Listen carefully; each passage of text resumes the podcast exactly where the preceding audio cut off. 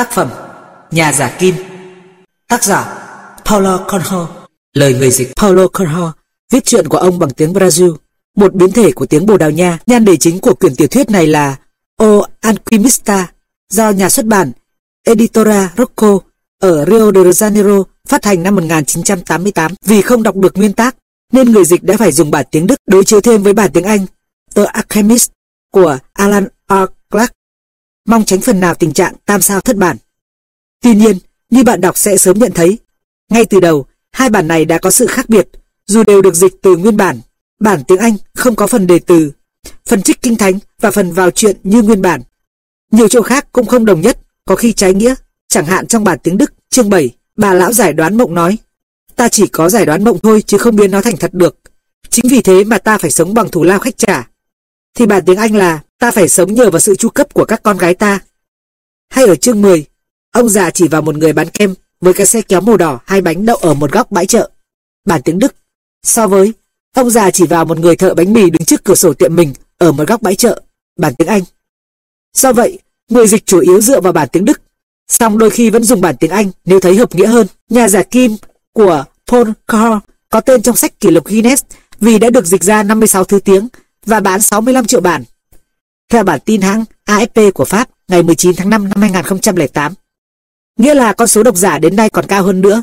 Và trong danh sách những người yêu thích tác phẩm này có cả cựu Tổng thống Mỹ Bill Clinton. Được như thế, hẳn là vì tập sách mỏng, văn nhẹ như thơ này. Tương tự một tập sách mỏng khác cũng rất được hâm mộ từ nhiều thập kỷ. Hoàng tử bé của Saint Exupéry thâm đậm những minh triết đông phương, đồng thời mang một thông điệp, một nhắn nhủ, một tâm sự thật gần gũi. Đừng bao giờ từ bỏ ước mơ của mình, và đừng sợ đau khổ khi thực hiện ước mơ, vì mỗi giây phút tìm kiếm là một khoảnh khắc gặp gỡ Thượng Đế và vĩnh hằng. Và vì khi đã quyết tâm muốn điều gì thì cả vũ trụ sẽ tác động để giúp ta đạt mục đích. Lịch sử nhân loại của Kim không hiếm những bài học sáng ngời về lòng quyết tâm của các cá nhân hoặc của cả một dân tộc. Lòng quyết tâm theo đuổi ước mơ của chính tác giả cũng là một bài học. Carl chỉ mơ ước thành nhà văn chứ không thành kỹ sư như cha ông mong đợi. Nhà giả Kim phát hành ở Brazil năm 1988 chỉ bán được 900 quyển trong năm đầu, khiến nhà xuất bản phải hủy hợp đồng với Crow. Nhưng Crow vẫn quyết tâm đi theo con đường đã lựa chọn và trở thành một trong những nhà văn Mỹ Latin được đọc nhiều nhất thế giới. Và mỗi chúng ta hãy sống trọn vẹn ước mơ của mình. Tháng 6 năm 2013, Lê Chu Cầu. Chúa Giêsu và các môn đệ tiếp tục đi, đến một làng nọ, một cô gái tên Marta rước người vào nhà. Em gái cô là Maria ngồi dưới chân người ngay giảng dạy còn mata thì bận rộn lo tiếp đãi người. Rồi cô phàn nàn rằng, Chúa không thấy em con để một mình con làm hết mọi việc sao? Xin Chúa hãy bảo nó phụ con với. Chúa với bảo cô, mata ơi, mata con bận rộn lo lắng nhiều việc quá. Nhưng chỉ có một việc thật cần thiết thôi, và Maria đã chọn phần việc ấy, thì không ai chốt phần của em con được. Tân ước, Lucas Vào chuyện Nhà luyện kim đan cầm lấy quyển sách mà một người trong đoàn lữ hành mang theo. Quyển sách đã cũ và long gáy, nhưng ông vẫn đọc được tên tác giả. Oscar Wilde. Mở ra đọc, ông thấy một câu chuyện về hoa thủy tiên. Dĩ nhiên, ông không lạ gì truyền thuyết về chàng Naris sinh trai, ngày ngày soi mặt trên hồ nước để tự chiêm ngưỡng sắc đẹp của mình. Chàng say mê chính mình đến nỗi một ngày kia nghiêng quá đà, ngã xuống hồ và chết đuối. Thế là từ đó mọc lên một bông hoa đẹp, mang tên chàng Naris nọ.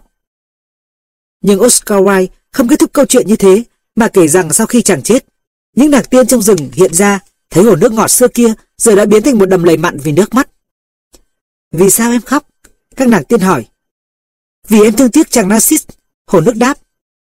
Phải rồi, các chị chẳng ngạc nhiên tí nào, vì tuy tất cả chúng ta đều theo đuổi chàng, nhưng chỉ mình em được chiêm ngưỡng tận mắt sắc đẹp tuyệt vời ấy.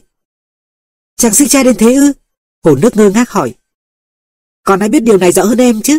Các nàng tiên ngạc nhiên. Ngày nào mà chàng chẳng cúi người say mình trên mặt hồ. Nghe thế, hồ nước im lặng hồi lâu rồi mới đáp. Đúng là em khóc chàng Nazis, nhưng mà em chưa bao giờ để ý rằng chàng đẹp trai đến thế. Em khóc chàng vì mỗi lần chàng soi mình trên mặt hồ thì em mới thấy được sắc đẹp của chính em hiện rõ trong đôi mắt của chàng. Quả là một câu chuyện tuyệt vời, nhà luyện kim đan nói. Phần 1 Khi cậu chân kiều Santiago Xua được đàn cừu đến ngôi nhà thờ cổ và hoang phế thì trời đã sẩm tối. Ngôi nhà thờ này đã bị sập mái từ khá lâu rồi, và nơi xưa kia là phòng thay áo lễ, nay sừng sững một cây dâu tằm to tướng. Cậu quyết định ngủ qua đêm tại đấy. Thế là cậu lùa lũ cừu qua khung cửa đã hư hại, rồi chắn lại bằng vài thanh gỗ, để đêm đến chúng không chui ra cửa. Tuy vùng này không có chó sói, nhưng đã có đêm, một con cừu chui ra ngoài, khiến hôm sau cậu phải mất cả ngày để đi tìm. Rồi cậu trải áo khoác trên nền đất, ngả lưng và dùng quyển sách đang đọc giờ làm gối. Trước khi ngủ, cậu tự nhủ sau này sẽ phải tìm những sách dày hơn để vừa có thể đọc được lâu, vừa dùng làm gối tốt hơn. Cậu thức giấc lúc còn tối mịt. Nhìn lên trời cao, cậu thấy xa lấp lánh giữa những xà ngang. Mình còn muốn ngủ tiếp mà. Cậu thầm nghĩ. Cậu lại vừa mơ giấc mơ y hệt cách đây một tuần, và lần này cũng thức giấc giữa cơn mơ. Cậu ngồi dậy, uống một hớp vang, rồi dùng loại gậy của người chân cừu đánh thức từng con cừu một. Càng ngày cậu càng có cảm tưởng là lũ vật cùng thức dậy một lượt với mình, như thể có một sự hòa điệu thần bí giữa đời cậu và những con vật từ hai năm nay đi theo cậu, nay đây mai đó, tìm thức ăn và nước uống. Chúng đã quá quen với mình, nên biết luôn đến cả giờ giấc của mình. Cậu nghĩ, nhưng sau một lúc suy nghĩ, cậu lại thấy có thể ngược lại lắm, rằng cậu đã quen với giờ giấc của bầy cừu.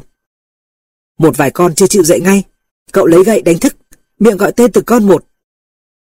Cậu luôn luôn có cảm tưởng Lúc cừu hiểu hết những gì mình nói. Cho nên đôi lúc cậu đọc cho chúng nghe vài đoạn trong những quyển sách mà cậu đặc biệt thích, hoặc cậu triết lý về cuộc sống đơn độc và niềm vui của người chăn cừu, hay là bình phẩm về những tin mới biết được nơi những thành phố cậu thường hay đi qua. Nhưng từ hai ngày nay, cậu hầu như chỉ nói về một đề tài. Cô con gái của một nhà buôn ở cái thành phố nhỏ mà bốn ngày nữa cậu và lũ cừu sẽ đến. Năm ngoái là lần đầu tiên cậu đến nhà người lái buôn này, chủ một cửa hàng vải vóc. Ông ta đòi phải xén lông cừu ngay trước cửa hàng để khỏi bị lừa bịp. Lần đó, một người quen đã giới thiệu với cậu cửa hàng này, và giờ đây cậu lại dẫn bầy cừu đến đó. Tôi muốn bán lông cừu. Lần đó cậu đã nói với ông nhà buôn kia như thế. Cửa tiệm đang đầy khách hàng, nên ông ta yêu cầu chàng chân cừu đợi đến xế trưa. Thế là cậu ngồi ngay xuống lề đường trước cửa hiệu, lôi trong bị ra một quyển sách. Mình không biết là chân cừu mà cũng đọc được sách đấy. Một giọng con gái cất lên ngay cạnh cậu. Đúng là một cô gái đất, Andalusia. Vùng đất phía nam Tây Ban Nha, sát đại Tây Dương và địa Trung Hải. Người Mo là người Ả Rập ở Bắc Phi, đã đô hộ Tây Ban Nha từ thế kỷ 8 tới 15. Bởi vì giống cừu còn dạy tôi biết được nhiều điều hơn là sách vở. Cậu đáp. Hai người trò chuyện tí tít suốt hơn hai tiếng. Cô gái cho biết mình là con người chủ tiệm kia và kể về cuộc sống đơn điệu, ngày nào như ngày nấy ở đó. Về phần mình, cậu chân cừu kể về phong cảnh vùng Andalusia và về những tin mới lạ ở những nơi cậu đã đi qua. Cậu lấy làm sung sướng vì có người lắng nghe chuyện của mình. Anh học đọc sách như thế nào? Cô muốn biết. Trong trường học, như mọi người khác, cậu đáp. Nhưng nếu anh đọc sách được, thì sao anh chỉ thành một người chân cừu bình thường thôi? Cậu bối rối vì tin chắc rằng cô sẽ không hiểu nổi cậu.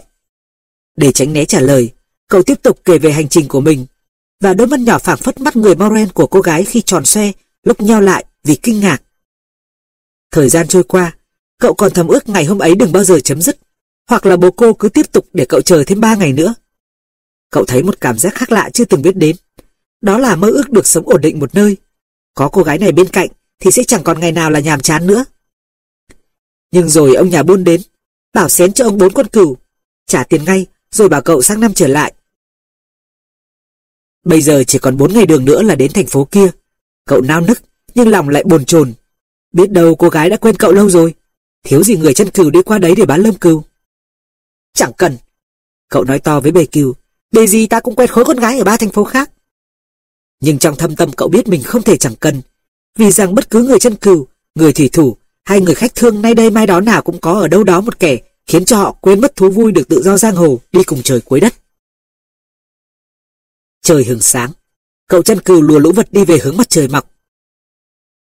Loài vật chẳng bao giờ biết tự quyết định về bất cứ chuyện gì. Cậu nghĩ, có lẽ vì vậy mà chúng quấn quýt với mình. Nhu cầu duy nhất của lũ cừu là ăn và uống. Bao lâu còn dẫn chúng đến được những đồng cỏ mượt mà của vùng Andalusia thì chúng vẫn mãi là những người bạn thân thiết. Dù cho một ngày như mọi ngày, với những giờ tẻ nhạt trôi qua, từ lúc hừng đông đến khi mặt trời lặn. Dù cho chúng không hề đọc một quyển sách trong cuộc sống ngắn ngủi và không bao giờ hiểu được tiếng người ta kháo nhau về những chuyện mới lạ ở nơi này nơi nọ. Được cho ăn và cho uống là chúng hài lòng. Với chúng thế là đủ. Đổi lại, chúng là những người bạn đồng hành đem lại niềm vui cống hiến nhiều len và thỉnh thoảng cả thịt nữa. Nếu bất chợt nghĩ, biến mình thành một kẻ hung ác, giết hết con này đến con khác, thì chắc cả khi lũ chết gần hết rồi chúng mới biết. Cậu thầm nghĩ, vì chúng mù quáng tin vào mình, chứ không còn tin vào bản năng của chúng nữa.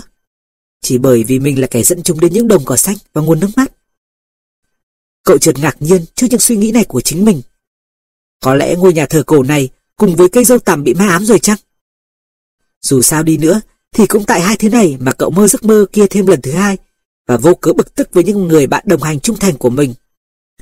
Cậu uống một ngụm vang còn lại từ bữa ăn chiều hôm trước và kéo áo khoác sát mình hơn. Cậu biết chỉ ít giờ nữa, khi mặt trời đứng bóng, thì sẽ quá nóng. Không lùa cừu đi trên đồng cỏ được nữa. Lúc đó, cả nước Tây Ban Nha sẽ ngủ giấc chưa hè, nóng tới tận chiều. Thế mà cậu vẫn phải tha theo người chiếc áo khoác. Nhưng mỗi khi sắp cào nhàu về cái áo nặng như cùng kia, thì cậu lại biết ơn nó, vì nhờ nó mà sáng ra cậu không bị rét run người. Mình luôn luôn phải phòng khi thời tiết giờ chứng bất thường. Cậu nghĩ và thấy sung sướng có cái áo khoác nặng. Cái áo, cũng như cuộc đời cậu, có ý nghĩa của nó. Sau hai năm rong ruổi, cậu biết tường tận mọi thành phố vùng Andalusia và cả mục đích của đời mình. Đó là đi du hành. Cậu định lần này sẽ giải thích cho cô gái biết vì sao mà cậu, một gã chân cừu bình thường lại biết đọc. Cho tới năm 16 tuổi, cậu còn theo học trong một chủng viện. Cha mẹ cậu mong cậu sẽ thành linh mục. Được như thế thì một gia đình đông dân bình thường như gia đình cậu sẽ rất tự hào. Vì chính những người đông dân này đến nay cũng chỉ sống nhờ ăn và uống, chẳng khác bầy cừu của cậu. Thế là cậu được học tiếng Latin, tiếng Tây Ban Nha và thần học. Nhưng từ nhỏ, cậu đã mơ ước được đi cùng khắp thế giới bao la, và điều này đối với cậu quan trọng hơn là biết về Chúa và tội lỗi của loài người. Rồi vào một buổi xế trưa, nhân dịp về thăm cha mẹ, cậu thu hết can đảm thưa với bố mẹ rằng cậu không muốn trở thành linh mục, mà muốn được đi đây đi đó. Từ bốn phương trời, thiên hạ đã đến nơi đây rồi con ạ. Lần ấy bố cậu nói. Họ đến để tìm sự mới lạ, nhưng rồi thì họ vẫn mãi là chính họ. Họ leo lên đồi để thêm thành quách, rồi cho rằng quá khứ hay ho hơn hiện tại. Dù tóc họ vàng hay da họ ngăm, nói chung họ cũng giống như những người dân thành phố này cả thôi. Nhưng con chưa biết được các thành quách ở đất nước họ. Cậu đáp. Khi đã quen phong thổ và phụ nữ vùng này rồi, thì những người đàn ông nọ nói rằng họ muốn vĩnh viễn ở lại đây. Ông bố nói tiếp. Con cũng rất muốn biết về phụ nữ và đất nước của họ, vì thật ra họ có hề ở lại đây mãi đâu. Cậu thú nhận. Họ thừa tiền bạc con ạ. Còn ở vùng mình chỉ có người chân cừu mới phải nay đây mai đó thôi. Ông bố đáp. Thế thì con sẽ làm kẻ chân cừu. Bố cậu không nói gì nữa cả. Hôm sau, ông cho cậu một chiếc ví đựng ba đồng tiền vàng cổ Tây Ban Nha. Bố tình cờ tìm thấy trong ruộng nhà ta cách đây lâu rồi. Lẽ ra là tiền để cho con được nhận vào nhà thờ đấy. Con lấy mà mua một đàn cừu, rồi đi khắp nơi khắp trốn, cho đến khi con hiểu ra rằng làng mạc, thành quách vùng mình tuyệt vời nhất, phụ nữ vùng mình xinh đẹp nhất. Rồi ông ban phúc lành cho cậu. Cậu đọc thấy trong mắt bố cũng chính là niềm mơ ước được phiêu du. Nó vẫn mãi sống trong ông sau hàng chục năm tìm cách lãng quên qua những lo toan sao cho có cái ăn cái uống hàng ngày và một chốn nâng thân. Chân trời đỏ ối, mặt trời dần lên. Cậu chân cừu nhớ đến lần nói chuyện với bố và cảm thấy sung sướng. Từ đó đến nay, cậu đã qua nhiều thành quách và quen biết nhiều phụ nữ. Nhưng không có ai giống như cô gái cậu sẽ gặp lại trong ít ngày tới. Cậu có cái áo khoác, một đàn cừu và một quyển sách mà cậu có thể đổi lấy quyển khác được. Nhưng cái chính là mỗi ngày cậu đều thực hiện được mơ ước của mình, đi khắp đó đây. Khi nào chán vùng, Andalusia, bao la, cậu có thể bán bầy cừu để trở thành thủy thủ. Rồi khi chán biển cả, cậu có thể thăm thú mọi thành phố, làm quen ba phụ nữ và thử mọi phương cách để đạt hạnh phúc. Mình thật không hiểu nổi, làm sao người ta có thể tìm thấy Chúa trong lớp học cho trùng sinh được. Cậu nghĩ trong lúc ngắm nhìn mặt trời lên, vì cậu luôn tìm những con đường mới để đi nếu điều kiện cho phép. Nên dù đã nhiều lần qua lại vùng này, nhưng trước đây cậu chưa từng vào ngôi nhà thờ hoang tàn nọ. Thế giới bao la vô cùng tận, giả thử cứ thử để cho bầy cừu dẫn đi, thì chắc hẳn cậu sẽ còn phát hiện nhiều điều hay ho nữa. Chúng không nhận ra rằng ngày ngày chúng đi đường mới. Chúng không biết đồng cỏ khác nhau và bốn mùa thay đổi, vì chúng chỉ lo có mỗi chuyện ăn và uống. Nhưng biết đâu con người cũng y như thế. Cậu nghĩ, ngày chính mình cũng không nghĩ đến cô gái nào khác từ khi quen con gái chuột tiệm vải nọ. Cậu nhìn trời và áng chừng sẽ đến Tarifa trước bữa trưa. Ở đấy, cậu có thể đổi quyển sách lấy quyển sách dày hơn, mua đầy bình rượu vang, cạo râu, cắt tóc. Cậu định chuẩn bị bảnh bao để đi gặp cô gái, chứ không muốn thắc mắc, biết đâu một gã chân cừu khác với một bầy cừu lớn hơn đã đến trước đó, và hỏi cưới nàng rồi. Chỉ khi nào có khả năng thực hiện được giấc mơ thì cuộc sống mới đáng sống. Cậu cân nhắc trong lúc nhìn trời lần nữa và dào bước. Cậu, cậu chợt nhớ ra ở Tarifa có một bà già giải đoán được mộng mị. Mà tối hôm qua, cậu lại mơ giấc mơ y như lần trước. Bà lão dẫn khách vào phòng trong của ngôi nhà, ngăn với phòng khách bởi tấm mảnh làm bằng các giải ni lông sặc sỡ. Ở đấy có một cái bàn, hai cái ghế và hình Chúa Giêsu. Bà lão ngồi, rồi bảo cậu ngồi theo. Xong, bà nắm lấy tay cậu, khẽ lầm bầm đọc kinh, nghe như kinh của người di gan. Trong cuộc hành trình, cậu đã từng gặp không ít người di gan rồi. Họ cũng đi khắp nơi này nơi khác, tuy không chăn cừu như cậu. Người ta bảo rằng dân di gan chuyên lọc lừa. Người ta còn nói thêm rằng họ liên minh với ma quỷ, rằng họ cướp trẻ thơ, bắt chúng làm nô lệ trong các khu lều âm u của họ. Thuở nhỏ, cậu rất sợ bị người di gan bắt cóc. Thành ra khi bà lão nắm tay, thì nỗi sợ xưa lại ập đến. Nhưng bà ta treo hình Chúa Giêsu trên tường mà. Cậu tìm cách tự trấn an. Cậu muốn tay mình đừng run, để bà lão khỏi nhận ra được rằng cậu đang sợ. Cậu thầm đọc kinh lạy cha. Lạ thật, bà lão nói, mắt vẫn nhìn chăm chăm đôi bàn tay cậu, rồi im bặt. Cậu càng thêm lo. Bà lão nhận thấy tay cậu bỗng dưng run lên. Cậu vội rụt tay về. Tôi đến đây không phải để nhờ xem chỉ tay. Cậu nói và ân hận đã đến chốn này. Trong một khoảnh khắc, cậu nghĩ tốt hơn cả là nên trả tiền rồi chuồn thẳng, không cần biết thêm điều gì nữa. Đúng là cậu đã quá quan trọng hóa giấc mơ của mình. Cậu đến đây là vì muốn tìm hiểu về giấc mơ. Bà lão đáp, mà mơ là ngôn ngữ của Chúa. Nếu người nói bằng ngôn ngữ thế gian thì ta đã đoán được. Nhưng nếu người nói bằng ngôn ngữ của tâm hồn thì chỉ mình cậu có thể hiểu được thôi. Tuy thế, ta cũng thử xem sao. Lại một kế mọn. Cậu chân cừu nghĩ. Tuy nhiên, cậu muốn thử một lần xem sao. Chẳng gì người chân cừu cũng vẫn liều đối chọi với cho sói và khô hạn. Vì thế mà nghề này mới hứng thú. Tôi nằm mộng hai lần liên tiếp. Mơ thấy mình và bầy cừu đang đi trên đồng cỏ. Chợt một đứa trẻ không biết từ đâu đến, chơi với bầy cừu. Đúng ra tôi không thích có ai quấy rầy lũ cừu của tôi, vì chúng muốn sợ người lạ. Nhưng trẻ con luôn nô đùa với chúng được mà không làm chúng hoảng. Tôi không hiểu tại sao. Do đâu mà cừu biết được tuổi tác của con người nhỉ? Cậu nói ngay vào chuyện chính đi thôi. Bà lão ngắt lời. Ta còn một cái nồi to đang nấu, cần phải trông chừng. Hơn nữa, cậu chỉ có chút tiền còm thì không thể làm ta mất nhiều thời giờ được. Đứa trẻ chơi với bầy cừu một lúc. Rồi nó nắm tay tôi, dẫn đến kim tự tháp bên Ai Cập. Cậu ngượng nghịu kể tiếp.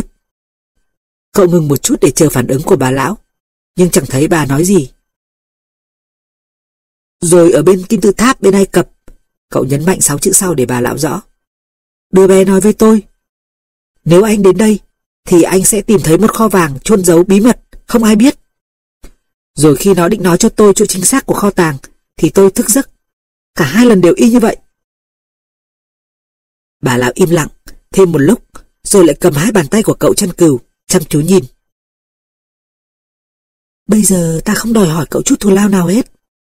Nhưng ta muốn được hưởng một phần mười kho tàng khi nào cậu tìm thấy nó. Cậu chân cừu cười thích chí. Nhờ một kho tàng trong mơ mà cậu tiết kiệm được chút tiền còm hiện có. Đúng là một mụ già di gan có khác, ngờ nghịch hết sức. Được thôi, bà giải đoán đi. Cậu đáp. Trước đó, cậu phải thề sẽ trả cho ta một phần mười kho tàng là tiền công cho điều mà ta sắp giải đoán.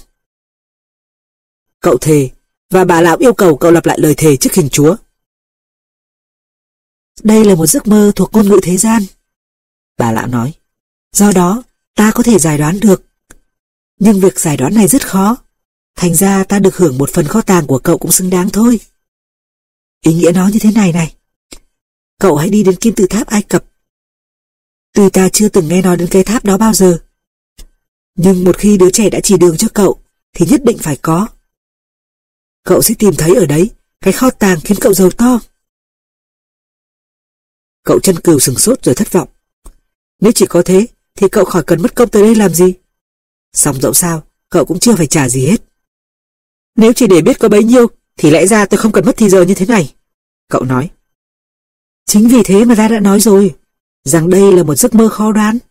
Những việc tưởng chừng như đơn giản trong cuộc sống, thật ra lại là những việc hết sức phi thường. Chỉ những bậc trí giả mới thấu hiểu nổi. Ta không phải là bậc trí giả, nên phải dùng cách khác, chẳng hạn phải xem chỉ tay. Thế tôi phải đến Ai Cập bằng cách nào đây? Ta chỉ có thể giải đoán mộng thôi, chứ không biết phải làm sao để biến chúng thành thật được. Chính vì thế mà ta phải sống nhờ vào thù lao khách trả. Còn nếu tôi không bao giờ đến được Ai Cập thì sao? Thì ta không được trả thù lao, không phải là lần đầu tiên đâu. Rồi bà lão không nói gì thêm nữa, mà chỉ bảo cậu về đi, vì bà đã mất quá nhiều thời giờ cho cậu rồi. Cậu chân cừu thất vọng ra về, và nhất quyết không bao giờ tin vào mộng mị nữa. Rồi cậu chợt nhớ còn phải giải quyết một vài việc, mua thức ăn, đổi sách lấy một quyển dày hơn. Sau đó cậu ra ngoài bãi chợ, ngồi trên ghế băng thưởng thức rượu vang mới mua. Hôm ấy trời rất nóng, và chẳng hiểu sao vang lại làm cậu phấn chấn. Lũ cừu được cậu gửi gắm chăm sóc cẩn thận trong chuồng của một người bạn cậu mới quen ở lối ra vào thành phố. Cậu quen biết nhiều người ở vùng này. Cậu thích đi nhiều cũng vì thế. Luôn luôn kết được bạn mới mà không cần mất chọn thời giờ để sống bên họ. Nếu lúc nào cũng chỉ quen một số người thôi, như ở trường đạo, thì họ sẽ thành một phần không thể tách rời của cuộc đời mình. Khi đã như thế, thì họ muốn thay đổi cuộc đời mình. Rồi khi ta không thay đổi theo như họ muốn, thì họ sẽ thất vọng. Vì hình như ai cũng tưởng mình biết rất rõ mọi người khác, phải sống như thế nào cho đúng, trong khi lại mù mờ về cuộc sống của chính bản thân mình. Giống như bà lão giải mộng kia, không biến nổi giấc mộng thành hiện thực vậy. Cậu muốn chờ cho đến khi mặt trời xuống thấp nữa mới dẫn đàn cừu đi tiếp. Chỉ còn hơn ba ngày nữa là cậu sẽ gặp lại cô con gái của nhà buôn nọ.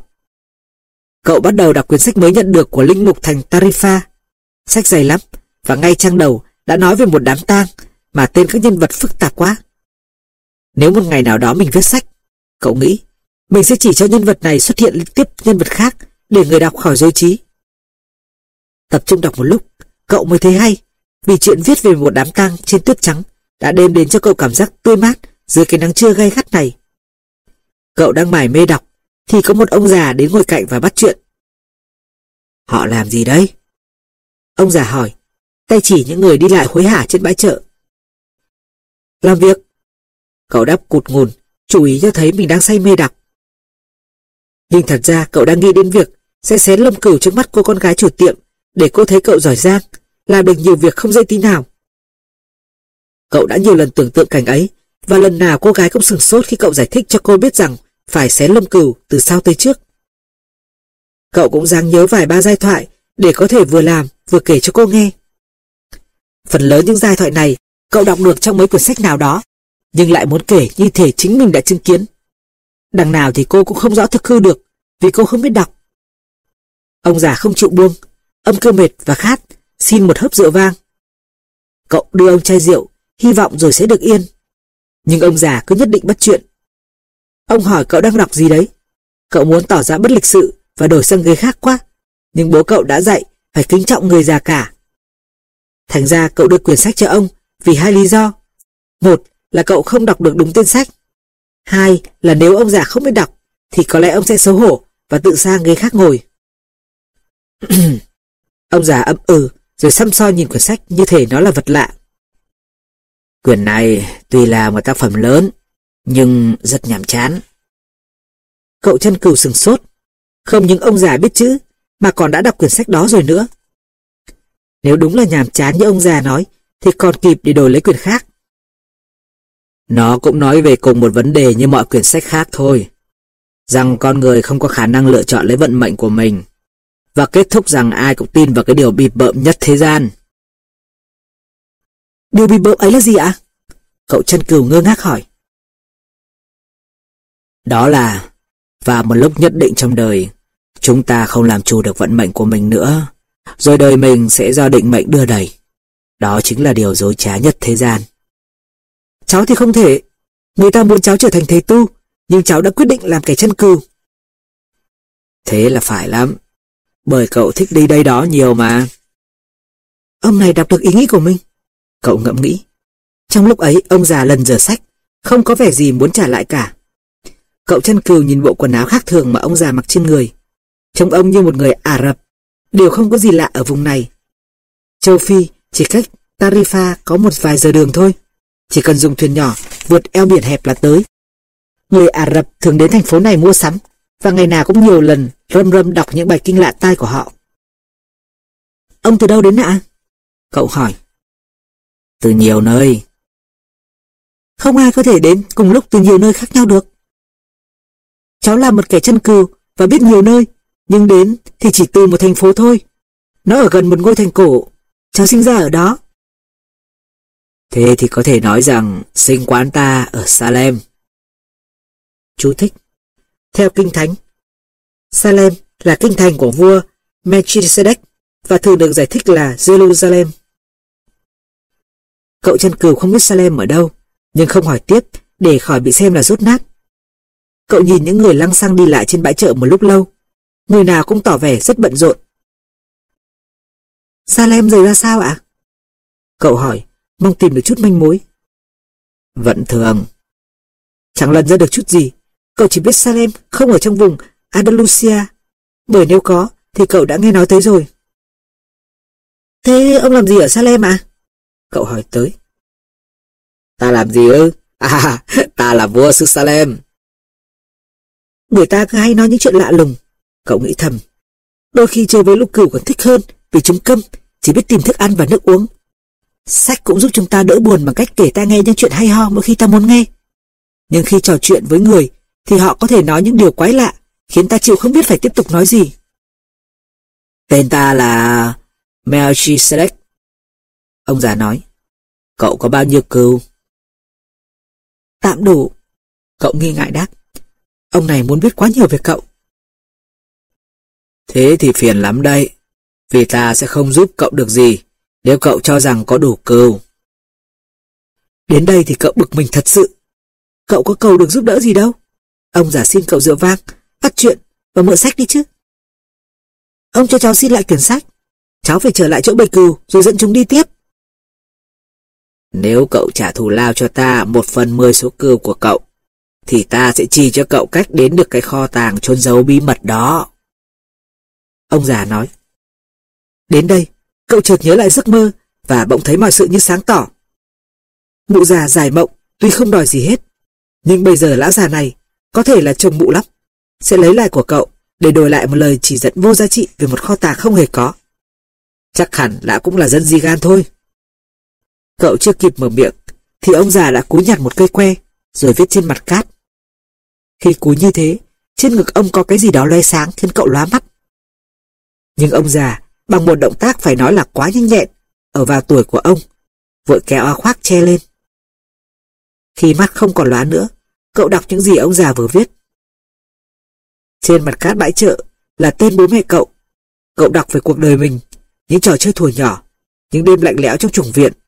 Cậu đọc tên cô con gái chủ tiệm vải mà chính cậu còn chưa biết. Cậu đọc những chuyện của mình mà cậu chưa từng thổ lộ cùng ai.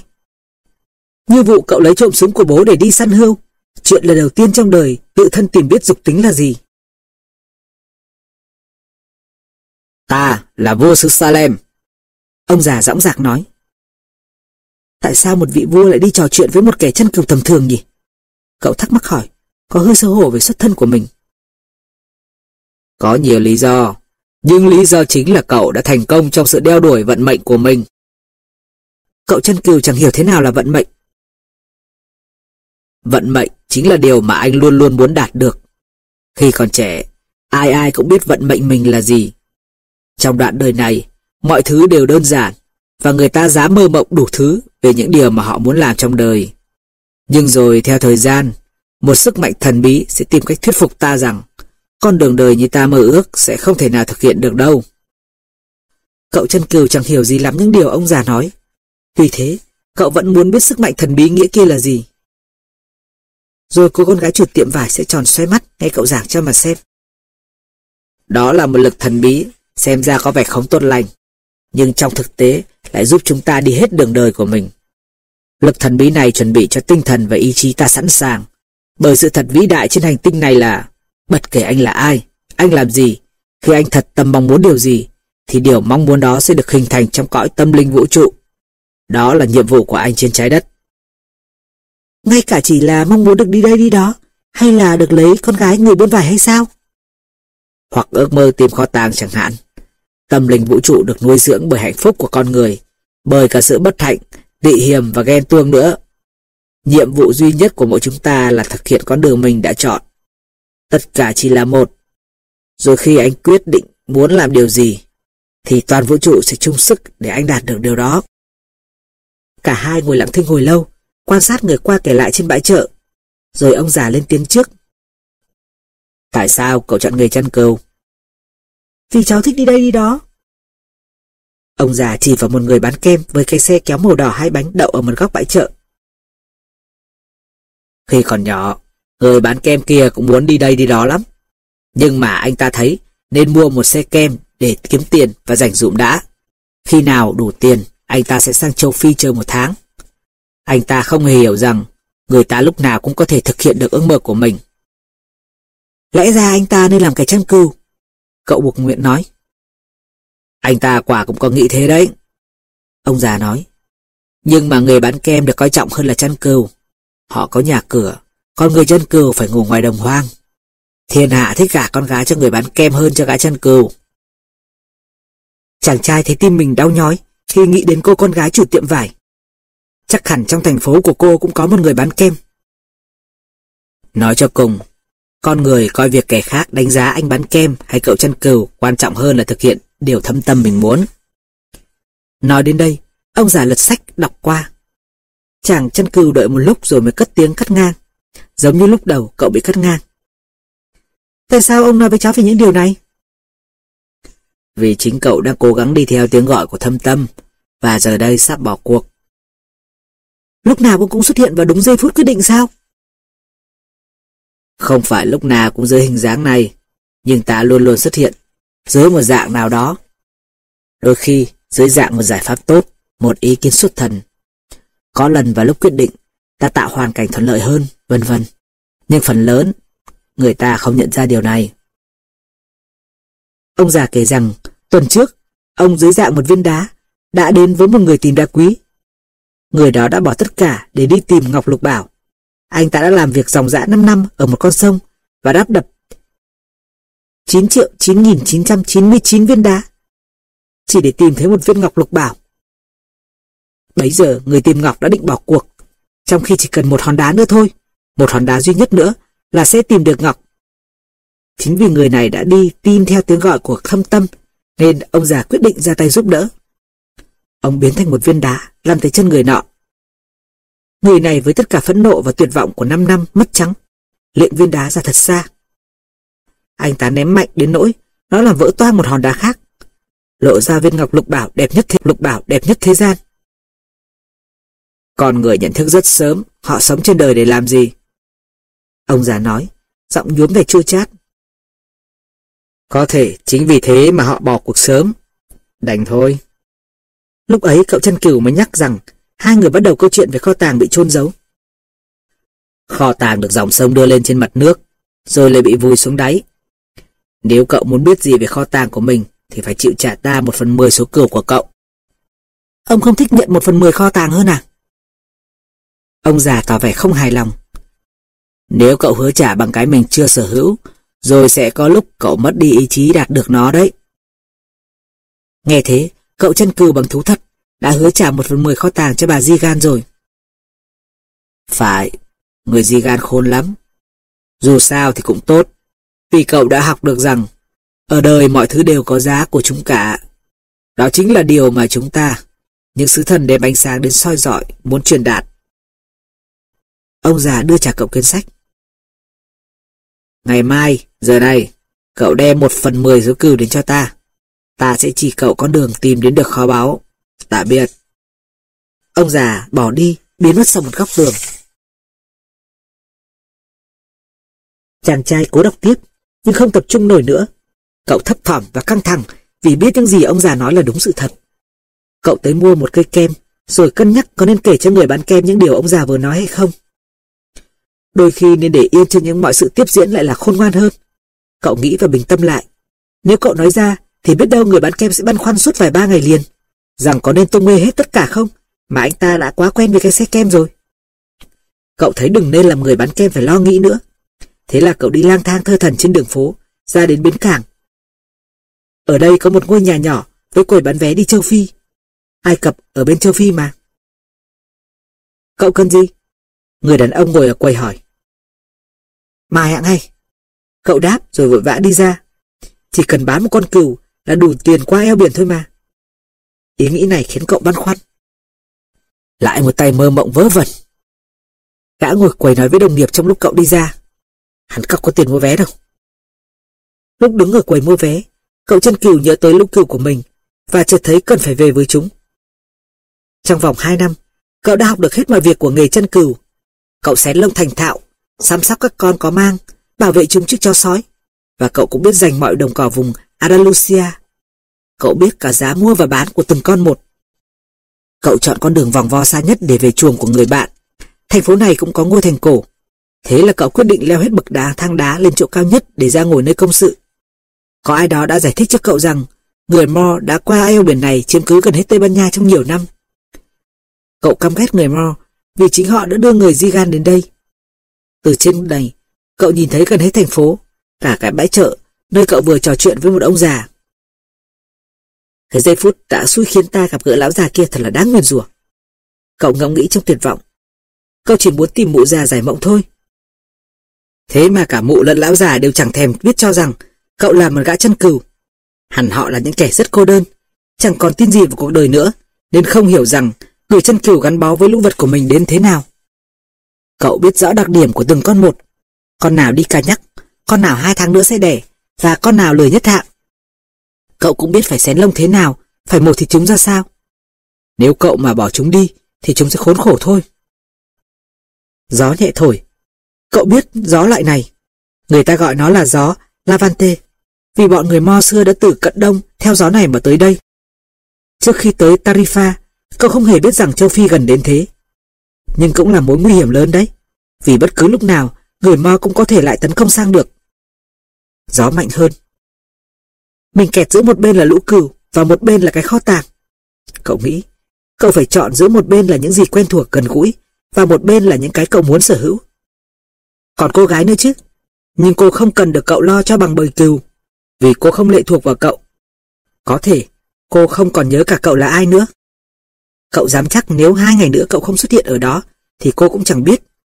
Với cô thì một ngày như mọi ngày, và khi ngày nào như ngày nấy, thì con người cũng chẳng nhận biết được những việc gì hay ho xảy đến trong đời. Mình đã dã từ cha mẹ và ngôi thành cổ của thành phố quê hương ra đi. Cha mẹ và ngôi thành cổ đã quen với chuyện ấy rồi, giống như mình cũng đã quen vậy.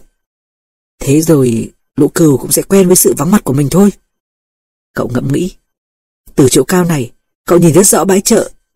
Người bán kem vẫn còn đó. Một đôi trai gái trẻ còn trao nhau nụ hôn dài trên cái ghế cậu và ông già đã ngồi. Chà, người bán kem. Cậu buột miệng rồi không nói tiếp vì gió lavender thổi thốc vào mặt. Gió này tuy mang theo người mo thật nhưng đưa đến cả mùi thơm của sa mạc và hương thơm của các phụ nữ đeo khăn che mặt. Nó mang theo cả mùi mồ hôi và giấc mơ của những người đàn ông một ngày nào đó đã lên đường vào chốn vô định để tìm vàng, tìm sự phiêu lưu, tìm cả kim tự tháp nữa. Cậu chợt ganh tị với ngọn gió tự do kia và thấy mình cũng có thể được tự do không kém. Chẳng có gì ngăn cản được cậu, trừ chính cậu ra. Bầy cừu, cô con gái chủ tiệm vải, những cánh đồng cỏ vùng Andalusia chỉ là những chặng trên con đường đời của cậu thôi. Hôm sau, cậu chân cừu dẫn theo sáu con cừu đến gặp ông già. Cháu ngạc nhiên lắm, cậu nói, vì bạn cháu chịu buông ngay số cừu kia.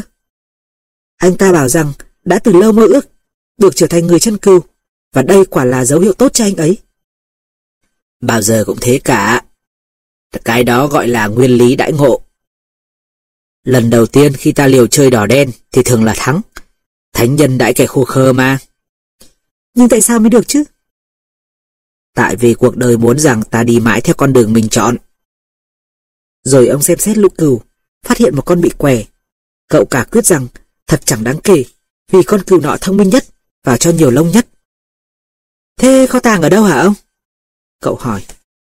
Ở kim tự tháp, bên Ai Cập. Cậu thoát cả người, mụ già kia cũng nói y như thế, mà chẳng đòi hỏi gì hết. Để đến được đó thì cậu phải lần theo các dấu hiệu. Chúa vạch đường để người theo, chỉ cần cậu biết nhận ra thôi. người dùng dấu hiệu gì để vạch đường cho cậu. Cậu chưa kịp nói, thì có một con bướm bay lượn giữa cậu và ông già, làm cậu nhớ đến ông nội của cậu. Hồi cậu còn nhỏ, ông nội cậu bảo rằng bướm mang lại điềm lành, tương tự như là dế, cỏ ba lá bốn cánh và móng ngựa. Đúng thế. Ông già nói vì đọc được cậu đang nghĩ gì. Nó giống như ông nội cậu đã dạy cậu vậy. Trông cũng là dấu hiệu đấy. Rồi ông mở áo khoác. Cậu nhìn mà thán phục và nhớ tới ánh sáng rực rỡ cậu đã thấy hôm qua. Ông già đeo giáp che ngực bằng vàng ròng, gắn đầy đá quý đủ màu. Nhất định ông phải là vua thật rồi. Chắc ông khoác thêm áo ngoài để tránh bị cướp thôi. Cậu hãy cầm lấy. Ông già nói và bứt từ giữa áo giáp bằng vàng kia một viên đá trắng và một viên đá đen. Hai viên đá này tên là Urim và Tumrim. Viên đen nghĩa là có, viên trắng nghĩa là không. Nếu cậu không tự mình nhận ra được dấu hiệu, thì hai viên đá này hữu ích cho cậu đấy. Phải luôn luôn đặt câu hỏi khách quan, song tốt nhất là cậu tự lấy quyết định. Kho tàng nằm ở kim tự tháp, cậu đã biết rồi. Nhưng nhờ có ta, cậu mới lấy quyết định, nên cậu phải trả sáu con cừu. Chú thích Urim và Thummim tên hai hòn đá thầy tư tế đạo Do Thái dùng để bói. Cậu nhét hai viên đá vào bị. Trong tương lai, cậu sẽ tự mình quyết định lấy mọi chuyện. Đừng bao giờ quên tất cả là một tổng thể. Cũng đừng quên ngôn ngữ của dấu hiệu. Nhất là đừng quên đi cho đến hết con đường mình tự chọn. Trước khi chia tay, ta muốn kể cho cậu nghe một câu chuyện. Một ngày nọ, một thương nhân gửi con trai mình đến một nhà thông thái không ai bằng để nhờ ông dạy cho người con bí quyết đạt được hạnh phúc. Anh con trai đi dòng dã 40 ngày xuyên qua sa mạc mới đến được tòa lâu đài nguy nga ngự trên núi cao. Nhà thông thái anh muốn tìm đang ở đó. Thay vì gặp một vị thánh, thì anh lại vào một gian phòng đầy người sinh hoạt tất bật. Thường nhân hết đến rồi đi, người khác túm tụm ở các góc phòng bàn tán. Một dàn nhạc chơi các ca khúc lành lót, lại có cả một bàn tiệc đầy sơn hào hải vị địa phương. Nhà thông thái chuyện vãn với từng người một, và anh ta phải chờ suốt hai tiếng mới đến lượt mình được tiếp. Nhà thông thái lắng nghe anh trình bày rồi đáp, rằng hiện ông không rảnh để chỉ dạy cho anh về bí quyết của hạnh phúc. Ông bảo anh hãy đi xem khắp lâu đài, rồi hai tiếng sau trở lại. Nhưng ta yêu cầu anh làm hộ một điều, nhà thông thái nói, rồi đưa cho anh một muỗng con đựng hai giọt dầu. Trong lúc đi xem, thì anh cầm theo muỗng này, và nhớ đừng làm sánh dầu nhé. Anh ta lên lầu, xuống lầu, mắt không rời cái muỗng. Sau 2 giờ, anh ta quay lại gặp nhà thông thái. Sao? Anh đã thấy các tấm thảm ba tư quý giá trong phòng ăn của ta chưa? Cả cái vườn tráng lệ mà người làm vườn đã phải khổ công 10 năm xây dựng, và cả những cuộn giấy da tuyệt hảo trong thư viện của ta nữa. Anh ta ngượng ngùng thú nhận rằng chẳng hề để mắt đến cái gì khác, vì cứ phải chăm chăm ngó nhìn vào muỗng dầu đã được giao phó. Thế thì anh hãy đi thêm lần nữa và ngắm cho kỹ những tuyệt mỹ trong thế giới của ta. Nhà thông thái nói. Không thể đặt tin tưởng vào một người khi mình không hề biết người ấy sống trong một ngôi nhà như thế nào. Yên dạ hơn, anh ta lại cầm muỗng đi một vòng. Lần này, anh chăm chú xem xét những vật quý treo trên tường và trên trần nhà. Anh ngắm khu vườn có núi vây quanh với đủ thứ hoa thơm cỏ lạ và mỗi tác phẩm nghệ thuật hoàn mỹ đều được đúng để chỗ thích hợp. Trở lại gặp nhà thông thái, anh ta kể chi tiết tất cả những gì đã thấy. Thế còn hai giọt dầu ta nhờ anh giữ đâu rồi? Nhà thông thái hỏi. Nhìn cái muỗng, anh ta hốt hoảng thấy mình đã làm sánh mất rồi. Đây là điều duy nhất mà ta có thể khuyên anh. Nhà thông thái nhất thế gian nói. Bí quyết của hạnh phúc là biết ngắm nhìn mọi thứ tuyệt mỹ trên thế gian này mà không hề quên hai giọt dầu trên muỗng.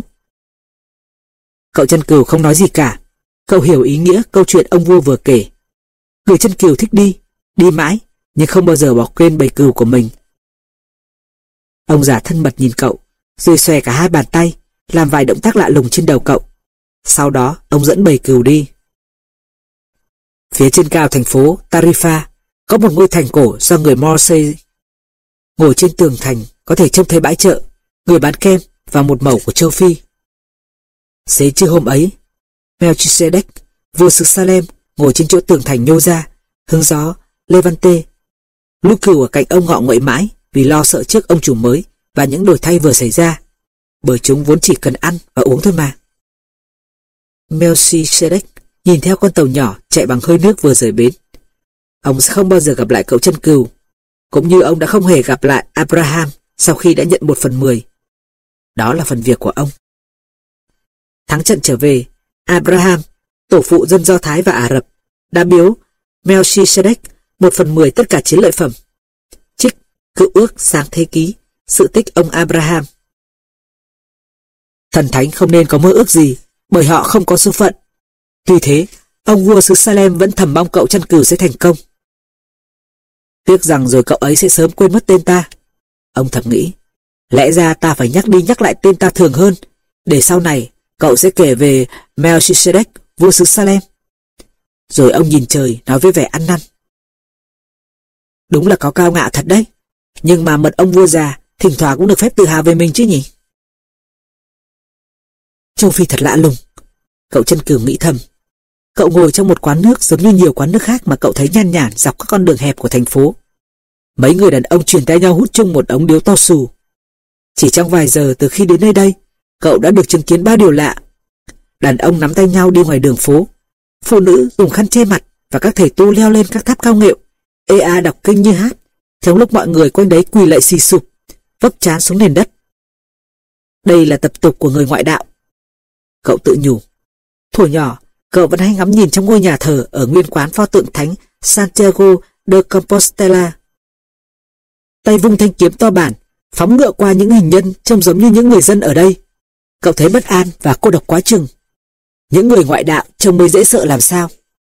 Chú thích Santiago de Compostela ở Tây Bắc Tây Ban Nha, nơi tương truyền có mộ thánh tông đồ Jacob, thánh bảo hộ của Tây Ban Nha, một nơi hành hương quan trọng của tín đồ Thiên Chúa Giáo. Nhất là do vội vã lên đường, cậu quên bẵng một điều, điều còn con duy nhất thôi, khiến cậu có thể còn lâu mới đến được kho tàng. Ở đất nước này, người ta nói tiếng Ả Rập. Khi chủ quán lại gần, cậu chỉ vào một thứ thức uống bên bàn thế. Đó là thứ trà đắng ngắt, uống vang thú hơn nhiều. Nhưng cậu thấy không nên bận tâm vì chuyện ấy, mà chỉ nên nghĩ đến kho tàng thôi. Bằng cách nào, phải đi đường nào đến đấy. Cậu bán bầy cừu được khối tiền, và cậu biết rằng tiền như có ma thuật. Có tiền thì không đơn độc bao giờ. Không lâu đâu, có khi chỉ vài ngày nữa thôi, cậu sẽ có mặt ở Kim Tự Tháp cho mà xem. Một ông già đầy vàng trên ngực, cần gì phải lừa cậu lấy sao con cừu chứ? Ông già từng nói về dấu hiệu. Lúc ngồi trên con tàu qua eo biển, cậu đã ngẫm nghĩ về thứ dấu hiệu này. Phải, cậu biết ý ông nói về cái gì chứ? Hồi còn rong ruổi trên các cánh đồng cỏ Andalusia, cậu vẫn thường tập thói quen nhìn đất, nhìn trời, tìm dấu hiệu xem nên đi hướng nào. Cậu nghiệm ra rằng có một giống chim báo hiệu có rắn ở gần đó và một loại bụi cây cho biết quanh đó có nước. Tất cả là do lũ cừu dạy cho cậu đấy. Khi Chúa đã dẫn dắt bầy cừu đi đúng đường thì người cũng sẽ hướng dẫn con y như vậy. Cậu ngẫm nghĩ và yên dạ, thấy trà như bớt đáng hơn. Anh là ai? Cậu nghe có người hỏi ngay bên cạnh bằng tiếng Tây Ban Nha. Cậu nhẹ cả lòng. Cậu vừa nghĩ đến dấu hiệu, thế là có người xuất hiện ngay. Do đâu mà anh biết tiếng Tây Ban Nha? Cậu hỏi. Anh chàng kia còn trẻ, mặc âu phục. Tuy ra giống màu bản xứ hơn, khổ người và tuổi anh ta chặt như cậu. Ở đây hầu như ai cũng nói được tiếng Tây Ban Nha cả. Đây thì đó chỉ mất ngót nghét hai tiếng thôi mà. Anh ngồi xuống đây và gọi thức uống. Tôi trả tiền. Cậu bảo anh ta. Gọi cho tôi một ly vang. Tôi ghét thứ trà này quá. Ở đây không có vang đâu. Anh kia đáp. Đạo hồi không cho phép uống rượu. Cậu bèn kể rằng mình phải đến kim tự tháp. Suýt tí nữa thì cậu buột miệng, kể luôn về kho tàng. Nhưng kịp thôi, vì cậu kể ra thì nhất định anh chàng kia sẽ đòi chia chác mới chịu dẫn cậu đi. Cậu nhớ đến lời cảnh báo của ông già rằng không nên hứa trả ai cái gì mình chưa có. Nếu được thì tôi yêu cầu anh đi cùng tôi đến đó. Tất nhiên, tôi trả tiền dẫn đường. Anh đã mường tượng sẽ đi đến đó như thế nào chưa? Cậu để ý thấy chủ quán đứng gần đấy, dòng tai nghe lóm. Sự có mặt của ông làm cậu bực mình, nhưng đã tìm được người dẫn đường rồi thì cậu không bỏ lỡ dịp được. Anh phải băng qua sa mạc Sahara, muốn thế anh phải có nhiều tiền. Tôi muốn biết anh có đủ tiền không đã? Cậu thấy câu hỏi nọ thật lạ lùng, nhưng cậu tin tưởng ở lời ông già. Khi ông quả quyết rằng nếu ta quyết tâm thì cả vũ trụ sẽ cùng chung sức. Thế là cậu moi bị lấy tiền cho anh chàng nọ xem. Chủ quán cũng xích lại nhìn, Rồi hai người kia lớn tiếng với nhau bằng tiếng Ả Rập. Chủ quán có vẻ bực tức. Mình đi thôi.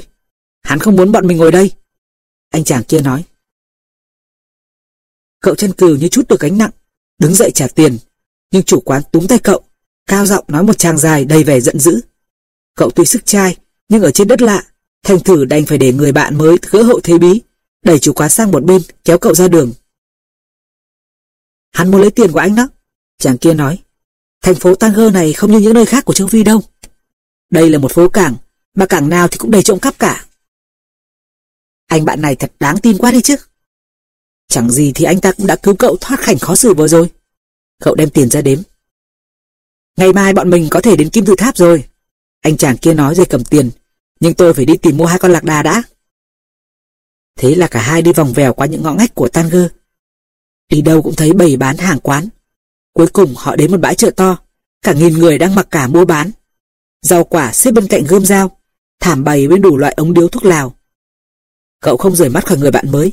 Anh ta cầm chọn số tiền cậu có. Cậu muốn đòi lại quá, nhưng sợ như thế sẽ bất lịch sự. Dẫu sao cậu chưa biết gì về phong tục của đất nước lạ này. Mình chỉ cần coi chừng hắn thôi. Cậu tự chấn an. Hơn nữa, cậu to khỏe hơn anh chàng kia mà. Chợt cậu nhìn thấy giữa đống rau quả một thanh kiếm tuyệt đẹp. Bao kiếm bằng bạc, chuôi kiếm màu đen cần đá đủ sắc.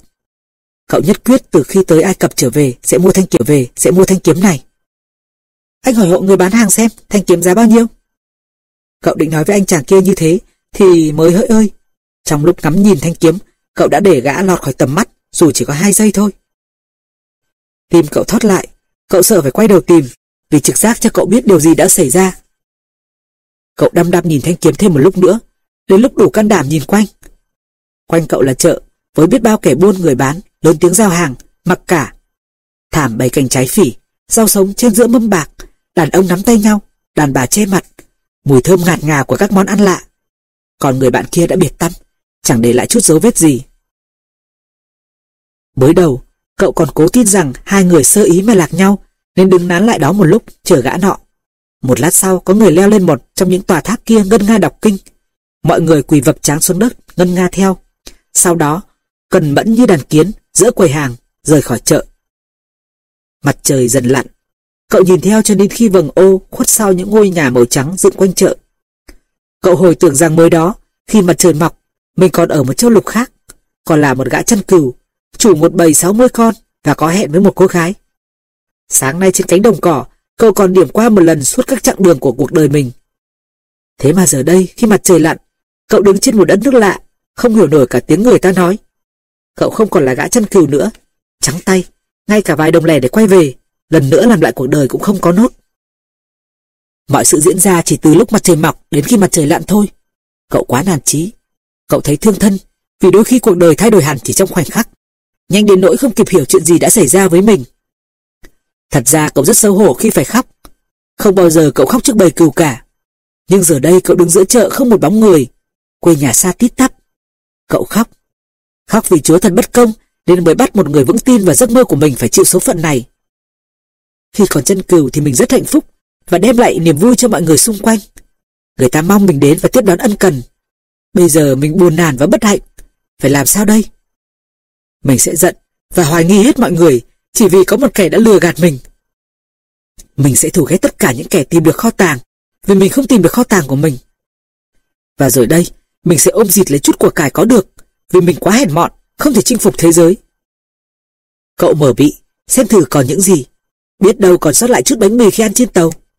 Nhưng cậu chỉ tìm thấy cuốn sắt dày, cái áo khoác da và hai viên đá ông già cho. Nhìn hai viên đá cậu thấy nhẹ cả lòng Cậu đã đổi sáu con cừu lấy hai viên đá quý từ cái áo giáp vàng. Cậu có thể bán lấy tiền mua vé về nước. Từ nay mình phải khôn hơn. Cậu tự nhủ, rồi định nhặt hai viên đá ra khỏi bị đút túi quần. Đây là một phố cảng, và gã kia nói đúng ở một điểm. Cảng lúc nào cũng đầy kẻ cắp. Bây giờ thì cậu chợt rõ vì sao người chủ quán nổi giận. Ông chỉ muốn cho cậu hiểu rằng đừng nên tin gã kia. Mình như mọi người thôi, nhìn thế giới và thấy theo ý mình muốn, chứ không phải như trong thực tế. Cậu ngắm nhìn hai viên đá, gượng nhẹ sờ, tay cảm nhiệt độ và mặt láng của chúng. Chúng là tất cả gia tài của cậu. Chỉ cần sờ chúng là cậu thấy thanh thản dần. Chúng gợi nhớ đến ông già, Chỉ cần cậu tha thiết muốn thì cả vũ trụ sẽ tác động để giúp cậu đạt được. Ông già đã nói thế. Cậu suy nghĩ thật lung để hiểu ý ông. Cậu đang đứng giữa một bãi chợ vắng tanh, không tiền, không cừu. Nhưng hai viên đá rõ ràng là bằng cớ cậu đã gặp một ông vua. Mà ông vua này biết về chuyện đời cậu, biết về khẩu súng của bố cậu, và về kinh nghiệm tình dục lần đầu của cậu nữa. Hai viên đá này dùng để dự báo. Chúng tên là Urim và Thumim. Cậu nhét đá vào bị và muốn thử một lần xem sao. Ông già đã bảo rằng phải đặt câu hỏi thật rõ ràng, vì đá chỉ hữu ích khi biết ta muốn gì. Thế là cậu hỏi, ông già có tiếp tục phù hộ cậu không? Cậu lấy ra một viên. Câu trả lời là có. Tôi có tìm được kho tàng không? Cậu hỏi tiếp, rồi lại thò tay vào bị, định lấy ra một viên đá, thì cả hai viên đều rơi xuống đất qua một lỗ thủng. Cậu không biết bị của mình bị thủng. Cậu cúi xuống định nhặt lên, xong khi thấy chúng nằm trên nền đất, cậu lại nhớ đến một câu nói khác của ông già. Hãy học cách nhận ra dấu hiệu và đi theo nó. Đây hẳn lại là một dấu hiệu. Cậu cười nhẹ nhõm, rồi nhặt đá lên, nhét vào bị. Cậu sẽ không vá bị. Hai viên đá cứ việc rơi. Cậu hiểu rằng có những điều không nên hỏi để khỏi lần tránh số phận. Và lại, mình đã muốn mình sẽ tự quyết mà. Cậu nhớ lại. Dẫu sao hai viên đá cũng đã cho cậu biết rằng ông già vẫn phù hộ cậu, khiến cậu thêm vững tin. Cậu lại nhìn quanh bãi chợ vắng tanh, nhưng không còn thấy tuyệt vọng như lúc nãy nữa. Đây không phải là một thế giới lạ, chỉ mới thôi. Và lại, đó chính là điều cậu vẫn ước ao, được biết những chân trời mới. Cho dù cậu không bao giờ tới được kim tự tháp đi nữa, thì thế này cũng đã là đi xa hơn bất cứ người chăn cừu nào cậu quen biết rồi. Chà, nếu họ biết được rằng chỉ cách 2 giờ tàu biển thôi mà có bao nhiêu là điều lạ. Tuy thế giới mới của cậu lúc này chỉ là bãi chợ vắng tanh thôi, nhưng cậu đã được biết lúc chợ đông như thế nào rồi và sẽ không bao giờ quên. Giờ cậu nhớ đến thanh hương. Đấy quả là một giá rất đắt cậu đã phải trả để ngắm nghía nó. Nhưng trước kia cậu chưa từng được thấy thanh kiếm nào đẹp như thế cả. Chợt cậu nhận thấy rằng mình có thể nhìn thế giới hoặc với con mắt của một kẻ khốn khổ bị cướp sạch hoặc của một kẻ phiêu lưu trên đường đi tìm kho tàng. Ta là một kẻ phiêu lưu đi tìm kho tàng. Cậu còn nghĩ như thế trước khi thiếp đi vì mệt. Cậu bừng mắt vì có ai thúc vào người. Hóa ra cậu nằm ngủ ngay giữa chợ, giờ lại đang tấp nập. Cậu ngơ ngác nhìn quanh tìm lũ cừu của mình, rồi sực nhớ ra mình đang ở một thế giới khác. Xong thay vì buồn phiền, cậu lại thấy sung sướng. Bây giờ cậu không cần tìm cỏ và nước nữa, mà có thể đi tìm kho tàng. Không có tí tiền nào trong túi, nhưng cậu tin vào cuộc sống. Chiều tối hôm trước, cậu đã quyết định thành một kẻ phiêu lưu, giống như những nhân vật anh hùng cậu đọc trong sách. Cậu thong thả đi dạo trên bãi chợ. Các nhà buôn đang dựng quầy của họ. Cậu giúp một người bán bánh kẹo dựng quầy. Khuôn mặt dạng dỡ nụ cười cho thấy ông ta vui vẻ, yêu đời và sẵn sàng bắt đầu một ngày làm việc mới. Nụ cười này có nét gì đó khiến cậu nhớ đến ông già, vị vua đầy bí ẩn mà cậu đã gặp. Ông nhà buôn này chắc chắn không phải là bán bánh kẹo, vì muốn sẽ có một ngày đi du lịch hay vì muốn cưới con gái một vị thương nhân. Ông làm bánh kẹo chỉ vì ông thích. Cậu ngẫm nghĩ và thấy rằng mình cũng làm được điều ông vua già hồi đó đã từng làm. Nhận ra được một người đang đi gần hay đang rời xa con đường dự sống của họ chỉ qua quan sát thôi. Thật đơn giản, thế mà trước đây mình không hề biết. Khi quầy đã dựng xong, nhà buôn nọ đưa cậu cái kẹo đầu tiên ông ta làm ra. Đi được một quãng, cậu mới chợt nhớ ra rằng quầy hàng nọ vừa do một người nói tiếng Ả Rập và một người nói tiếng Tây Ban Nha cùng dựng lên, và hai người rất là hiểu nhau. Có một thứ ngôn ngữ nằm ngoài câu chữ. Cậu nghĩ, trước đây mình đã nghiệm thấy như thế với lũ cừu, giờ đây với cả con người. Cậu học được nhiều điều mới, có những điều đã từng biết, nhưng giờ đây thấy như mới, vì trước kia cậu không hề quan tâm, và sở dĩ cậu không để tâm đến vì cậu đã quá quen thuộc với chúng. Nếu mình học được cách giải đoán thứ ngôn ngữ không lời này, thì mình sẽ giải đoán được thế giới. Tất cả chỉ là một, ông già đã nói. Cậu quyết định đi thong thả, chậm rãi qua các con đường hẹp của Tanger. Chỉ như thế thì cậu mới nhận ra được dấu hiệu. Phải kiên nhẫn vô cùng. Đó chính là đức tính đầu tiên kẻ chân cừu phải học. Cậu lại chợt nghiệm ra rằng mình đang áp dụng vào trong thế giới này mới lạ những bài học mà lũ cừu đã dạy mình. Tất cả chỉ là một, ông già đã nói. Người bán hàng pha lê nhìn mặt trời lên, rồi như mọi buổi sáng thấy lòng phiền muộn. Ông đã ở nơi này suốt gần 30 năm nay, mở một cửa hàng nằm tận đỉnh dốc, nơi chỉ còn ít người qua lại. Bây giờ mà đổi thay, làm nghề gì khác thì đã quá muộn màng. Cả đời ông chỉ học có mỗi một việc là mua và bán pha lê. Có một thời cửa hàng ông đông khách lắm. Khách thương Ả Rập này, các nhà địa chất Anh và Pháp này, lính Đức này, tất cả đều tiền đầy túi. Hồi đó nghề bán bình pha lê thật tuyệt, và ông Hà hê hình dung mình sẽ giàu sụ, rồi khi về già được sống giữa các bà vợ đẹp. Nhưng rồi thành phố Santa phát triển mạnh hơn Tanger, và việc buôn bán bị xoay chiều. Xóm giềng dọn đi gần hết, chỉ còn một ít cửa hàng vẫn trụ lại bên sườn núi. Nhưng ai dỗi hơi leo tốt lên cao chỉ vì vài ba hàng quán cơ chứ. Nhưng người bán hàng pha lê không còn có đường nào khác. 30 năm nay, ông chỉ buôn và bán hàng pha lê thì chọn nghề khác bây giờ là quá muộn.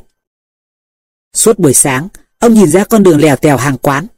Ông nhìn như thế hàng năm nay rồi, nên biết rõ giờ giấc của từng cửa hàng một. Bỗng đầu trước giờ nghỉ trưa ít phút, có một gã ngoại quốc trẻ đứng trước tủ kính cửa hàng ông. Gã ăn mặc bình thường, nhưng với đôi mắt lão luyện, ông biết gã không có tiền. Vì thế, ông vẫn nấn ná chưa đi ăn, định chờ thêm một lúc cho gã đi khỏi đã. Tấm biển treo trước cửa cho biết chủ tiệm này nói được nhiều thứ tiếng. Cậu nhìn người đàn ông sau quầy hàng. Cháu có thể lau chùi sạch sẽ những bình này nếu ông muốn. Như thế này thì chẳng ai thèm mua đâu. Cậu nói. Người bán hàng pha lên nhìn cậu không nói gì. Cháu chỉ xin ông trả cho một bữa ăn thôi. Ông ta vẫn lặng thinh, còn cậu thấy phải tự quyết định. Trong bị có cái áo khoác, chắc chắn cậu sẽ không cần đến nó trên sa mạc. Thế là cậu lôi áo ra, dùng để lau chùi ngay những ly tách với bình hoa. Sau nửa giờ, cậu lau sạch hết mọi thứ bày trong tủ kính. Trong lúc đó có hai người khách đến mua vài ly cà phê. Lau chùi xong, cậu xin ông ta cho mình ăn. Ta đi ăn chung, người bán hàng pha lê nói. Ông ta treo một tấm biển trước cửa, rồi hai người đi tới một quán nhỏ xíu trên sườn núi. Khi họ đã ngồi vào cái bàn duy nhất trong quán, ông ta mới cười. Lẽ ra cậu không cần phải lau chùi gì hết. Ông nói, điều răn của kinh Koran buộc chúng tôi cho người đói ăn. Thế sao ông cứ lại cứ để cháu lau chùi? Vì những ly bình ấy bụi bặm bẩn thỉu, hai chúng ta, cậu cũng như ta, đều cần phải gột sạch những tạp niệm trong đầu. Ăn xong, người bán hàng pha lê nói với cậu. Ta muốn cậu giúp việc cho ta. Hôm nay trong lúc cậu lau chùi thì có hai người đến mua hàng. Đó là điểm lành. Người ta nói quá nhiều về điểm này điểm nọ. Cậu thầm nghĩ. Nhưng họ không ý thức được điều họ nói. Giống như mình không ý thức rằng đã từ lâu mình với lũ cừu giao cảm với nhau bằng một thứ ngôn ngữ nằm ngoài tiếng nói. Cậu ưng làm việc cho ta chứ? Ông ta hỏi tới. Được, cháu sẽ làm nốt ngày hôm nay. Trước sáng sớm mai, mọi món hàng pha lê trong tiệm ông sẽ được lau chùi hết. Đổi lại, cháu muốn có đủ tiền để đi Ai Cập ngay sáng mai. Nghe thế, người bán pha lê bật cười. Dù cậu có lau chùi số hàng của ta suốt một năm, và ngay cả khi cậu có được tiền hoa hồng kha khá do bán được hàng, thì cậu vẫn còn phải vay thêm tiền mới đến được Ai Cập. Giữa Tanger và Kim Tự Tháp là cả nghìn cây số sa mạc. Tất cả như chết lặng đi trong giây lát. Như thể thành phố này chìm sâu trong giấc ngủ. Không còn hàng quán nữa, không còn những nhà buôn mặc cả nữa, không còn những người ngân nga trên tháp giáo đường, không còn thanh kiếm báu với cây chuôi cần đá quý, không còn hy vọng và phiêu lưu nữa.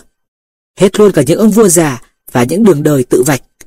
Hết luôn cả kho tàng kim tự tháp. Cả thế giới như nín lặng bởi vì tâm hồn của cậu câm nín, không đau đớn, không khổ sở, không thất vọng. Chỉ có một cái nhìn trống không qua cửa quán ăn và một khao khát được chết. muốn rằng tất cả chấm dứt ngay từ giây phút ấy.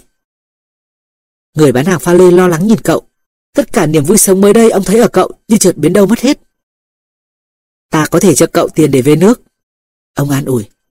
Cậu vẫn lặng thinh, rồi chợt đứng phát lên, xốc quần áo ngay ngắn, cầm lấy bị. Cháu sẽ làm việc cho ông. Cậu đáp, sau một lát cậu nói. Cháu cần tiền để mua răm ba con cừu. Phần 2 Đã gần một tháng nay, cậu làm việc cho chủ tiệm pha lê, nhưng công việc không làm cậu thoải mái lắm. Ông ta đứng suốt ngày sau quầy hàng với vẻ mặt ngán ngầm, luôn miệng nhắc cậu phải cẩn thận kẻo vỡ. Tuy thế cậu vẫn tiếp tục làm, vì tuy ông già này bẩn tính nhưng sòng phẳng, và tiền hoa hồng cho mỗi món hàng bán được cũng kha khá, thành ra cậu đã dành dụm được chút ít. Sáng hôm ấy cậu nhầm tính, nếu tiếp tục làm như từ trước đến giờ, thì cậu cần một năm mới mua nổi dăm ba con cừu. Cháu muốn đóng một cái kệ bày hàng pha lê. Ta có thể kê kệ trước tiệm để lôi kéo khách lên đây. Ta không đóng kệ, cũng bởi ta sợ người đi va phải, bể hết ly tách. Chủ tiệm đáp. Ngày trước, khi cháu dẫn cừu đi, thì lúc nào cháu cũng có nguy cơ chúng bị rắn cắn. Nhưng đã làm thân cừu và người chăn thì phải chấp nhận thôi. Người chủ tiệm tiếp một ông khách. Ông này mua luôn ba bình hoa. Hàng họ bán chạy hơn bao giờ hết. Khác nào thế giới quay lại cái thời mà con đường này là một trong những nơi tấp nập du khách nhất tăng cơ. Hàng họ bán chạy quá. Chủ tiệm nói với cậu sau khi người khách kia đi khỏi. Tiền này sẽ cho phép ta được sống thoải mái hơn và chẳng bao lâu nữa, cậu lại có một bầy cừu. Thế thì việc gì phải làm thêm cho nhọc nhằn chứ? Vì chúng ta phải làm theo dấu hiệu. Cậu đáp để rồi hối tiếc đã lỡ lời vì chủ tiệm pha lê đã từng gặp ông vua nào đâu. Cái đó gọi là thánh nhân đã kẻ khô khơ vì cuộc đời muốn rằng anh phải đi theo con đường của riêng mình. Ông vua già đã nói thế mà. Thế mà ông chủ tiệm cũng hiểu ý cậu đấy. Ngày sự có mặt của cậu trong cửa tiệm đã là một dấu hiệu rồi. Rồi khi tiền bắt đầu vào như nước, thì ông không hối tiếc đã thuê chàng trai Tây Ban Nha này. Lúc đầu vì ông nghĩ rằng không thể bán nhiều hơn trước, nên đã đề nghị cậu trả tiền hoa hồng khá cao.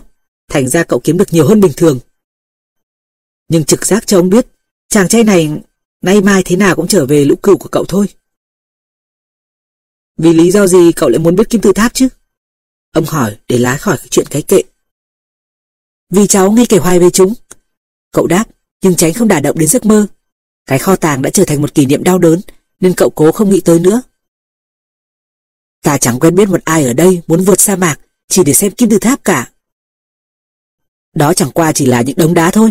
Cậu có thể tự xếp lấy một cái ngay trong vườn cũng được mà. Chủ tiệm nói. Coi bộ ông không mơ ước được đi đây đi đó nhỉ? Cậu đáp rồi quay qua tiếp một người khách mới bước vào tiệm. Hai hôm sau, chủ tiệm tìm cậu để nói về vụ cái kệ. Ta không ưa thay đổi. Cậu và ta không giống như những nhà đại phú thương Hansan kia. Lỡ mua nhầm hàng thì ông ta cũng chẳng bận tâm gì.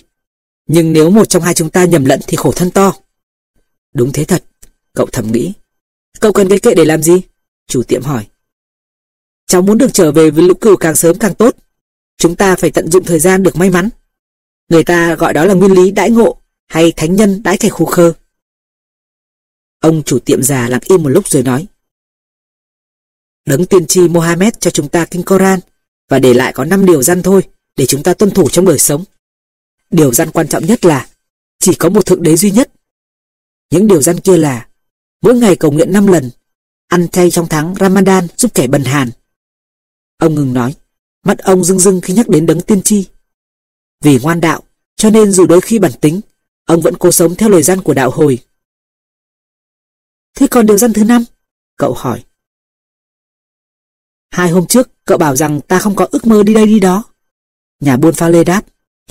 Bổn phận thứ năm của mỗi một người Hồi giáo là ít nhất một lần trong đời hành hương đến thánh địa Mecca. Mecca còn xa hơn kim tự tháp nhiều. Hồi trẻ, ta muốn dành dụng ít tiền để mua cửa tiệm này.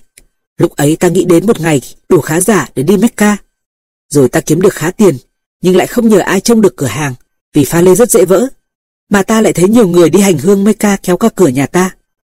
Có vài người giàu kéo theo cả đoàn người làm và lạc đà, nhưng phần lớn họ nghèo hơn ta nhiều. Ai nấy hớn hở trở về và treo dấu hiệu của chuyến hành hương trên cửa. Một người trong bọn họ, ông ta chỉ là thợ sửa giày thôi. Kể ta nghe rằng đã phải mất suốt gần một năm để vượt sa mạc. Thế mà vẫn không thấy cực bằng đi lùng trong khu phố Tăng Hơ để tìm ra cho loại da thuộc thích hợp. Nếu thế sao không đi Mecca ngay lúc này? Cậu hỏi. Vì Mecca giúp ta có được sức sống, chịu nổi cái đơn điệu nhàm chán của đời sống ngày này qua ngày khác, đối diện với những món hàng vô tri trên kệ kia và nuốt cho trôi những bữa ăn trong cái quán kinh khủng nọ. Ta sợ sau khi đã đạt được ước mơ rồi thì không còn gì thúc đẩy mình tiếp tục sống nữa. Cậu mơ có cừu và được thấy kim tự tháp. Cậu khác hẳn ta vì cậu muốn đạt được ước mơ. Còn ta chỉ muốn mơ về Mecca thôi. Ta đã từng cả trăm lần hình dung mình đã vượt sa mạc, đến được quảng trường có đặt tảng đá thiêng và phải đi bảy vòng quanh trước khi sờ được tảng đá. Ta đã mường tượng sẽ có những ai ở quanh mình lúc đó, những kinh cầu và cả những lời chúng ta nói với nhau. Xong bị sợ thất vọng não nề nên ta chọn cách chỉ mơ thôi. Hôm ấy, chủ tiệm đồng ý cho đóng kệ trưng bày hàng. Ông và cậu, mỗi người có một quan niệm riêng về mơ ước. Lại thêm hai tháng nữa trôi qua, và cái kệ đã đem lại cho tiệm pha lê thêm nhiều khách. Chàng trai tính rằng, 6 tháng sau cậu sẽ về lại Tây Ban Nha và sẽ lưng mua lại 60 con cừu và không chừng thêm 60 con nữa ấy chứ. Chưa đầy một năm sau, đàn cừu của cậu sẽ tăng gấp đôi và cậu sẽ có thể buôn bán được với người Ả Rập vì bây giờ cậu hiểu được thứ ngôn ngữ lạ lùng này rồi. Từ cái buổi sáng đầu tiên trên bãi chợ không người đến nay, cậu không đụng tới hai viên đá Urim và Thummim nữa. Vì đối với cậu, Ai Cập chỉ còn là giấc mộng, xa xôi như thể Mecca đối với chủ tiệm pha lê. Giờ thì cậu thích việc mình làm và luôn nghĩ đến lúc sẽ đặt chân trở lại Tarifa như một kẻ chiến thắng. Hãy luôn nhớ tới điều cậu muốn đạt được. Ông vua già từng bảo thế. Bây giờ thì cậu đã hiểu và cố công thực hiện. Có thể kho tàng của cậu chính là được đến xứ sở lạ này, gặp phải một tay bợm, và rồi cậu được bày cừu nhiều gấp đôi mà chẳng phải trả tí gì hết. Cậu thấy tự hào. Chả gì cậu cũng đã học được nhiều điều quan trọng, chẳng hạn biết bán hàng pha lê, dùng ngôn ngữ không lời nói và hiểu dấu hiệu. Một buổi xế trưa nọ, cậu gặp một người trên triền núi. Ông ta phàn nàn rằng, sau cái dốc cao vòi vọi này, chẳng tìm ra đâu một chỗ cho đàng hoàng có bán giải khát. Do đã hiểu được ngôn ngữ của dấu hiệu, cậu bèn tìm chủ tiệm nói rằng Ta nên bán trà cho những người leo dốc trên đây. Quanh đây đã đủ nơi bán trà rồi. Chủ tiệm đáp. Ta có thể mời trà đựng trong ly cà phê, trà sẽ ngon hơn và người ta sẽ mua luôn cả ly, vì cái đẹp thường quyến rũ con người nhiều nhất. Chủ tiệm lặng im nhìn cậu một lúc. Ông không nói gì cả.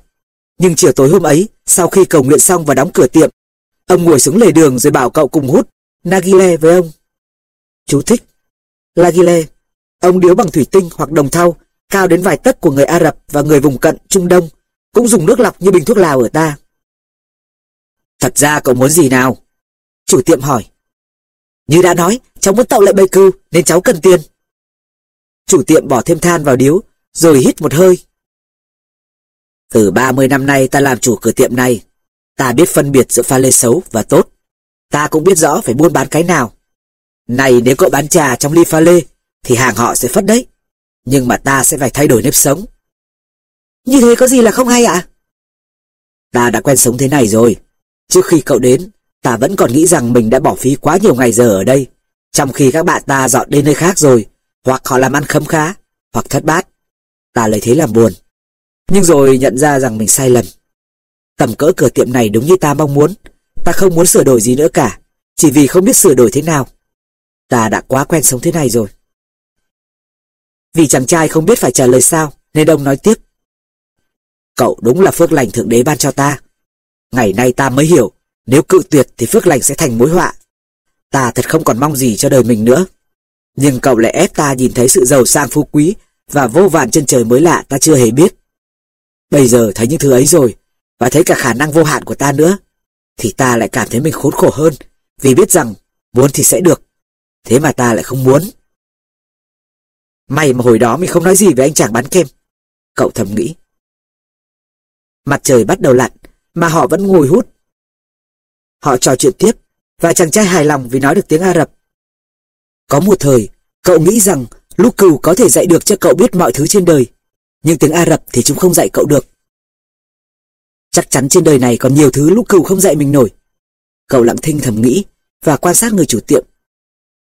Nói cho cùng thì chúng chỉ lo tìm cái ăn và nước uống. Có thể nói, không phải chúng dạy mình, mà do chính mình học được. Mắc tấp. Chủ tiệm lên tiếng. Nghĩa là gì ạ? À? Phải là người Ả Rập mới hiểu được. Nhưng tạm dịch ra là thế này. Trong kinh Koran có viết. Rồi trong khi dập tắt than trong Nagile, ông bảo rằng từ nay cậu có thể bán trà trong ly pha lê được đấy. Đôi khi không có cách đôi khi không có cách gì ngăn được dòng đời. Ai leo hết dốc tới nơi đều cũng mệt nhoài. Rồi họ thấy ở cửa hàng pha lê trên đó có bán trà bạc hà.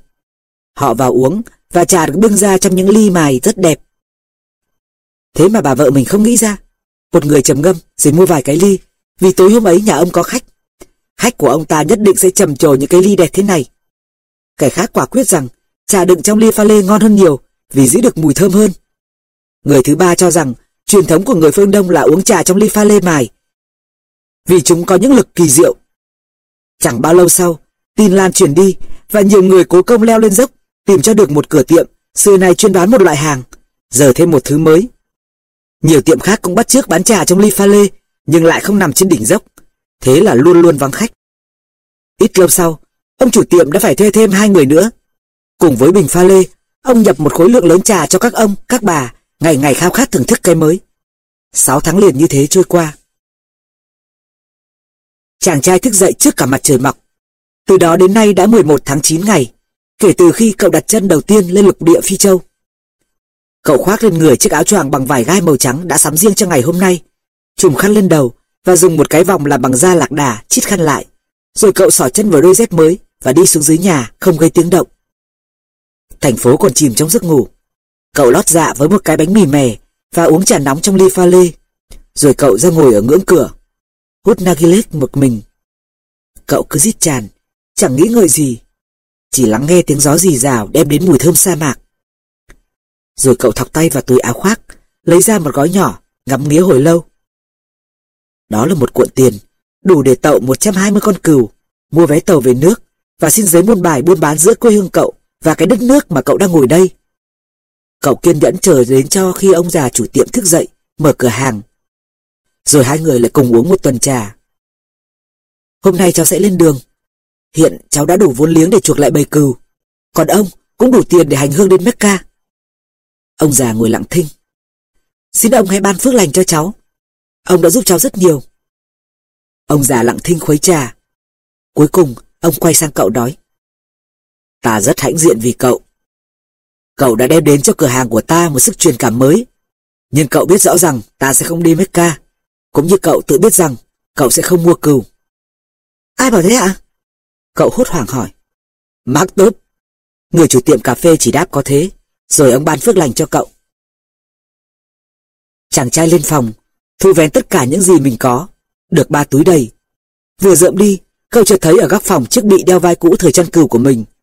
Nó sờn đến nỗi không nhận ra. Trong bị còn quyển sách dày và chiếc áo khoác cũ. Cậu lấy áo, định đem cho một đứa trẻ sống lang thang nào đó, thì hai viên đá Urim và Thummim rơi xuống. Lúc ấy cậu mới sực nhớ đến vị vua già và sửng sốt vì không ngờ bấy lâu nay mình không hề nghĩ đến ông. Suốt một năm qua, cậu chỉ bận lo kiếm tiền để khi trở về Tây Ban Nha khỏi mang tiếng là kẻ chẳng làm nên trò chống gì. Đừng bao giờ từ bỏ ước mơ của mình. Ông vua già đã bảo cậu thế. Và hãy lần theo dấu hiệu. Cậu nhặt hai viên đá lên và có lại cảm giác lạ lùng rằng ông đang ở gần bên mình. Một năm dài, cậu đã làm việc cật lực. Và giờ đây dấu hiệu chỉ rằng đã đến giờ lên đường. Bây giờ thì mình sẽ lại sống hệt như xưa. Cậu nghĩ thầm, dù lũ cừu không dạy cho mình tiếng Ả Rập. Tuy nhiên, lũ cừu đã dạy cậu một điều còn quan trọng hơn nữa, rằng trên thế giới có một ngôn ngữ ai cũng hiểu cả, và chính cậu đã dùng suốt bấy lâu nay để làm cho cửa hàng phát đạt. Đó là ngôn ngữ của sự phấn khởi, của nỗ lực, hăng say dốc sức thực hiện điều mình vững tin và mong mỏi đạt được. Tanger không còn là một thành phố xa lạ đối với cậu nữa, và cậu cảm thấy có thể chinh phục cả thế giới cũng bằng phương cách cậu đã chinh phục thành phố này. Khi cậu quyết tâm muốn điều gì, thì cả vũ trụ sẽ tác động để giúp cậu đạt mục đích. Ông vua già đã nói thế. Nhưng nhà vua đã không hề đề cập đến bọn cướp đường, đến sa mạc mênh mông vô tận, đến những kẻ biết mình có ước mơ mà không muốn thực hiện nó. Nhà vua cũng không hề bảo rằng kim tự tháp chỉ là những đống gạch cũ mà ai cũng có thể tự dựng được trong vườn mình. Và ông cũng quên luôn không nói rằng khi người ta có đủ tiền để mua một đàn cừu lớn hơn thì cứ nên mua. Cậu sách bị cùng những túi kia xuống thang. Ông chủ tiệm đang tiếp một cặp khách ngoại quốc, trong khi hai khách hàng đang tha thần trong cửa hàng và uống trà trong ly pha lê. Vào cái giờ sớm này thì nhiều việc lắm đây. Từ chỗ đang đứng lần đầu tiên để cậu để ý, rằng tóc chủ tiệm gợi cậu nhớ đến tóc ông vua già. Rồi cậu lại nhớ nụ cười của người bán bánh kẹo vào cái ngày đầu tiên cậu không biết đi về đâu, không biết lấy gì ăn. Nụ cười ấy cũng giống nụ cười của nhà vua nữa. Khác nào ông đến đây và để lại tung tích vậy? Cậu thầm nghĩ. Như thể ai một lần trong đời cũng có dịp gặp gỡ nhà vua. Ông đã từng nói rằng sẽ luôn xuất hiện với kẻ nào quyết chí đi theo con đường mình tự chọn mà. Cậu đi, không từ giã chủ tiệm, vì cậu không muốn khóc, không muốn ai nhìn thấy nỗi đau đớn của cậu. Nhưng chắc chắn cậu sẽ nhớ mãi thời gian ở nơi đây và những gì đã học được. Giờ đây cậu thêm tự tin và cảm thấy nếu cần mình có thể chinh phục cả thế giới. Tuy nhiên, mình vẫn trở về chốn cũ thân quen và sẽ lại chân cừu. Bỗng dưng cậu chợt thấy không thích như thế nữa. Cậu đã làm việc suốt một năm dòng để thực hiện giấc mơ này. Thế mà bây giờ, ước mơ ấy cứ mỗi lúc một mờ nhạt dần. Có thể đó không thật sự là ước mơ của cậu. Biết đâu như ông chủ tiệm pha lê mà lại hóa hay, sẽ không bao giờ đi Mecca cả, nhưng cả đời mơ đến nó. Cậu băn khoăn cầm hai viên urin và thung mim trong tay, Chúng truyền cho cậu sức mạnh ý chí từ vị vua già. Tình cờ, hoặc cũng có thể do dấu hiệu, cậu vào đúng cái quán nước ngày xưa. Không thấy gã đã bịp cậu đâu. Chủ quán bưng đến cho cậu một tách trà. Bất cứ lúc nào mình cũng có thể trở lại chăn cừu được. Cậu ngẫm nghĩ. Mình đã biết cách chăn cừu rồi thì không thể nào quên được. Còn đi đến kim tự tháp Ai Cập thì biết đâu mình không có dịp nào khác nữa. Ông già có á giáp bằng vàng ròng và biết chuyện đời mình thì nhất định phải là vua, một minh quân thật sự. Chỉ có 2 giờ tàu thủy ngăn cách cậu với đồng cỏ vùng Andalusia, còn giữa cậu và kim tự tháp là sa mạc mênh mông. Cậu thấy nghĩ ngược lại thế này cũng được chứ? Tính ra thì cậu hiện ở gần kho tàng hơn 2 tiếng, cho dù đã phải mất gần một năm để vượt qua quãng đường này. Thật dễ hiểu vì sao mình cứ thiên về lưỡng cừu của mình. Vì mình biết rõ chúng rồi, chăn chúng cũng chẳng cực nhọc gì, và chúng dễ thương. Còn mình có được sa mạc hay không thì chưa biết. Nhưng mà kho tàng của mình chôn ở đó.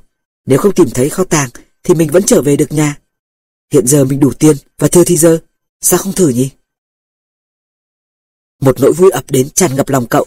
Lúc nào cậu muốn làm kẻ chân cừu hay thành người bán hàng pha lê cũng được. Có thể trên thế giới còn nhiều kho tàng bí mật khác nữa. Nhưng cậu đã nằm mộng hai lần và một nhà vua đã xuất hiện với cậu. Đâu phải ai cũng được như thế. Cậu hân hoan rời khỏi quán nước vì chợt nhớ ra rằng một trong những người cung cấp hàng cho chủ tiệm pha lê đã chở hàng vượt sa mạc cùng với một đoàn lữ hành. Cậu nắm chặt hai viên đá Urim và Thumim, nhờ chúng mà cậu đã trở lại con đường dẫn đến kho tàng. Ta luôn luôn ở cạnh những kẻ đi theo con đường mình tự chọn. Ông vua già đã nói. Vậy thì mất gì mà mình không hỏi thử ở nhà kho xem kim tự tháp có ra thật thế không? Anh chàng người anh nọ ngồi trong một tòa nhà nồng nặc mùi súc vật. Mồ hôi và bụi bặm. Không thể nào gọi là nhà kho được. Một cái chuồng mới đúng. Mình đã học hành cả đời để rồi lạc loài đến đây. Anh thầm nghĩ trong khi lơ đãng lần dở một tập san hóa học. Mười năm học đổi lấy một chuồng nhốt thú vật. Nhưng anh không được thoái chí. Phải tin vào dấu hiệu. Cả đời anh, tất cả sự học tập của anh tập trung vào việc hiểu cho được thứ ngôn ngữ vũ trụ. Mới đầu, anh quan tâm tới Esperanto. Chú thích, Esperanto là quốc tế ngữ. Sau đó đến tôn giáo, rồi sau cùng là thuật giả kim. Đến nay, anh đã nói được tiếng ngôn ngữ quốc tế, thấu hiểu các tôn giáo lớn, nhưng anh vẫn chưa thành nhà giả kim. Chắc chắn anh đã học được cách giải đoán nhiều điều quan trọng, nhưng sự thâm cứu của anh đã đạt tới mức không tiến thêm được nữa. Anh đã hoài công tìm cách liên hệ với các nhà giả kim này, nhà giả kim nọ, nhưng họ là những con người kỳ dị. Chỉ nghĩ đến mình và hầu như không hề chịu giúp đỡ ai. Biết đâu họ đã tìm ra đá tạo vàng rồi, và vì thế sẽ không bao giờ hé môi tiết lộ. Anh đã dùng một phần gia tài thừa hưởng của bố vào việc đi tìm đá tạo vàng, cũng như tự tìm đến những thư viện tiếng tăm nhất thế giới và mua những tác phẩm quan trọng và hiếm nhất về thuật giả kim. Trong một tác phẩm có ghi chép rằng, nhiều năm trước, một nhà giả kim chứ danh người Ả Rập đã sang thăm châu Âu. Nghe đồn ông này đã hơn 200 tuổi và đã phát hiện ra đá tạo vàng, cũng như tìm ra thuốc trường sinh bất lão. Chàng người Anh lấy rất làm không phục, nhưng anh vẫn cho rằng đó chỉ là một trong những huyền thoại thôi. Nếu như một người quen của anh trở về sau chuyến khảo cổ trong sa mạc, không tình cờ kể về một người Ả Rập già có những năng lực phi thường. Ông ta sống ở ốc đảo El Fayum. Người nọ nói, người ta kháo rằng ông ta 200 tuổi có thể biến mọi kim loại thành vàng.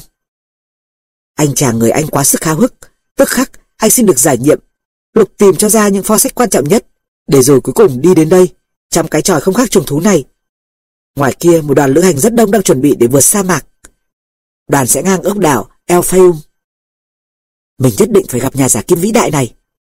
Anh nghĩ và nhờ thế mà cảm thấy mùi mồ hôi của lũ vật có phần dễ chịu hơn chút ít.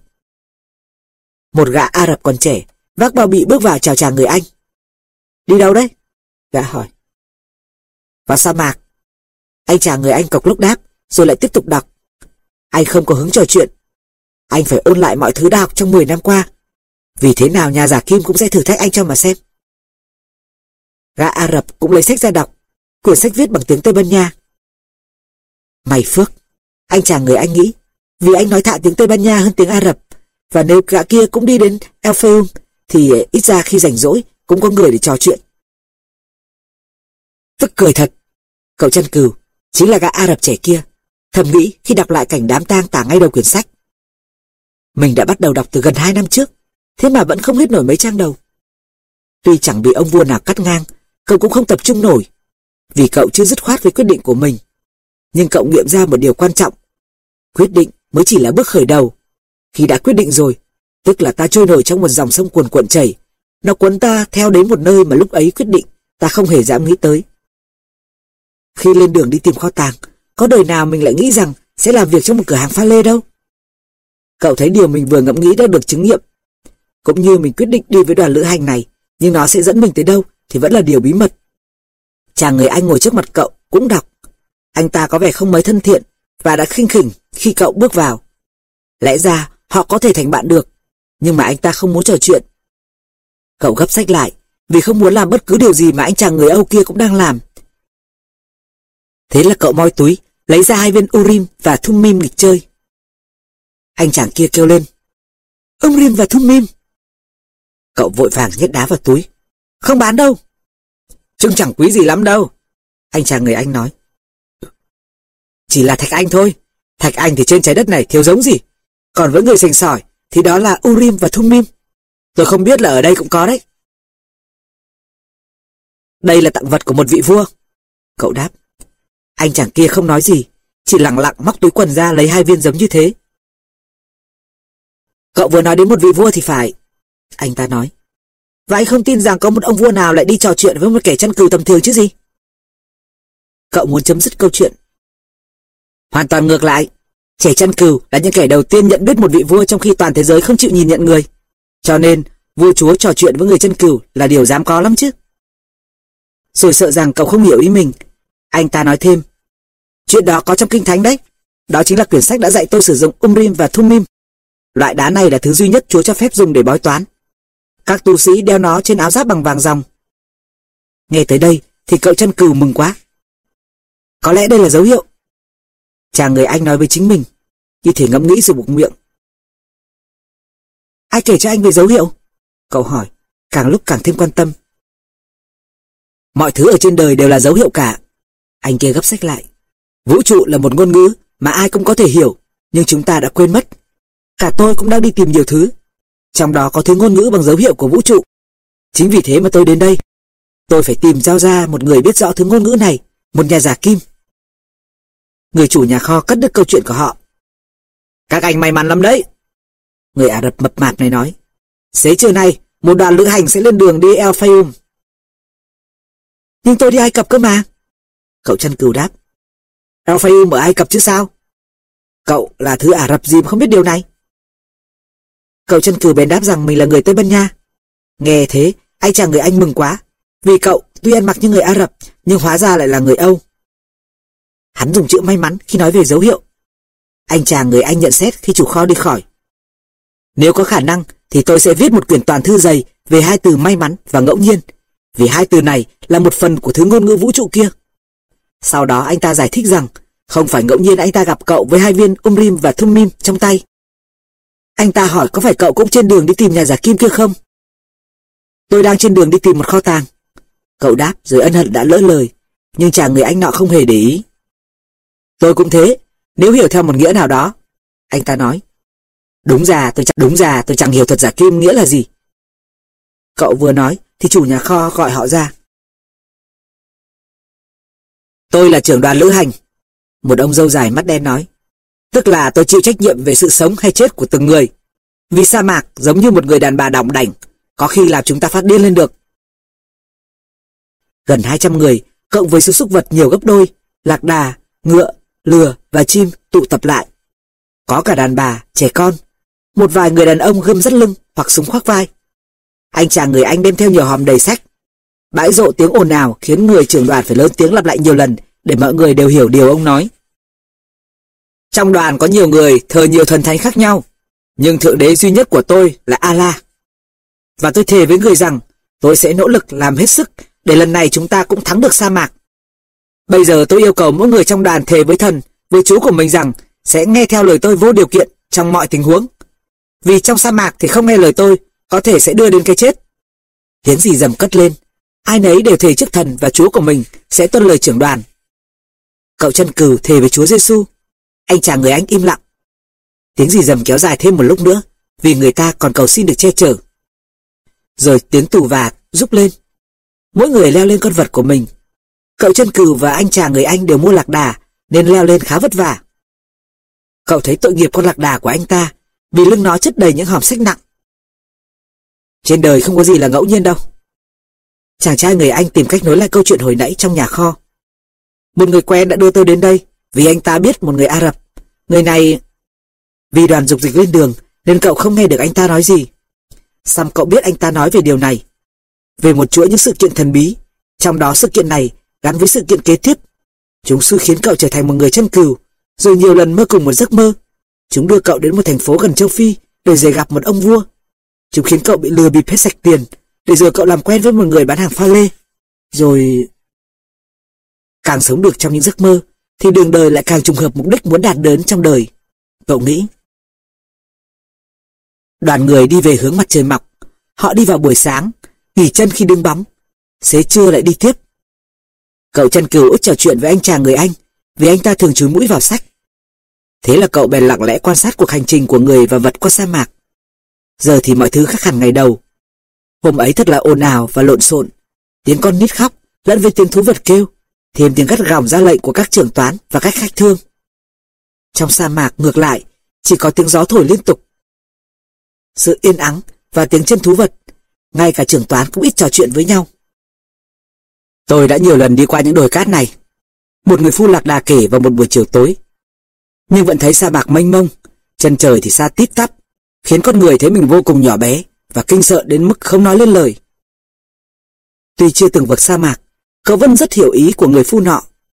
Mỗi khi nhìn biển cả hay ánh lửa, cậu đều thường ngồi lặng hàng giờ, không nghĩ ngợi gì, chỉ trực cảm quyền lực của thiên nhiên vô tận.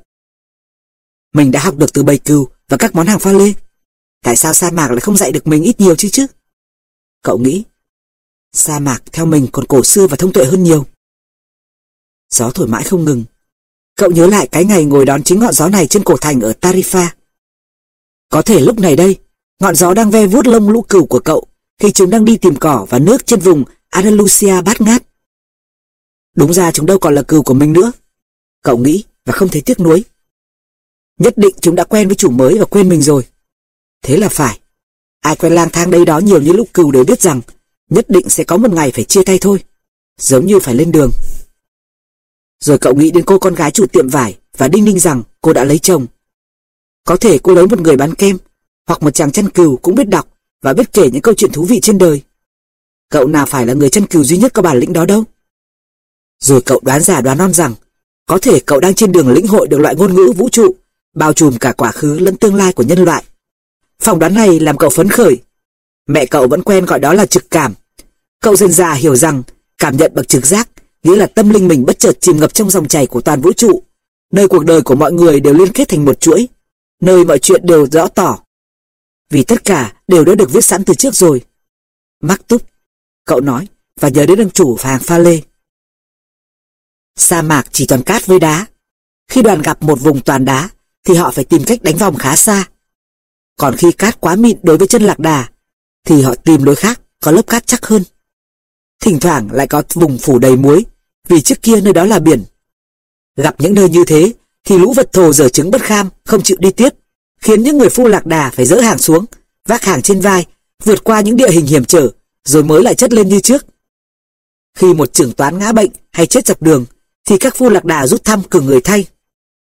Nhưng dù có phải đi vòng bao nhiêu đi nữa, thì đoàn vẫn không bao giờ quên đích. Khi đã vượt mọi chướng ngại rồi, thì sao trên trời sẽ lại chỉ cho họ đường của ốc đảo. Dạng đông, khi thấy sao sáng trên bầu trời là họ biết rằng sao kia báo hiệu một nơi có phụ nữ, nước, trà là và cây cọ.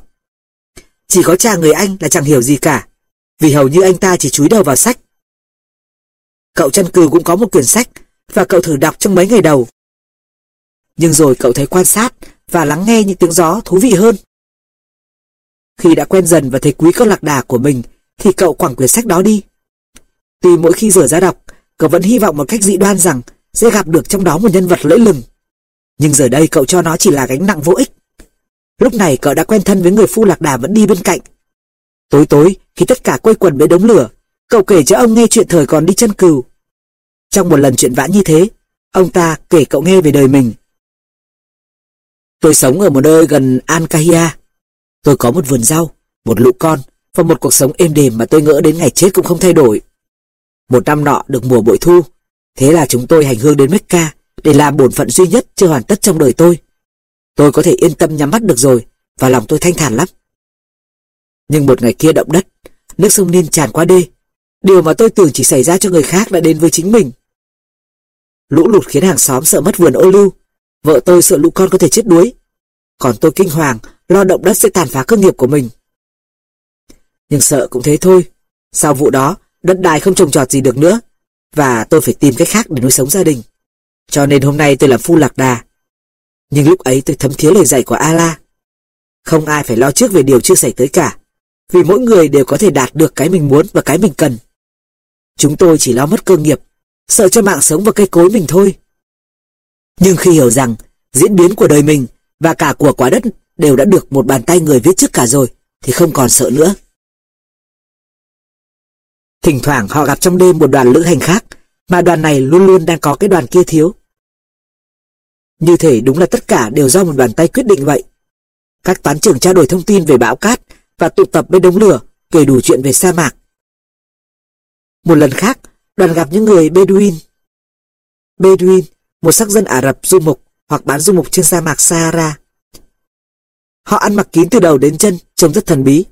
Họ theo dõi lộ trình của từng đoàn lữ hành để cảnh báo đoàn về các toán cướp và về các bộ tộc hiếu chiến. Họ đến và đi đều lặng lẽ, ăn mặc toàn đen, chỉ để hở đôi mắt. Vào một buổi tối như thế, người phu lạc đà đến tìm cậu chân cừu đang ngồi cùng anh chàng người Anh bên đống lửa. Nghe đồn có thể xảy ra đánh nhau giữa các bộ lạc. Ông ta nói. Họ ngồi lặng thinh. Cậu chân cừu cảm thấy có một nỗi sợ bàng bạc đâu đó. Tuy không ai nói gì cả. Một lần nữa, cậu lại hiểu được thứ ngôn ngữ không lời, ngôn ngữ của vũ trụ. Một lúc sau, chàng người Anh mới hỏi có nguy hiểm gì không? Ai đã vào sa mạc rồi thì không còn quay lại được nữa. Người phu lạc đà nói. Khi không còn đường lui, thì chúng ta phải tìm ra cách nào tốt nhất để tiến tới. Mọi chuyện khác phó thác cho Allah, kể cả sự nguy hiểm. Và ông ta kết thúc bằng cái từ thần bí, mắc túc. Anh nên chú ý quan sát các đoàn lữ hành kỹ hơn. Cậu nói với chàng người Anh sau khi người phu đi khỏi. Họ phải đi lòng vòng hoài đấy, nhưng lúc nào cũng nhắm hướng mục tiêu. Còn cậu nên đọc nhiều hơn về thế giới đi thôi. Chàng kia đáp, sách cũng bổ ích như đoàn lữ hành vậy. Đoàn người và vật dài dằng dặc đi nhanh tới phía trước. Không phải họ chỉ giữ yên lặng trong ban ngày, mà ngay cả tối đến, họ cũng chỉ dì dầm trò chuyện quanh đống lửa. Rồi một ngày nọ, trưởng đoàn quyết định không được đốt lửa nữa để tránh gây sự chú ý. Họ quay đám thú vật lại thành một vòng tròn, người chen trúc ở bên trong cho đỡ lạnh. Trưởng đoàn còn cắt đặt người mang vũ khí canh gác vòng ngoài.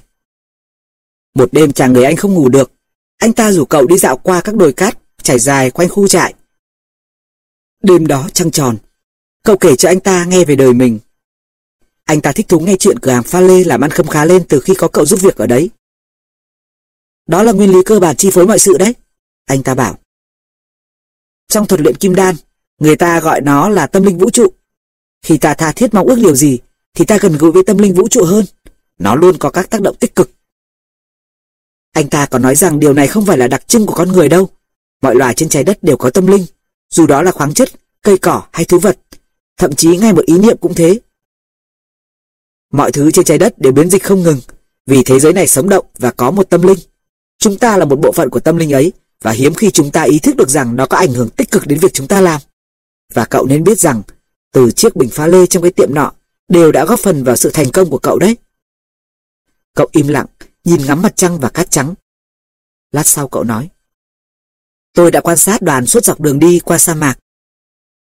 Đoàn và sa mạc nói cùng một thứ tiếng, nên đoàn được phép đi băng qua nó. Đoàn cân nhắc từng bước một để được hòa điệu với sa mạc. Và khi có hòa điệu thì đoàn đến được ốc đảo. Bất cứ ai trong chúng ta đến đây, dù can đảm có thừa, nhưng không hiểu được thứ ngôn ngữ ấy thì sẽ chết ngay từ đầu. Hai người cùng ngắm trăng. Đó chính là phép kỳ diệu của dấu hiệu. Cậu nói tiếp, tôi đã nhìn thấy được các trưởng toán nhận biết ra dấu hiệu của sa mạc như thế nào, cũng như cách tâm linh của đoàn hội ý với tâm linh sa mạc. Lát sau chàng người Anh nói, tôi phải quan tâm đến đoàn nhiều hơn mới được. Còn tôi cần phải đọc lô sách của anh. Cậu đáp. Đó thật là những quyển sách lạ kỳ, viết về thủy ngân, muối, rồng và vua chúa. Cậu chẳng hiểu gì cả. Dẫu sao cũng có một ý chính xuyên suốt gần hết mọi quyển. Đó là mọi sự vật đều góp phần diễn giải cho tổng thể. Trong một quyển nọ, Cậu phát hiện ra rằng văn bản quan trọng nhất của thuật luyện kim đan chỉ vẹn vẹn có mấy hàng thôi. Viết trên một phiến ngọc lục bảo. Chàng người Anh nói tự hào vì đã dạy cho cậu học được chút ít điều mới. Tất cả những sách này dùng vào việc gì? Để diễn giải những hàng chữ đó. Anh ta đáp xong có vẻ không tự tin lắm. Quyển sách cậu chân kiều thích hơn cả kể về cuộc đời của những nhà luyện kim nổi tiếng nhất. Họ là những người hiến cả đời mình cho việc tinh hóa kim loại trong phòng thí nghiệm. Họ tin rằng khi kim loại được nung nóng nhiều năm thì chúng sẽ mất đi những tính chất nguyên thủy, chỉ còn lại cái tâm linh vũ trụ thôi. Tâm linh vũ trụ này sẽ giúp họ hiểu được mọi thứ trên mặt đất, vì nó là thứ ngôn ngữ kết nối mọi sự vật với nhau. Họ gọi phát kiến này là đại công trình, gồm một phần lòng và một phần giật. Chẳng lẽ quan sát con người và dấu hiệu không đủ để phát kiến ngôn ngữ này sao? Cậu hỏi. Cậu chỉ giỏi giản đơn hóa tất cả. Chàng người anh bực mình đáp. Luyện kim đan là một việc quan trọng, đòi hỏi mỗi bước phải làm đúng theo chỉ dẫn của thầy. Cậu được biết phần lòng của đại công trình gọi là thuốc trường sinh bất lão, chữa được mọi bệnh tật, khiến nhà luyện kim đan trẻ mãi. Phần rắn gọi là đá tạo vàng. Phát hiện ra đá tạo vàng có phải là đơn giản đâu. Các nhà luyện kim kiên trì nhiều năm trong phòng thí nghiệm, nhìn ngọn lửa tinh hóa kim loại. Họ nhìn ngọn lửa cho đến khi mọi cao ngạo của thế giới này đều biến mất dần. Rồi một ngày kia, họ nhận thấy rằng tinh hóa kim loại cũng là thanh lọc chính mình. Nghe thế, cậu liền liên tưởng tới người chủ cửa hàng pha lê. Ông ta thấy rất nên lau chùi các bình trong cửa hàng, vì như thế cả ông lẫn cậu đều gột rửa được mọi tạp niệm. Bây giờ thì cậu tin chắc rằng cũng có thể học được thuật luyện kim đan trong cuộc sống hàng ngày. Hơn nữa, anh ta nói tiếp, đá tạ vàng có một tính chất độc đáo, chỉ cần một mảnh chỉ cần một mảnh vụn của nó đủ để biến một khối lượng lớn kim loại thành vàng. Nghe thế, cậu lại càng quan tâm hơn đến thuật luyện kim. Cậu chỉ cần chút ít kiên nhẫn là có thể biến tất cả thành vàng. Cậu đọc lại cuộc đời của một vài người làm được việc này. Henventius, Elias, Fulcanesi, Geber, toàn những chuyện hấp dẫn cả. Những người này đều đã đi chọn con đường đời họ chọn. Họ đi đây đó, gặp gỡ các bậc trí giả khác, làm những việc thần kỳ ngay trước mắt những kẻ hồ nghi. Họ có trong tay đá tạo vàng và thuốc trường sinh.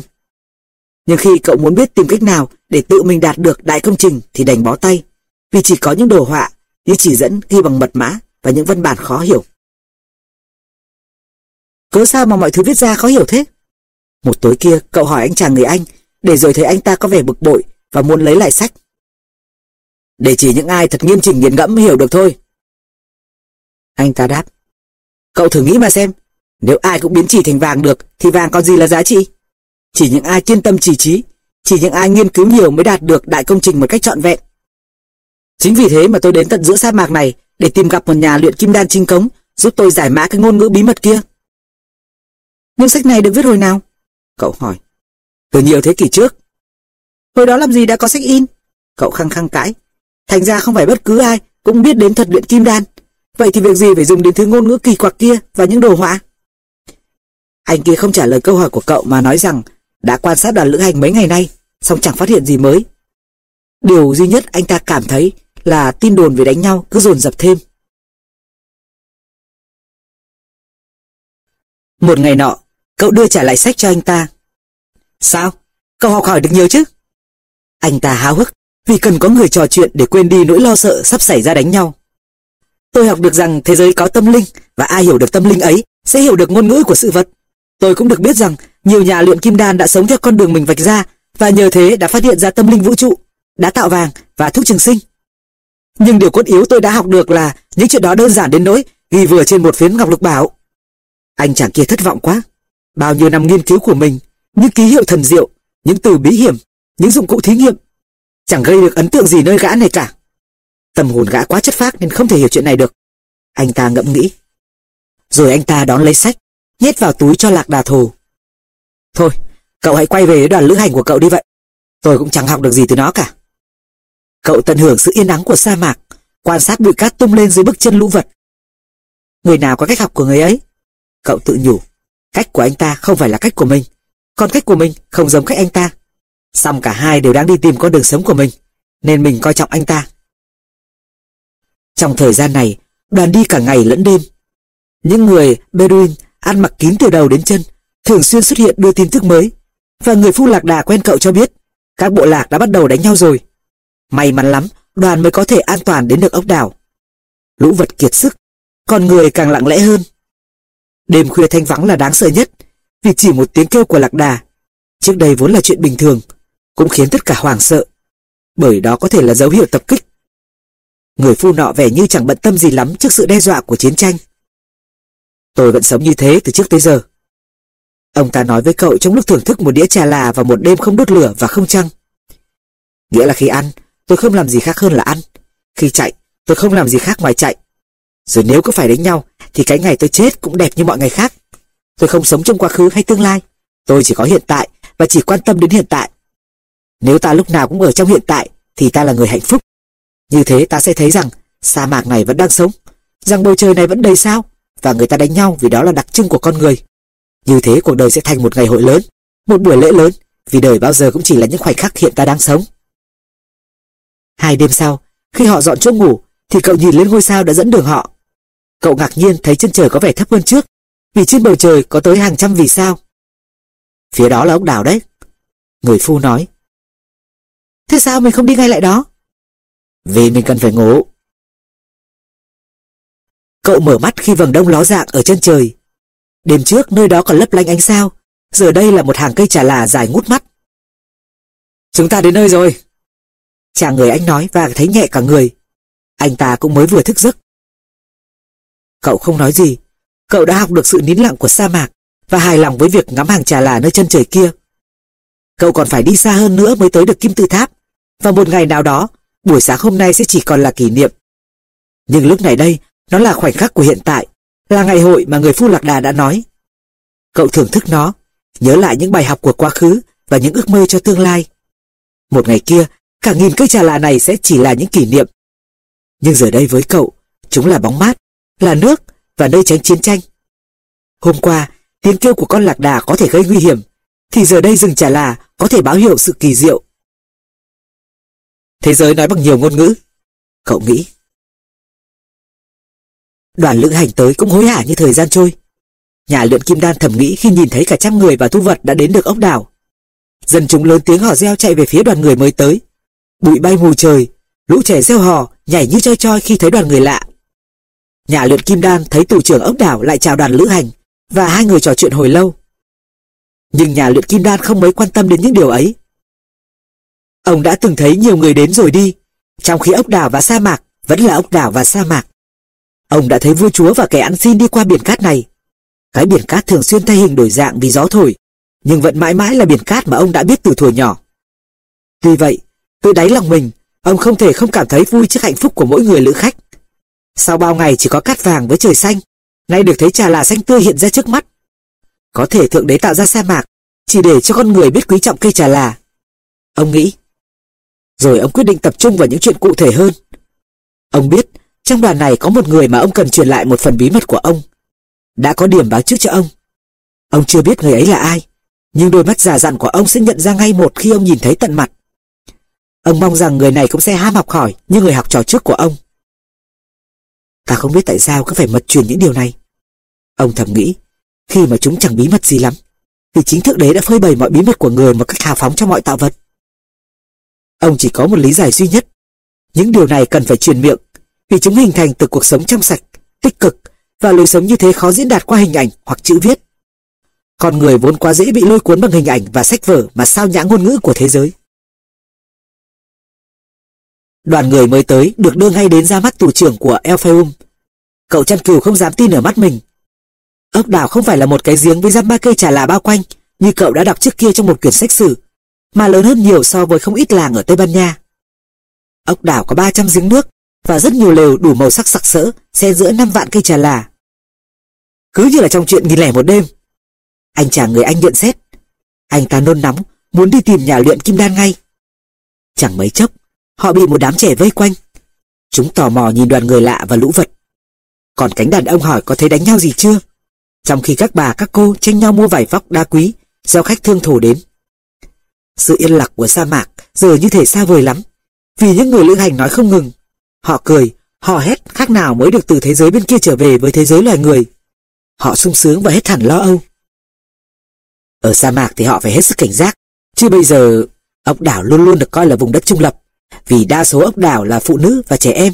Hai bên chiến tuyến đều có ốc đảo, nên các bộ lạc chỉ đánh nhau ngoài sa mạc, dùng ốc đảo làm nơi tạm lánh. Người Phu Lạc Đà giải thích cho cậu biết. Trưởng đoàn khá vất vả mới tụ tập mọi người trong đoàn lại được để phổ biến chỉ dẫn. Đoàn sẽ ở lại ốc đảo cho đến khi cuộc xung đột giữa các bộ lạc chấm dứt. Là khách, họ phải ở chung liều với người ốc đảo và sẽ được nhường chỗ tốt nhất. Lòng hiếu khách đòi hỏi phải như thế. Rồi ông yêu cầu mọi người, kể cả đội gác của ông, trao vũ khí cho những người được tù trưởng chỉ định. Đây là luật lệ khi có xung đột. Ốc đảo sẽ không được chứa chấp đội quân nào, dù chỉ một chiến sĩ lẻ loi. Ông giải thích. Cậu ngạc nhiên khi chàng người Anh móc túi, lấy ra một khẩu súng lục mạ kền, trao cho những người đi gom vũ khí. Anh cần súng lục để làm gì? Cậu hỏi. Có thế tôi mới dám đi chung với người lạ. Anh ta đáp và thấy sung sướng vì đã tới được đích mình tìm kiếm. Còn cậu lại nghĩ về kho tàng. Giấc mơ của cậu sắc thành sự thật bao nhiêu thì mọi thứ lại càng rối rắm bấy nhiêu. Hình như cái nguyên lý mà ông vua già gọi là thánh nhân đãi kẻ khổ khờ không còn giá trị nữa. Trên đường đến với giấc mơ, lòng can đảm và sự kiên trì của cậu đã thường xuyên bị thử thách. Thành ra cậu không thể khinh suất hay sốt ruột được. Nếu cứ xông bừa tới trước, thì cậu sẽ không nhìn thấy được dấu Chúa đã báo cho dọc đường. Điểm Chúa báo dọc đường. Cậu nghĩ rồi sừng sốt trước ý nghĩ của mình. Cho tới nay, cậu vẫn cho điểm là một cái gì đó rất tự nhiên, giống như ăn, ngủ, theo đuổi chút tình yêu hay tìm công ăn việc làm. Cậu chưa hề nghĩ rằng đó có thể lại là một thứ ngôn ngữ Chúa dùng để bảo cậu phải làm gì. Đừng nôn nóng, cậu lại tự nhắc nhở. Hãy làm như người phu kia nói. Lúc cần ăn thì ăn, lúc phải đi thì đi. Ngày đầu tiên ai cũng ngủ nhiều vì quá mệt, kể cả anh chàng người Anh.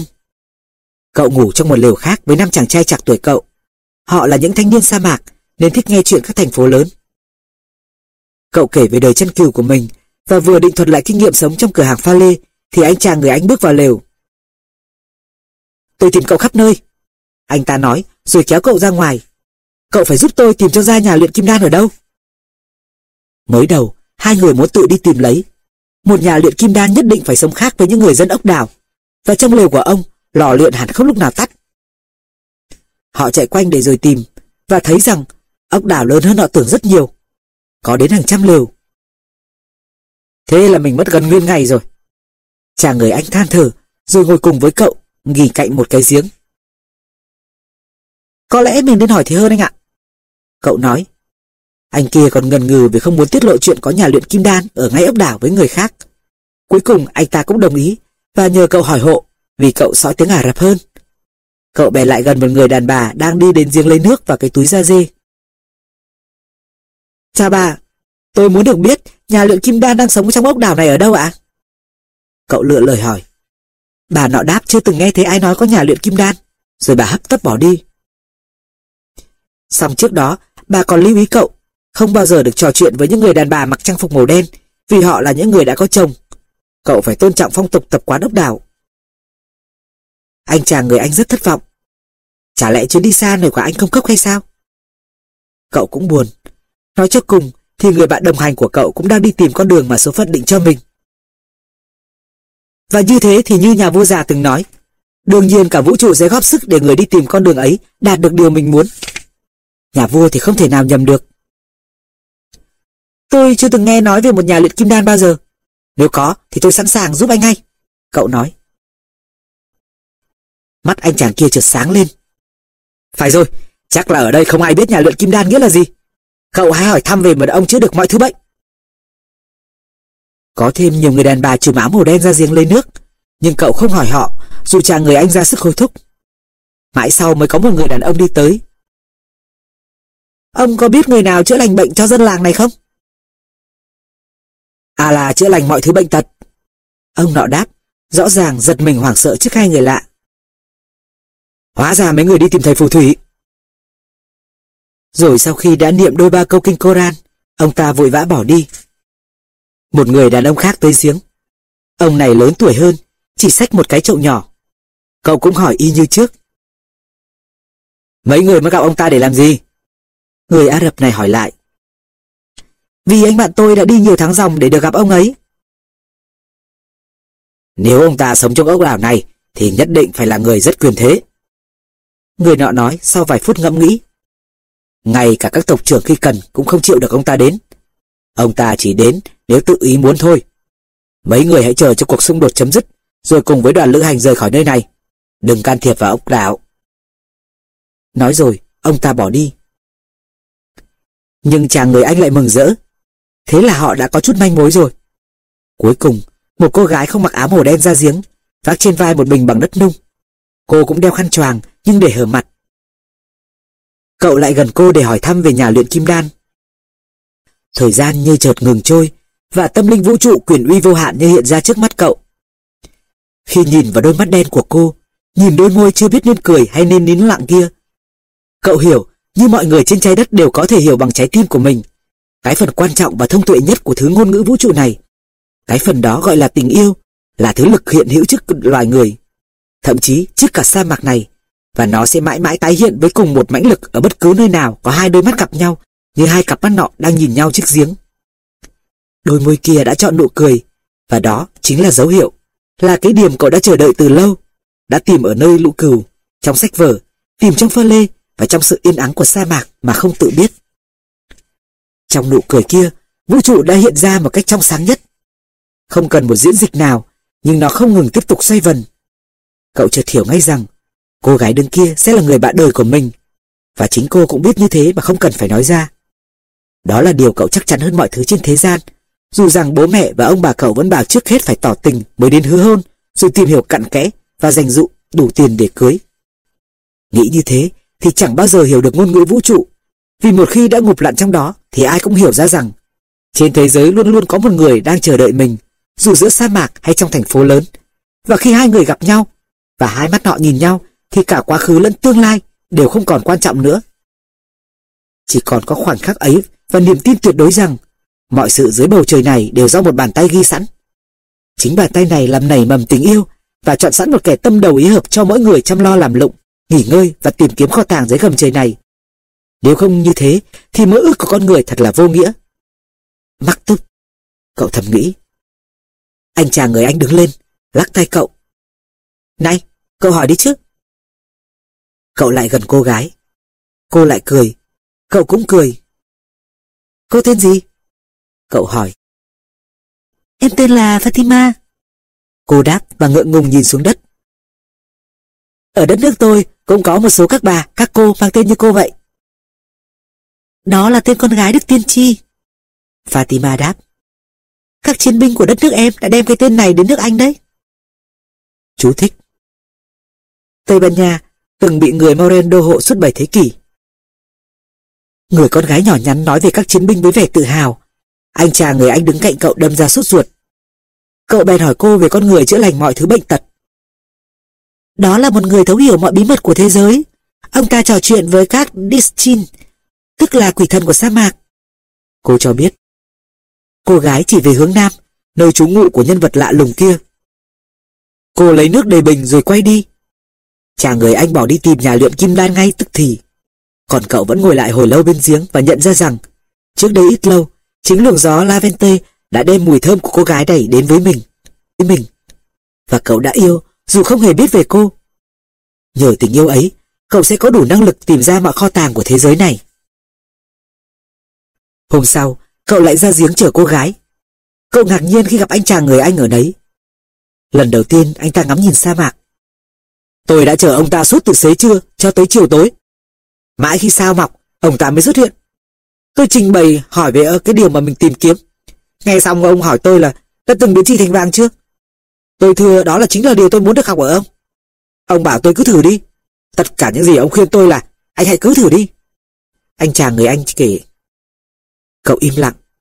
Thế là anh chàng người Anh đã đi xa vạn dặm để rút cuộc được lời khuyên chính điều anh ta đang biết. Nhưng rồi cậu chợt nhớ, chính mình cũng từng như thế khi trả cho ông vua sáu con cừu. Thế thì anh cứ nên thử đi. Cậu nói. Tôi cũng đang định thử ngay đây. Anh ta đi được một lúc thì Fatima đến lấy nước. Anh có điều quan trọng cần nói với em. Anh muốn được lấy em làm vợ. Anh yêu em. Nước trong bình của cô gái sóng sánh. Ngày ngày anh sẽ ra đây chờ em. Cuộc xung đột thật là tai hại. Vì anh đã vượt sa mạc để đi tìm một kho tàng ở Kim Tự Tháp. Nhưng bây giờ lại hóa may. Vì nhờ nó mà anh được ở gần em. Một ngày kia, cuộc xung đột sẽ chấm dứt. Cô gái nói. Cậu nhìn về phía rừng trà là. Cậu từng đi chân cừu. Ở đây không thiếu chi cừu. Và với cậu thì Fatima quan trọng hơn cả kho tàng. Các chiến binh đi tìm kho tàng đem về đây. Cô gái nói như thể đoán được ý cậu. Và phụ nữ sa mạc chúng em tự hào với các chiến binh của mình. Cô lấy đầy nước bình rồi ra về. Giờ đây, ngày ngày cậu ra giếng đợi Fatima. Cậu kể cô nghe về quãng đời chân cừu của mình, về ông vua già và về những ngày làm việc trong cửa hàng pha lê. Hai người ngày một thân thiết nhau hơn. Mỗi ngày ngoài 15 phút được ở bên cô, cậu cảm thấy thời gian trôi qua quá chậm. Sau gần một tháng ở ốc đào, trưởng đoàn họp cả đoàn lại. Chúng ta không biết khi nào mới hết đánh nhau và lại đi tiếp được. Có thể có đánh nhau lâu, cả năm chưa biết chừng. Vì cả hai bên đều không thiếu chiến binh khỏe mạnh và dũng cảm, tinh thần chiến đấu cao. Đây không phải là cuộc đấu tranh giữa tốt và xấu, mà chỉ nhằm tranh giành quyền lực.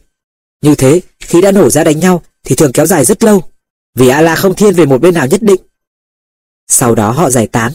Xế trưa hôm ấy, gặp lại Fatima, cậu kể cô nghe về buổi họp của đoàn. Hôm chúng mình gặp nhau lần thứ hai, anh đã thổ lộ tình yêu của anh, rồi anh đã cho em biết những điều hay ho, chẳng hạn như ngôn ngữ và tâm linh vũ trụ. Qua đó, em dần già trở thành một phần của anh.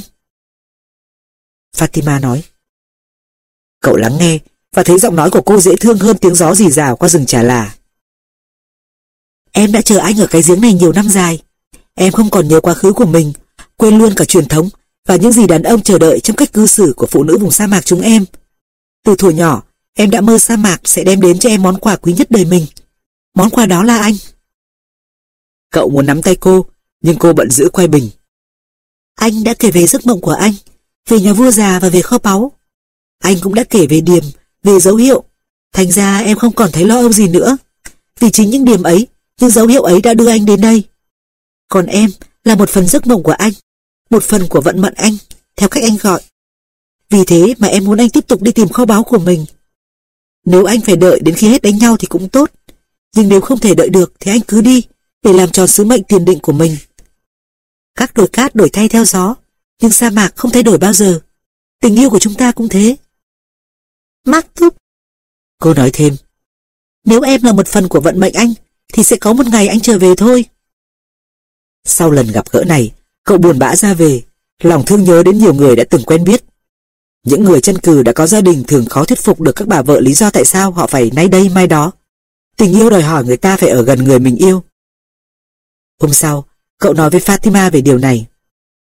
Sa mạc đem đàn ông của chúng em đi, nhưng không phải lúc nào cũng đưa họ trở về. Chúng em đành chấp nhận, nhưng họ vẫn tiếp tục sống trong những áng mây không đem lại mưa, trong những con vật náo mình giữa các tảng đá, và trong làn nước tuôn đầy từ các giếng. Họ trở thành bộ phận của toàn thể, họ nhập vào tâm linh vũ trụ. Cũng có một số trở về được. Điều này đem lại niềm vui và thêm hy vọng cho những người đàn bà đang mong mỏi rằng một ngày kia chồng con họ cũng sẽ trở về. Trước đây, em ganh tị với những người đàn bà này. Nhưng giờ đây, em cũng có một người đàn ông để mà chờ đợi. Em là một cô gái sa mạc và rất tự hào về điều này. Chồng em cần phải đi lại tự do như làn gió, làm biến dạng các đồi cát. Và em cũng mong được thấy chồng em nhập vào trong những áng mây, trong những con thú và trong làn nước giếng. Cậu đi tìm chàng người anh vì cậu muốn kể cho anh ta về Fatima. Cậu ngạc nhiên khi thấy anh ta đã dựng một cái lò nhỏ cạnh lều. Cái lò luyện trông thật quái dị. Phía trên đặt một chiếc bình trong suốt. Trong lúc đốt lò bằng cành khô, mắt anh ta nhìn ra sa mạc. Đôi mắt như long lanh hơn những ngày chỉ chúi mũi vào sách. Đây là bước đầu. Tôi phải tách lưu hình ra. Để thành công, tôi không được phép sợ sẽ thất bại nữa. Chính nỗi sợ này đã cản trở tôi thử đạt đến đại công trình. Bây giờ tôi mới bắt đầu với một công đoạn mà lẽ ra tôi đã có thể làm từ 10 năm trước rồi. Sao ít ra tôi cũng mừng vì đã không đợi thêm 20 năm nữa. Anh ta cởi lửa, rồi lại nhìn ra sa mạc. Cậu ngồi một lúc với anh ta, cho đến khi sa mạc rực đỏ vì dáng chiều. Rồi cậu tha thiết muốn đi vào sa mạc xem thử sự tĩnh lặng có trả lời những câu hỏi của cậu được không. Cậu đi không mục đích nhất định, song mắt luôn trông chừng rừng trà là để khỏi lạc. Cậu lắng nghe tiếng gió và cảm nhận sỏi đá dưới chân mình. Thỉnh thoảng, cậu lại thấy một vỏ sò và hiểu rằng sa mạc này ngày xưa từng là biển. Rồi cậu ngồi xuống một tảng đá, nhìn như bị thôi miên vào chân trời chảy dài trước mắt. Cậu không hiểu được tại sao yêu mà lại không có quyền đòi hỏi được sở hữu. Nhưng vì Fatima là một cô gái sa mạc, nên chỉ có sa mạc mới giúp cậu hiểu được thôi. Cậu ngồi im lặng hồi lâu, không nghĩ ngợi gì, cho đến khi cảm thấy có gì động đậy phía trên đầu. Cậu nhìn lên, thấy hai con chim bồ cắt đang bay lượn. Cậu nhìn đôi chim và những hình mà đường bay của chúng vẽ nên. Những đường ấy có vẻ không theo một trật tự nào, nhưng nhất định chúng phải có ý nghĩa. Chỉ có điều, cậu không giải được nghĩa đó thôi. Thành ra cậu muốn dõi theo đường bay của chim. Biết đâu cậu có thể rút ra từ đó một thông điệp. Biết đâu sa mạc có thể giải thích cho cậu về loại tình yêu không cần sở hữu. Chợt cậu thấy mệt mỏi. Trái tim cậu van cậu đừng ngủ gật mà phải hết sức chú tâm. Bây giờ mình thả hồn vào ngôn ngữ vũ trụ và thấy mọi chuyện trên thế giới đều có ý nghĩa, kể cả đường bay của chim. Cậu nghĩ, cậu thầm cảm ơn nỗi may mắn mà tình yêu của một người con gái đã đem lại cho mình. Khi yêu thì tất cả lại càng có thêm ý nghĩa. Chợt có một con chim đâm bổ xuống tấn công con kia. Trong cái động tác vụt qua ấy, cậu chợt thấy một ảo ảnh. Có một đạo quân vung gươm xông vào ốc đảo. Ảo ảnh kia chỉ xuất hiện trong chớp mắt rồi vụt biến, nhưng cậu hết sức lo sợ. Cậu đã được nghe về ảo giác và cũng đã được từng thấy đôi lần. Đó là những ước mơ mờ ảo biến thành cảnh thật trên mặt cát nóng bỏng của sa mạc. Nhưng cậu đâu hề ước mơ có một đạo quân tấn công vào ốc đảo. Cậu muốn quên đi chuyện này bằng cách tập trung nhìn vào sa mạc lấp loáng ánh hồng và vào những tảng đá. Nhưng thâm tâm cậu vẫn thấy có gì đó bất an. Phải luôn chú ý đến điểm báo. Ông vua già đã bảo thế. Cậu nhớ tới Fatima, nhớ tới ảo giác mới đây và linh cảm nó sắp xảy ra thật. Phải cố gắng lắm, cậu mới thoát ra khỏi tình trạng như bị mê hoặc kia. Đứng lên, đi về phía hàng trà là. Một lần nữa, cậu lại nhận thấy sự vật có nhiều cách tự diễn đạt. Lần này, sa mạc trông có vẻ an toàn, còn ốc đảo như trở nên một nơi bất ổn. Người phu lạc đà ngồi dưới một gốc trà là, cũng đang ngắm mặt trời lặn. Ông ta thấy cậu bước ra từ sau một đụn cát. Một đạo quân đang đi trên đường tới đây, tôi vừa có một ảo giác. Cậu nói. Sa mạc đáp ứng ước mơ của con người bằng cách tạo ra ảo giác. Người phu trầm tĩnh đáp. Nhưng cậu kể ông ta nghe về đôi chim, rằng cậu ta đã theo dõi đường bay của chúng khi cậu thả hồn vào tâm linh vũ trụ. Nghe thế, người phu không nói gì nữa. Ông thấu hiểu rất rõ về điều cậu vừa kể. Ông biết mỗi sự vật trên thế gian này đều có thể kể được nhiều điều về mọi sự vật khác.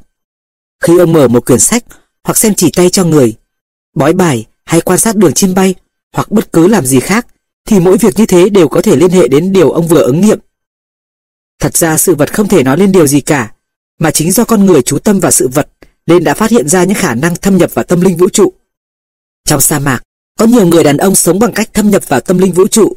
Họ xưng là thầy bói, rất được giới phụ nữ và các cụ già nể vì. Các chiến binh rất ít khi tìm đến họ vì khi biết trước sẽ bỏ mình trong trận đánh thì khó lòng ra trận. Người chiến binh đam mê chiến trận, giống như là kẻ phiêu lưu, say mê những chân trời mới, tương lai đã do Allah định sẵn rồi và mọi chuyện xảy ra cũng đều vì lợi ích của con người thôi. Do đó, người chiến binh chỉ sống với hiện tại, vì hiện tại đầy dẫy bất ngờ, buộc họ phải quan tâm biết đến bao điều. Lưỡi gươm của đối phương chém chỗ nào, vị trí của ngựa phải đỡ nhát chém thế nào để thoát chết.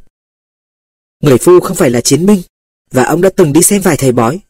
Có người đoán đúng, có người sai. Cho tới cái lần người thầy bói cao tuổi nhất và được vì nể nhất hỏi ông tại sao lại quan tâm đến tương lai như thế. Để bắt tay ngay và thực hiện một số việc và phòng ngừa những việc mà tôi không muốn xảy ra. Người phu đáp. Thế thì đó không còn là tương lai của ông nữa. Thầy bói nói. Có thể, vì tôi muốn biết trước về tương lai để chuẩn bị trước, hầu sẵn sàng chờ đón nó. Nếu là những điều lành, thì ông sẽ được ngạc nhiên một cách thú vị.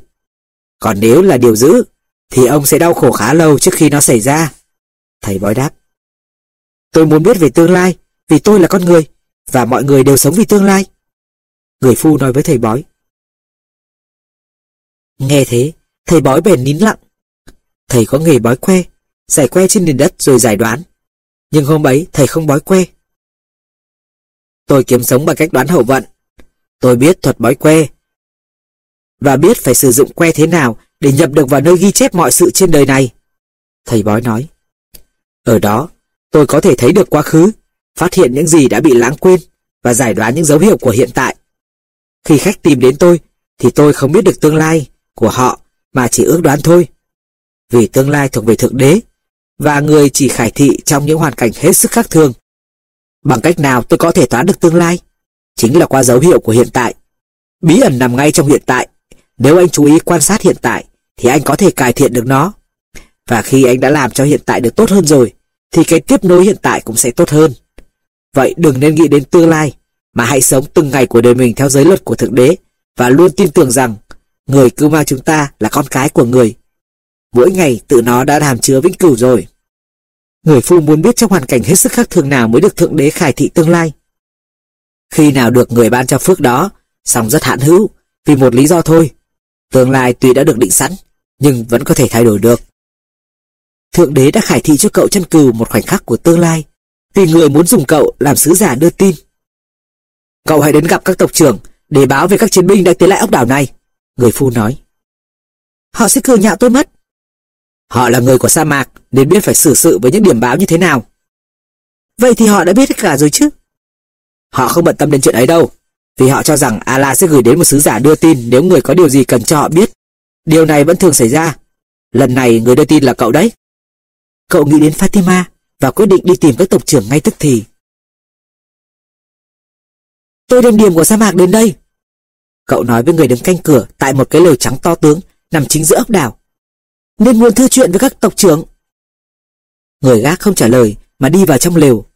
Mãi sau, hắn mới trở ra với một người Ai Cập trẻ khoác áo màu trắng vàng. Cậu kể cho người Ả Rập trẻ điều mình đã thấy. Anh ta yêu cầu cậu chờ rồi quay lại vào trong lều. Trời bắt đầu tối, nhiều khách thương và dân ốc đảo ra vào cái lều ấy. Các đống lửa nối nhau tắt và ốc đảo lại yên ắng như sa mạc. Chỉ chiếc lều trắng to này còn ánh đèn. Suốt thời gian đứng chờ, cậu nghĩ đến Fatima và vẫn chưa hiểu rõ lắm những điều cô nói lúc xế trưa. Sau hàng giờ chờ đợi, người canh bảo cậu vào lều. Cậu choáng ngợp trước những gì mắt mình thấy. Làm sao có thể tưởng tượng nổi, ngay giữa sa mạc lại có một cái lều trắng lệ đến thế. Nền phủ thảm quý mà đôi chân cậu chưa từng được đặt chân lên. Trần treo lại đèn cắm nến bằng đồng thau chạm trổ. Phía trong lều, các tộc trưởng ngồi thành vòng cung trên nệm lụa thêu rất công phu. Tay cũng tì trên nệm thêu như thế. Người hầu ra vào, kẻ bưng khay bạc đầy trà và những món thơm ngon. Người lo tiếp than cho các ông điếu đừng tắt. Một mùi thơm dễ chịu lan khắp lều. Có tất cả tám tộc trưởng, Song cậu nhận ra ngay một người quan trọng nhất. Đó là ông già Ả Rập, khoác áo trắng vàng ngồi giữa, đứng cách ông người Ả Rập trẻ hồi nãy. Ai là người lạ đã kể về điềm báo? Một tộc trưởng nhìn cậu hỏi. Chính tôi đây. Cậu đáp, rồi thuật lại những gì đã thấy. Cớ sao sa mạc lại báo cho một người lạ như cậu biết điều này, chứ không báo cho chúng ta là những kẻ đã sống ở đây từ bao đời rồi? Một tộc trưởng khác hỏi. Vì mắt tôi còn lạ lẫm với sa mạc, nên tôi còn nhận ra những điểm mà các đôi mắt quá quen không thấy được nữa. Cậu đáp. Và tôi cũng biết tâm linh vũ trụ. Cậu thầm nghĩ, nhưng chỉ để bụng, vì người Ả Rập hẳn không tin chuyện này. Ốc đảo là vùng trung lập. Tộc trưởng thứ ba nói. Sẽ không ai dám tấn công nó cả. Tôi chỉ thuật lại những điều gì mình thấy. Nếu các ông không muốn tin thì thôi. Căn lều lặng như tờ một lúc, rồi các tộc trưởng tranh luận sôi nổi. Họ nói một thứ thổ ngữ Ả Rập mà cậu không hiểu. Nhưng khi cậu định ra khỏi lều thì bị người canh giữ lại. Lúc này cậu bắt đầu sợ. Có gì đó không ổn rồi. Cậu ân hận đã nghe lời người phu lạc đà. Chợt ông già ngồi giữa, hơi hé miệng cười, khiến cậu yên tâm. Ông không tham gia vào cuộc tranh luận của những người kia, và đến lúc này cũng chưa nói tiếng nào.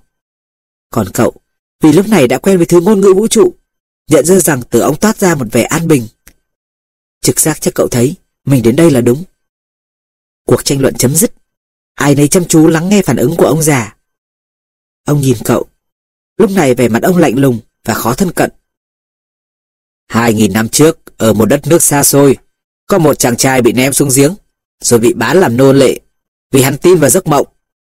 Các khách thương ở nước ta đã mua, rồi đem hắn đến Ai Cập. Mỗi người trong chúng ta đều biết, ai tin vào giấc mộng thì cũng có thể giải mộng. Không phải lúc nào cũng giải được đâu ạ. Cậu liên tưởng tới bà Di Gan. Vì Pharaoh mơ thấy bò gầy và bò mập, mà hắn lại giải được giấc mơ ấy, nên đã cứu dân Ai Cập thoát khỏi nạn đói. Tên hắn là Joseph. Chú thích. Joseph, con trai cả của Jacob và Rachel, bị các em ganh tị hãm hại, bán làm nô lệ. Cựu ước sang thế ký 20, 22, 24. Ở Ai Cập, ông làm đến tể tướng. Tiếp tục. Hắn cũng ở trên một đất nước lạ, giống như cậu vậy. Và lúc ấy có lẽ cũng chạc tuổi cậu. Ông ngừng nói, đôi mắt vẫn lạnh lùng. Chúng ta luôn theo truyền thống. Thuở đó, truyền thống đã cứu dân Ai Cập khỏi nạn đói và khiến họ trở thành dân tộc giàu có nhất thế gian. Truyền thống dạy đàn ông chúng ta cách vượt sa mạc và tổ chức hôn lễ cho con cái như thế nào. Truyền thống cũng dạy rằng ốc đảo là nơi trung lập, vì phe nào cũng có ốc đảo, và chúng không được ai che chở cả. Trong khi ông nói, thì không ai xem một lời nào. Nhưng truyền thống cũng lại dạy chúng ta phải tin vào thông điệp của sa mạc. Mọi điều chúng ta biết đều là do học được từ sa mạc cả. Ông ra hiệu và mọi người đứng cả dậy. Buổi họp chấm dứt. Các ông điếu Nagile được dụi tắt và đám người canh đứng vào vị trí. Cậu dợm đi ra thì ông già nói. Sáng mai, chúng ta sẽ phạm vào lời thề rằng trong ốc đảo không ai được mang vũ khí. Suốt ngày mai chúng ta sẽ đón chờ quân địch. Khi mặt trời lặn thì mọi người nộp khí giới lại cho ta. Cứ 10 kẻ địch bị giết, cậu được thưởng một đồng tiền vàng. Tuy nhiên, vũ khí không được phép đem ra từ nơi cất giấu, mà không được sử dụng. Chúng đồng bóng chẳng khác sa mạc, nên nếu đem ra mà không dùng đến thì lần sau có thể chúng sẽ không chịu để ta sử dụng lần nữa đâu. Do đó, nếu ngày mai không cần tới chúng, thì ít nhất cũng phải có một cái dành cho cậu đó. Khi cậu ra khỏi lều, thì ốc đảo chỉ còn ánh trăng soi sáng. Cậu đi thêm 20 phút nữa mới về đến lều của mình. Những chuyện xảy ra mới đây khiến cậu hoảng sợ. Cậu đã nhập vào tâm linh vũ trụ và có thể sẽ phải trả bằng mạng sống của mình. Bán bài đắt quá. Nhưng từ ngày bán đi bầy cừu để theo đuổi chính vận mệnh của mình, lúc nào cậu cũng đánh cuộc với giá cao. Người phu lạc đà đã nói sao nhỉ? Chết vào ngày mai thì cũng chẳng khác chết vào bất cứ một ngày nào khác. Mỗi ngày là để ta sống, hoặc để từ giã coi đời. Mọi sự tùy vào một từ thôi. Mắc tức. Cậu bình thản đi, lòng không ân hận gì. Nếu ngày mai cậu chết, thì cũng chính bởi Thượng Đế không thích thay đổi tương lai. Dù cậu có chết, thì cũng là chết sau khi đã vượt eo biển, đã làm việc trong cửa hàng pha lê, đã được biết sự yên ắng của sa mạc và đôi mắt Fatima. Đã từ lâu, từ khi rời nhà đi, mỗi một ngày cậu đã đều sống hết mình. Nếu ngày mai có chết, thì mắt cậu đã được thấy nhiều, hơn hẳn những người chân cừu khác, và cậu rất hãnh diện về điều này. Chợt có tiếng vó ngựa, và cậu bị một làn gió cực mạnh hất ngã xuống đất. Quanh cậu, bụi tung mù mịt, che gần khuất mặt trăng. Trước mắt cậu, một con ngựa khổng lồ cất cao hai võ trước, hí vang khiếp đảm. Khi đã bớt bụi, thì hình ảnh cậu nhìn thấy khiến cậu sợ choáng người. Chưa bao giờ sợ đến thế. Một kỵ sĩ mặc áo toàn đen, ngồi trên mình ngựa. Một con chim ưng đậu trên vai trái. Người ấy đội khăn xếp, che kín mặt, chỉ để hở hai mắt, giống như những sứ giả của sa mạc. Nhưng oai phong hơn nhiều. Kỵ sĩ đầy bí mật kia rút từ yên ngựa một thanh kiếm cong, thép lấp lánh dưới ánh trăng. Kẻ nào đã cả gan giải đoán đường bay của chim bồ cát? Tiếng người ấy như sấm dậy, vang vọng giữa năm vạn gốc trà là của ốc đảo El Fayum. Tôi đấy. Cậu đáp và liên tưởng tới hình tượng Thánh Santiago de Compostela trên mình ngựa phóng qua đầu lũ ngoại đạo. Khác chăng là giờ đây, kẻ ngoại đạo kia như tượng thánh trên mình ngựa, còn cậu nằm lăn dưới đất. Tôi đấy. Cậu đáp rồi cúi đầu để tránh nhát kiếm. Nhiều mạng người sẽ được tâm linh vũ trụ cứu thoát. Đó là điều mà ông đã không ngờ tới. Nhưng lưỡi kiếm không chém xả xuống cậu, mà cánh tay người lạ chỉ hạ xuống từ từ, cho đến khi mũi kiếm chạm vào chán cậu. Kiếm sắc, làm chán cậu dỉ máu. Kỵ sĩ bất động, cậu cũng bất động. Cậu không nghĩ đến chạy trốn, mà thấy trong lòng dạo dực một niềm vui kỳ lạ. Mình sẽ chết vì đã quyết tâm theo vận mệnh của mình, và vì Fatima. Thế có nghĩa là các điểm báo không sai. Hiện cậu đối mặt với kẻ thù và chẳng việc gì phải bận tâm về cái chết, vì tâm linh vũ trụ đang chờ đón mình. Và vì Fatima, thế có nghĩa là các điểm báo không sai. Hiện cậu đối mặt với kẻ thù và chẳng việc gì phải bận tâm về cái chết, vì tâm linh vũ trụ đang chờ đón mình. Cậu sẽ nhanh chóng trở thành một phần của linh hồn ấy, và ngày mai kẻ thù kia cũng trở thành một phần của nó nốt. Người lạ vẫn di kiếm trên trán cậu. Tại sao mi giải đoán đường bay của chim? Tôi chỉ đọc được những gì chim muôn báo thôi. Chim muôn cứu ốc đảo, còn các ngươi sẽ phải chết. Ốc đảo đông hơn lúc các ngươi. Mũi kiếm vẫn không rời chán cậu. Mi là ai mà táo gan muốn thay đổi số phận đã được Allah quyết định? Allah tạo dựng các đạo quân cũng như người sinh ra lũ chim kia. Người đã dạy tôi ngôn ngữ của loài chim. Mọi điều đều do một bàn tay viết nên cả. Cậu nói, dùng chữ của người phu lạc đà. Người lạ thu kiếm về. Cậu thấy nhẹ cả người, nhưng vẫn không có ý định bỏ chạy. Đừng có đoán mò. Điều gì đã được bàn tay nọ ghi sẵn rồi thì không cản được đâu. Tôi chỉ trông thấy một đạo quân, chứ không biết được trận đánh kết thúc thế nào. Người lạ có vẻ hài lòng với câu trả lời, song vẫn lăm lăm thanh kiếm trong tay. Một người lạ như mi đến xứ lạ này để làm gì? Tôi đi theo vận mệnh của mình, nhưng ông không thể hiểu được đâu. Kỵ sĩ tra kiếm vào vỏ, con chim ưng trên vai ông ta bỗng kêu lên nghe rất lạ. Cậu thấy bớt căng thẳng. Ta muốn thử lòng can đảm của cậu đó thôi, vì can đảm là điều thiết yếu để hiểu được ngôn ngữ vũ trụ. Cậu ngạc nhiên, người lạ này nói về những điều mà rất ít người biết. Không được phép sao nhãng, dù đã tiến rất xa. Ông ta nói tiếp, phải yêu quý sa mạc, nhưng không bao giờ được tin nó tuyệt đối. Vì sa mạc luôn thử thách con người. Nó sẽ giết những kẻ nào lơ là, không cân nhắc từng bước đi một. Những điều ông ta nói khiến cậu liên tưởng đến vị vua già. Nếu đạo quân ấy đến đây thật, và khi mặt trời lặn mà đầu cậu vẫn chưa dụng, thì hãy tìm ta. Người lạ nói, bàn tay vừa mới vung kiếm, giờ vung một cái roi. Còn ngựa bạch lại tung hai vào trước làm cát bụi bay mịt mù. Ông ở chỗ nào? Cậu gọi với theo khi kỵ sĩ phóng đi.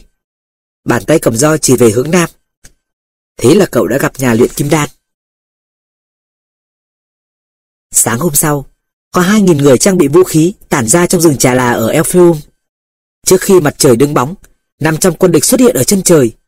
Chúng tiến vào ốc đảo từ hướng bắc, vũ khí giấu dưới áo khoác trắng, trông chẳng khác một đoàn thám hiểm vô hại. Khi đã tới gần căn lều trắng lớn ở trung tâm Elfium, chúng mới tấn công bằng gươm cong và súng, nhưng lều chống chơ. Người dân ốc đảo bao vây đội quân này và chỉ trong nửa giờ, 499 cái xác nằm la liệt. Trẻ con đã được tập trung đưa về cuối rừng trà là nên chúng không trông thấy gì hết.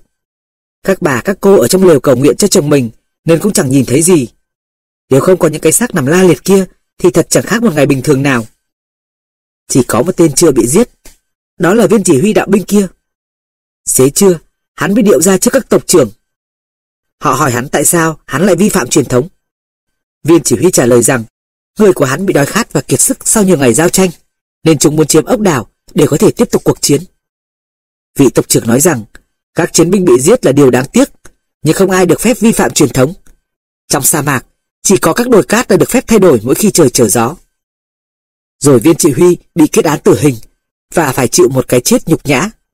Hắn không được hưởng ân hưởng ân huệ xử bắn hay chém đầu mà bị treo cổ dưới một gốc cây trà là đã chết. Xác hắn đung đưa trong gió. Tù trưởng ốc đảo cho gọi cậu đến và ban thưởng 50 đồng tiền vàng. Ông nhắc lại câu chuyện về Joseph ở Ai Cập và yêu cầu cậu ở lại ốc đảo làm cố vấn. Khi mặt trời lặn và sao trời vừa ló dạng, không tỏ vì hôm ấy trăng tròn. Cậu đi về phía hướng nam. Ở đó chỉ có một cái lều duy nhất và những người Ả Rập đi ngang đều bảo cậu rằng chỗ này chỉ toàn là distin, quỷ thần thôi. Nhưng cậu vẫn ngồi đợi trên một tảng đá. Mãi khi mặt trăng đã lên cao, nhà luyện kim đan mới xuất hiện. Ông đeo lủng lẳng trên vai, hai con chim bồ cắt đã chết. Cháu ở đây này. Cậu lên tiếng. Cậu không nên ở lại ốc đảo này. Nhà luyện kim đan nói. Hay là vận mệnh cậu đã xui khiến cậu tới đây? Vì có đánh nhau giữa các bộ tộc, thành ra cháu không thể tiếp tục qua sa mạc được. Nhà luyện kim đan xuống ngựa, ra hiệu cho cậu theo ông vào lều. Nó giống mọi lều khác ở ốc đảo, không kể lều của các tộc trưởng sang trọng như trong chuyện thần thoại. Cậu đưa mắt tìm lò luyện, bình và nồi nấu, nhưng không thấy gì cả. Chỉ có sách xếp chồng lên nhau. Một cái bếp và những tấm thảm đầy hình vẽ quái dị. Ngồi đây, ta đi nấu trà, rồi mình thưởng thức thịt chim bồ cắt. Cậu ngờ ngợ rằng đó là hai con chim mình thấy hôm qua, nhưng không nói gì. Nhà luyện kim đan nhóm lửa, rồi chỉ một lúc sau, căn lều nức mùi thịt chiên, dễ chịu hơn mùi thơm của ống điếu nhiều. Vì lý do gì mà ông muốn gặp cháu? Vì điềm báo, gió đã báo cho ta là cậu tới đây, và cậu cần được giúp đỡ. Không phải cháu đâu, mà là anh chàng người Anh cơ. Anh ta tìm ông mãi. Hắn còn phải làm cho xong một số điều khác đã, trước khi gặp được ta. Nhưng hắn đã đi đúng hướng rồi đấy. Hắn ta đã bắt đầu tìm hiểu sa mạc. Thế con cháu? Khi người nào muốn điều gì, thì cả vũ trụ chung sức lại để người ấy đạt được điều mơ ước. Nhà luyện kim đan nói, ông lặp lại những lời của nhà vua già. Cậu hiểu ngay, lại thêm một người đón gặp và dẫn mình đến với vận mệnh của mình. Ông sẽ chỉ dạy cháu chứ? Không, vì cậu đã biết hết những gì cần biết. Ta sẽ chỉ cho cậu phương hướng của kho tàng thôi. Nhưng mà đang có đánh nhau. Cậu nhắc lại. Ta biết chuyện gì đang xảy ra trên sa mạc. Cháu đã tìm thấy kho báu rồi, Vì hiện cháu có một con lạc đà, cộng thêm số tiền từ hồi làm ở hiệu pha lê và 50 đồng tiền vàng. Cháu sẽ là một người giàu có ở đất nước mình. Nhưng chẳng thứ nào ở kim tự tháp cả. Cháu có Fatima, nàng là kho báu duy nhất của cháu. Nhưng cô bé ấy cũng có ở kim tự tháp đâu. Hai người ăn thịt chim trong lặng lẽ. Nhà luyện kim đan mở một cái chai rồi rót một chất lòng màu đỏ vào ly của cậu. Rượu vang, và là thứ rượu tuyệt nhất cậu từng được uống. Đạo cấm uống rượu mà. Những thứ vào miệng con người không độc hại xấu xa. Xấu xa độc hại là những gì từ miệng họ tuôn ra. Nhà luyện kim đan đáp.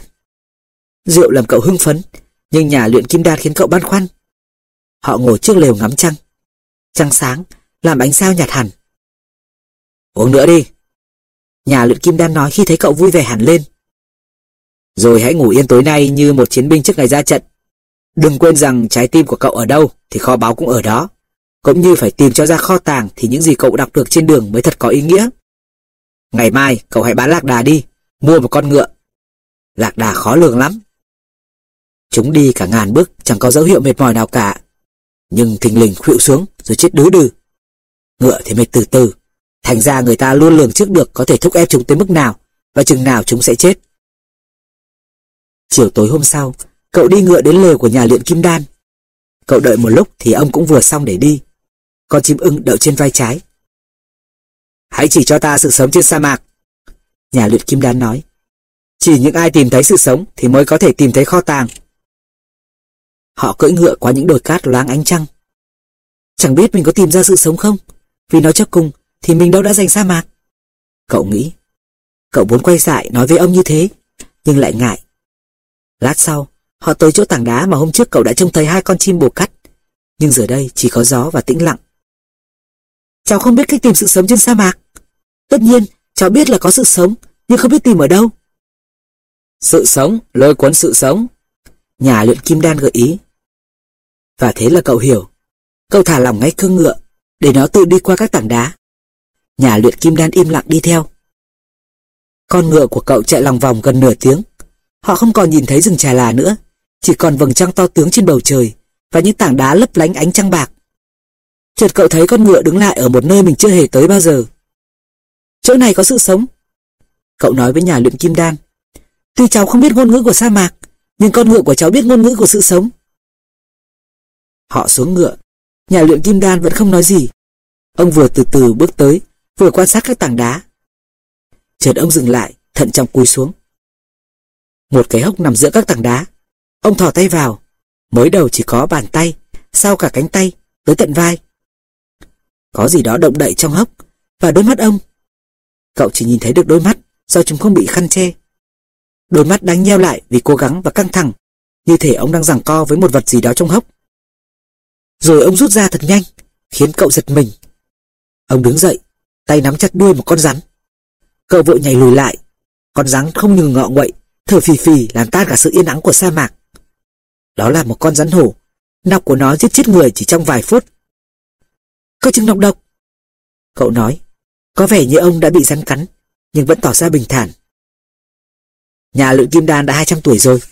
chàng người anh đã nói như thế. Vậy thì ông hẳn phải biết để làm gì với rắn trong sa mạc. Cậu nhìn ông đi lại chỗ con ngựa, rút thanh kiếm cong hình bán nguyệt, vạch một vòng tròn trên sa mạc, rồi thả con rắn vào giữa. Con vật tức thì nằm yên. Đừng sợ, nó không ra được đâu. Cậu đã tìm ra sự sống trong sa mạc. Đó là cái điểm ta cần. Điều ấy có gì là quan trọng ạ? Vì kim tự tháp nằm giữa sa mạc.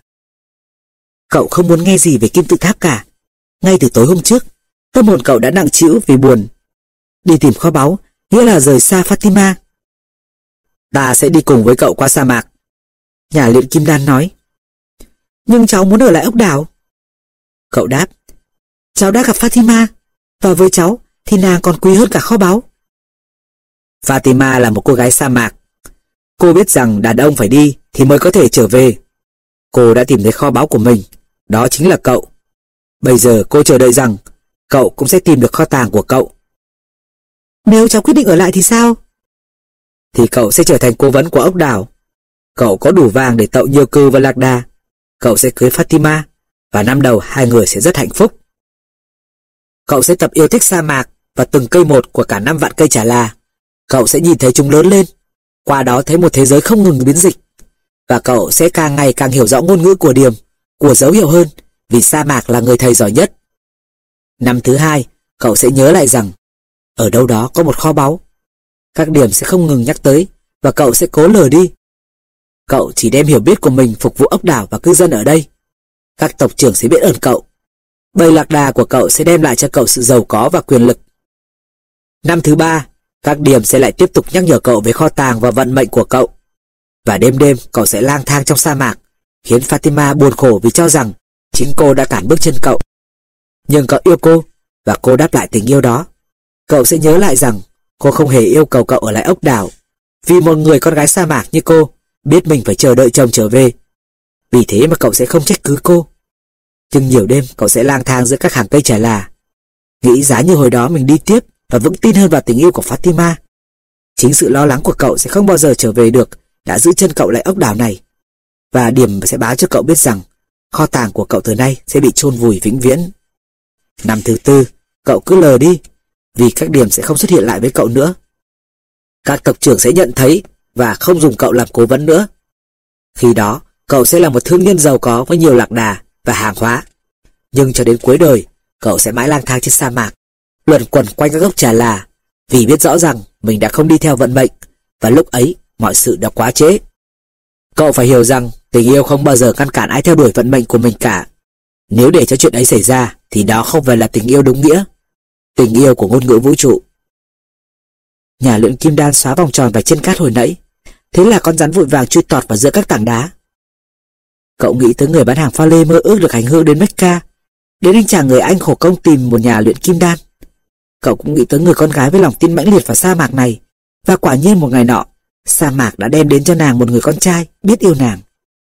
Họ lên ngựa, lần này cậu chạy theo sau nhà luyện kim đan.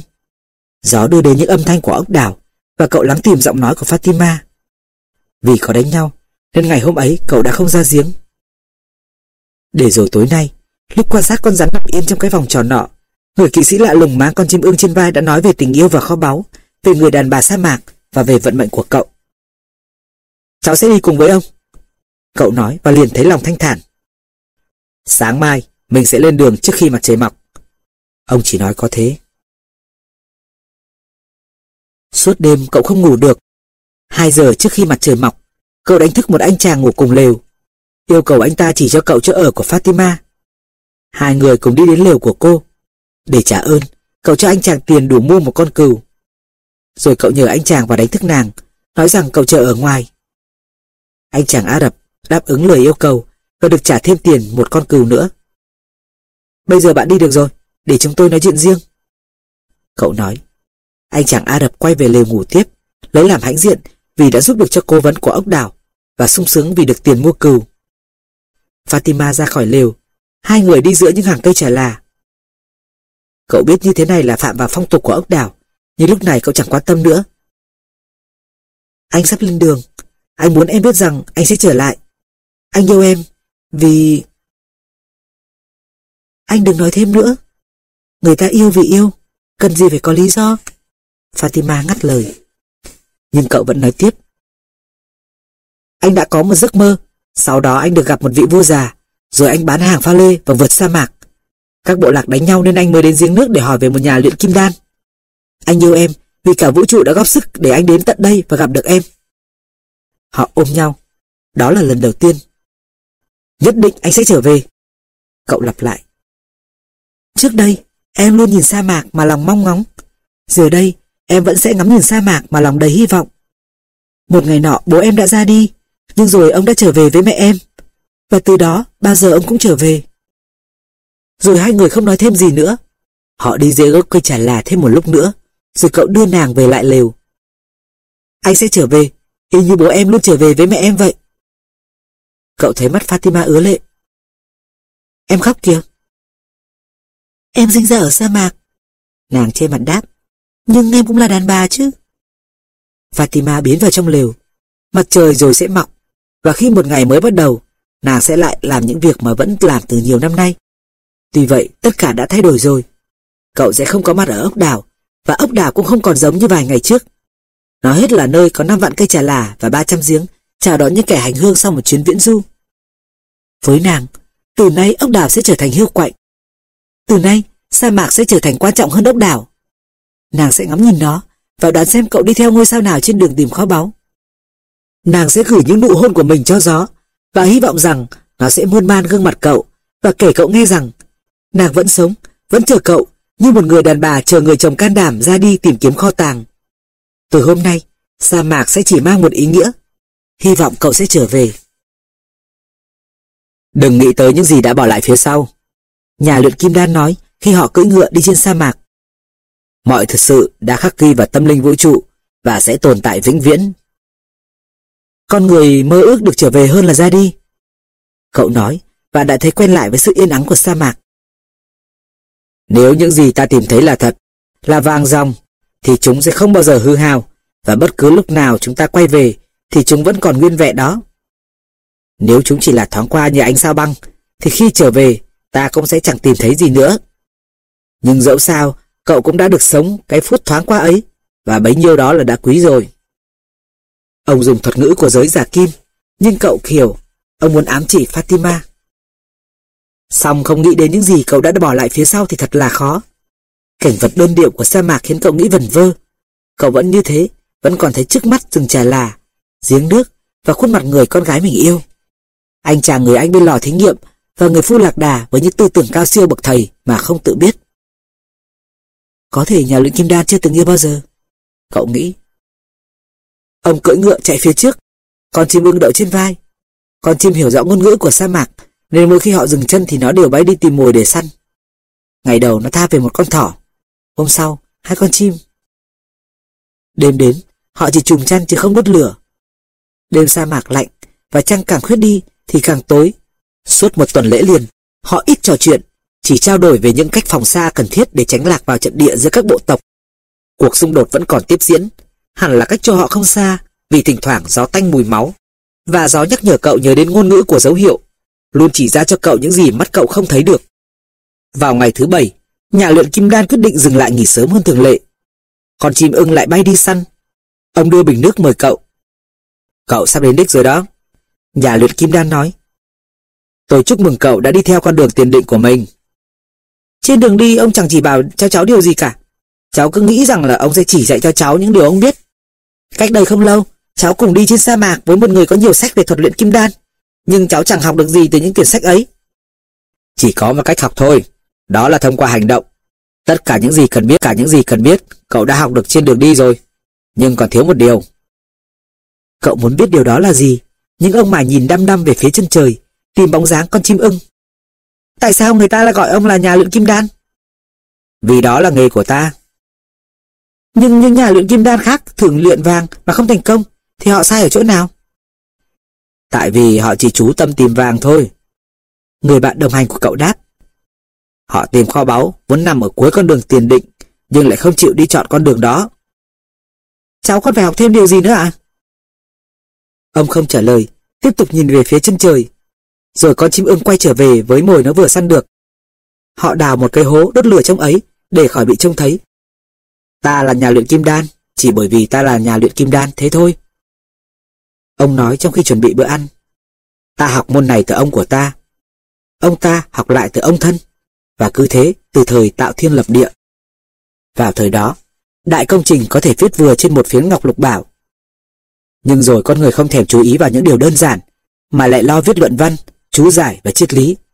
Rồi họ cho rằng đã đi đúng đường hơn người khác. Nhưng đến nay, phiến ngọc lục bảo vẫn còn nguyên giá trị. Trên phiến ngọc ấy viết gì ạ? Cậu muốn biết. Nhà luyện kim đan bèn vẽ trên cát lối chừng 5 phút.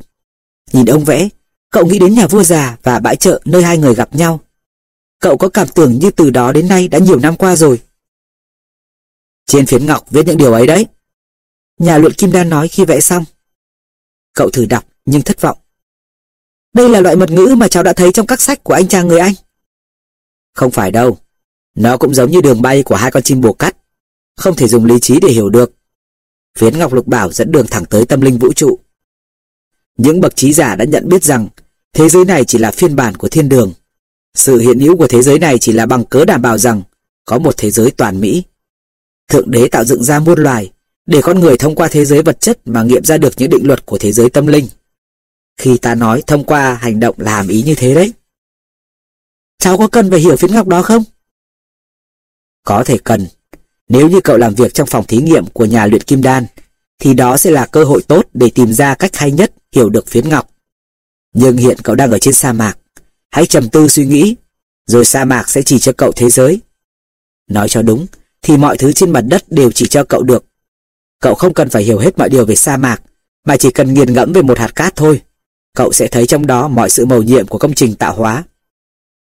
Làm cách nào để cháu có thể thâm nhập vào thế giới của sa mạc? Hãy lắng nghe trái tim mình. Nó biết hết mọi điều, vì nó từ tâm linh vũ trụ mà ra, và một ngày kia sẽ trở về đó. Họ lại lặng lẽ tiếp tục đi trong sa mạc hai ngày nữa. Nhà luyện kim đan càng lúc càng thận trọng hơn, vì họ đang đến gần vùng giao tranh ác liệt nhất. Trong khi đi đường, cậu thử lắng nghe tiếng nói của trái tim mình. Quả thật, trái tim cậu không phải lúc nào cũng ngoan ngoãn. Trước kia nó quen được đi hoài, đi mãi. Bây giờ nó chỉ muốn mau đến đích. Có lúc trái tim cậu kể lể hàng giờ liền về nỗi nhớ nhung của nó. Lúc khác, nó lại xúc động trước cảnh mặt trời mọc trên sa mạc đến nỗi làm cậu phải khóc thầm. Tim cậu đập nhanh khi nó kể về kho báu. Đập chậm hẳn khi cậu mơ màng lặng nhìn chân trời vô tận trên sa mạc. Nhưng nó không bao giờ câm nín, kể cả khi cậu và nhà luyện kim đan không nói với nhau một lời nào. Tại sao ta phải lắng nghe trái tim mình nhỉ? Cậu hỏi khi hai người dừng lại nghỉ đêm. Bởi vì trái tim cậu ở đâu, thì khó báo cậu tìm cũng ở đó. Nhưng mà tim cháu dạo dực, nó mơ mơ, nó xúc động và nó say mê một cô gái sa mạc. Nó đòi hỏi cháu đủ chuyện, khiến đêm cháu không ngủ được khi nghĩ đến nàng. Tốt lắm, như thế là tim cậu đang sống hết mình. Hãy lắng nghe những gì nó nói. Ba ngày tiếp theo, hai người gặp một số chiến binh có vũ trang và thấy một số khác ở đằng xa phía chân trời. Tim cậu bắt đầu nói về nỗi sợ. Nó kể chuyện nghe được từ tâm linh vũ trụ về những người đi tìm kho báu mà không hề thấy. Đôi khi nó khiến cậu hoảng sợ khi nghĩ rằng có thể mình không tìm thấy kho tàng hoặc sẽ chết trong sa mạc. Lúc khác, trái tim kia lại bảo cậu rằng nó hài lòng lắm vì nó đã thấy tình yêu và nhiều đồng tiền vàng rồi. Trái tim cháu dở trứng rồi. Cậu nói với nhà luyện kim đan khi họ dừng lại cho ngựa nghỉ. Nó không muốn cháu đi tiếp nữa. Điều đó đúng thôi. Đó là bằng cớ cho thấy trái tim cậu rất sống động. Đương nhiên ai mà chẳng sợ khi đem tất cả những gì mình có được để đổi lấy một giấc mơ. Thế thì tại sao cháu phải lắng nghe nó chứ? Vì cậu sẽ chẳng bao giờ bắt nó im lặng được nữa. Ngay cả khi cậu làm như không thèm nghe nó nói, thì nó vẫn luôn luôn ở trong con người cậu, nhắc đi nhắc lại những điều cậu nghĩ về cuộc đời và thế giới. Ngay cả khi nó lừa cháu hay sao? Bị lừa bịp cũng giống như một cú đánh bất ngờ thôi. Nhưng nếu cậu hiểu rõ trái tim mình, thì sẽ không xảy ra điều gì bất chắc đâu. Vì cậu biết rõ nó mơ ước gì, và biết phải ứng xử thế nào. Không ai trốn tránh được trái tim mình, thành ra nên lắng nghe nó nói hay hơn cả. Như thế cậu sẽ không bao giờ bị đánh bất ngờ. Cậu tiếp tục lắng nghe trái tim mình trên đường qua sa mạc, hiểu dần những mẹo vặt của nó và chấp nhận nó là như thế. Cậu thôi không lo sợ nữa, cũng không còn muốn quay về ốc đảo. Vì một xế trưa nọ, tim cậu bảo rằng nó mãn nguyện rồi, dù đôi lúc tôi có phàn nàn. Nó nói, thì cũng chỉ bởi tôi là trái tim người, mà tim người đều thế cả.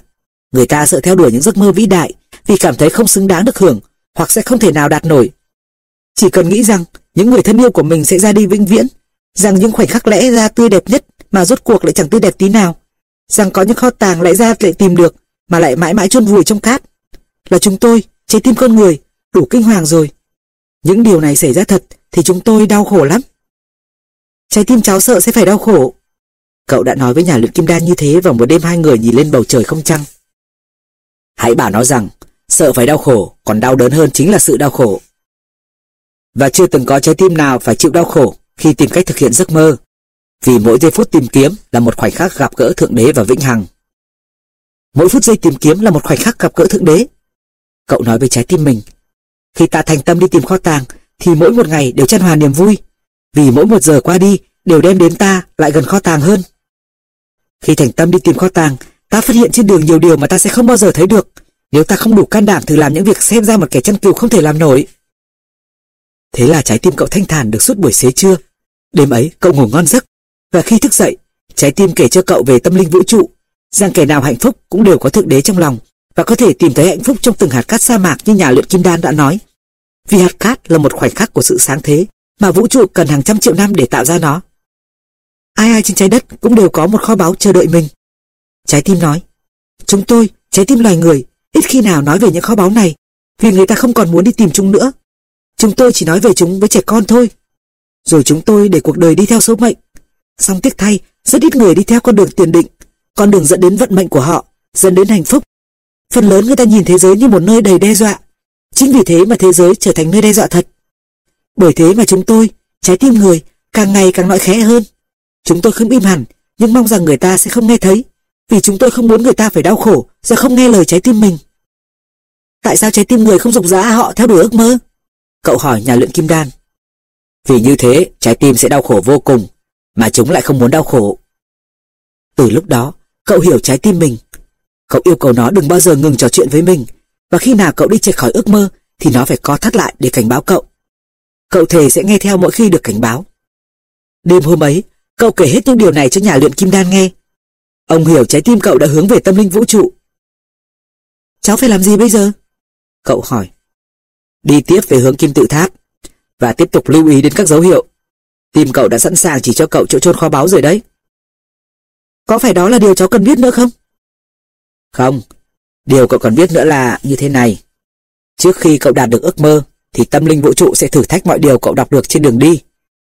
Tâm linh vũ trụ làm thế, không phải vì ác ý, mà vì muốn khi đạt được ước mơ chúng ta đồng thời cũng nắm vững được những bài học đã lĩnh hội khi đi theo ước mơ. Đó chính là thời điểm mà đa số người ta bỏ cuộc. Nói theo ngôn ngữ sa mạc, chết khát đúng vào lúc cây trà là xuất hiện ở dưới chân trời. Mọi cuộc tìm tòi đều khởi đầu như câu Thánh nhân đãi kẻ khục khờ và kết thúc với sự thử thách gay go kẻ chiến thắng. Cậu nhớ đến một câu châm ngôn của đất nước mình, nói rằng giờ tối nhất trong đêm lại chính là ngay trước lúc dạng đông. Ngày hôm sau, có dấu hiệu báo nguy đầu tiên. Ba chiến binh tiến lại gần hỏi hai người làm gì ở đấy. Tôi đem chiến binh đi săn. Nhà luyện kim đáp. Chúng tôi phải khám xem hai người có vũ trang không? Một chiến binh nói. Nhà luyện kim chậm rãi xuống ngựa, cậu cũng xuống theo. Anh đem theo nhiều tiền thế này để làm gì? Một người lính hỏi cậu trong lúc khám cây bị. Tôi cần tiền để đi đến kim tự tháp. Cậu đáp. Người chiến binh khám nhà luyện kim đan, tìm thấy một bình pha lê nhỏ, đựng một chất lỏng và một quả trứng bằng thủy tinh màu vàng, nhìn hơn quả trứng gà. Cái gì thế này? Hắn hỏi. Đó là viên đá tạo vàng và thuốc trường sinh, công trình của các nhà luyện kim đan đấy. Ai uống thuốc này thì sẽ không bao giờ ốm đau nữa, và một mảnh vụn của viên đá có thể biến mọi thứ kim loại thành vàng. Các chiến binh Ả Rập cười ngất vì thấy câu trả lời quá khôi hài, quá khôi hài. Nhà luyện kim đan cũng cười theo. Rồi họ cho phép hai người được giữ tất cả hành lý, tiếp tục cuộc hành trình. Ông điên à? Cậu hỏi nhà luyện kim đan sau khi đi được một quãng. Sao ông lại trả lời thế? Để chỉ cho cậu một bài học đơn giản ở đời. Đó là kho tàng sờ sờ ngay trước mắt mà ta không hề biết. Vì sao? Vì con người không tin rằng có kho tàng thật. Họ lại tiếp tục đi. Mỗi một ngày là qua một ngày, trái tim cậu lại thanh thản hơn. Nó không đòi được biết về quá khứ hoặc tương lai nữa, mà thỏa mãn với việc để hết tâm trí ngắm nhìn sa mạc, và cùng với cậu cà kê về tâm linh vũ trụ. Cậu với trái tim trở thành bạn thân, và không bên nào nỡ lừa dối bên nào nữa. Mỗi khi trái tim trò chuyện với cậu là để kích thích, thêm sức cho cậu, vì những ngày dài thầm lặng trong sa mạc khiến cậu mệt mỏi. Nói cho cậu biết về chỗ mạnh của cậu, đã dũng cảm rời xa bầy cừu để đi theo vận mệnh và làm việc hết mình ở cửa hàng pha lê. Nó còn cho cậu biết thêm về những chuyện mà cậu chưa hề quan tâm, về những lần cậu thoát hiểm mà không hay. Trái tim cậu bảo rằng, có một lần nó đã giấu khẩu súng cậu lén lấy của ông bố vì e cậu có thể tự gây thương tật. Nó nhắc cậu nhớ lại cái ngày cậu bị bệnh, ói mửa ngay giữa đồng trống rồi ngủ thiếp đi. Cách đó không xa hai tên cướp đường chờ sẵn, định hễ cậu tới là chúng sẽ cướp bầy cừu rồi giết cậu. Nhưng chờ mãi không thấy cậu tới, chúng bèn bỏ đi vì nghĩ rằng cậu đã chọn đường khác rồi. Lúc nào trái tim cũng giúp mình sao? Cậu hỏi nhà luyện kim đan. Chỉ những trái tim của những người muốn đi theo vận mệnh của mình thôi. Nhưng chúng cũng giúp đỡ trẻ em, người già và cả người say nữa. Thế nghĩa là cháu sẽ không bao giờ gặp nguy hiểm sao? Thế chỉ có nghĩa là trái tim làm tất cả những gì nó có thể làm được thôi. Một buổi xế trưa, họ đi ngang khu lều trại của một bộ tộc tham chiến. Ở mỗi góc trại đều có những người lính vũ trang, choàng áo màu trắng trông rất đẹp.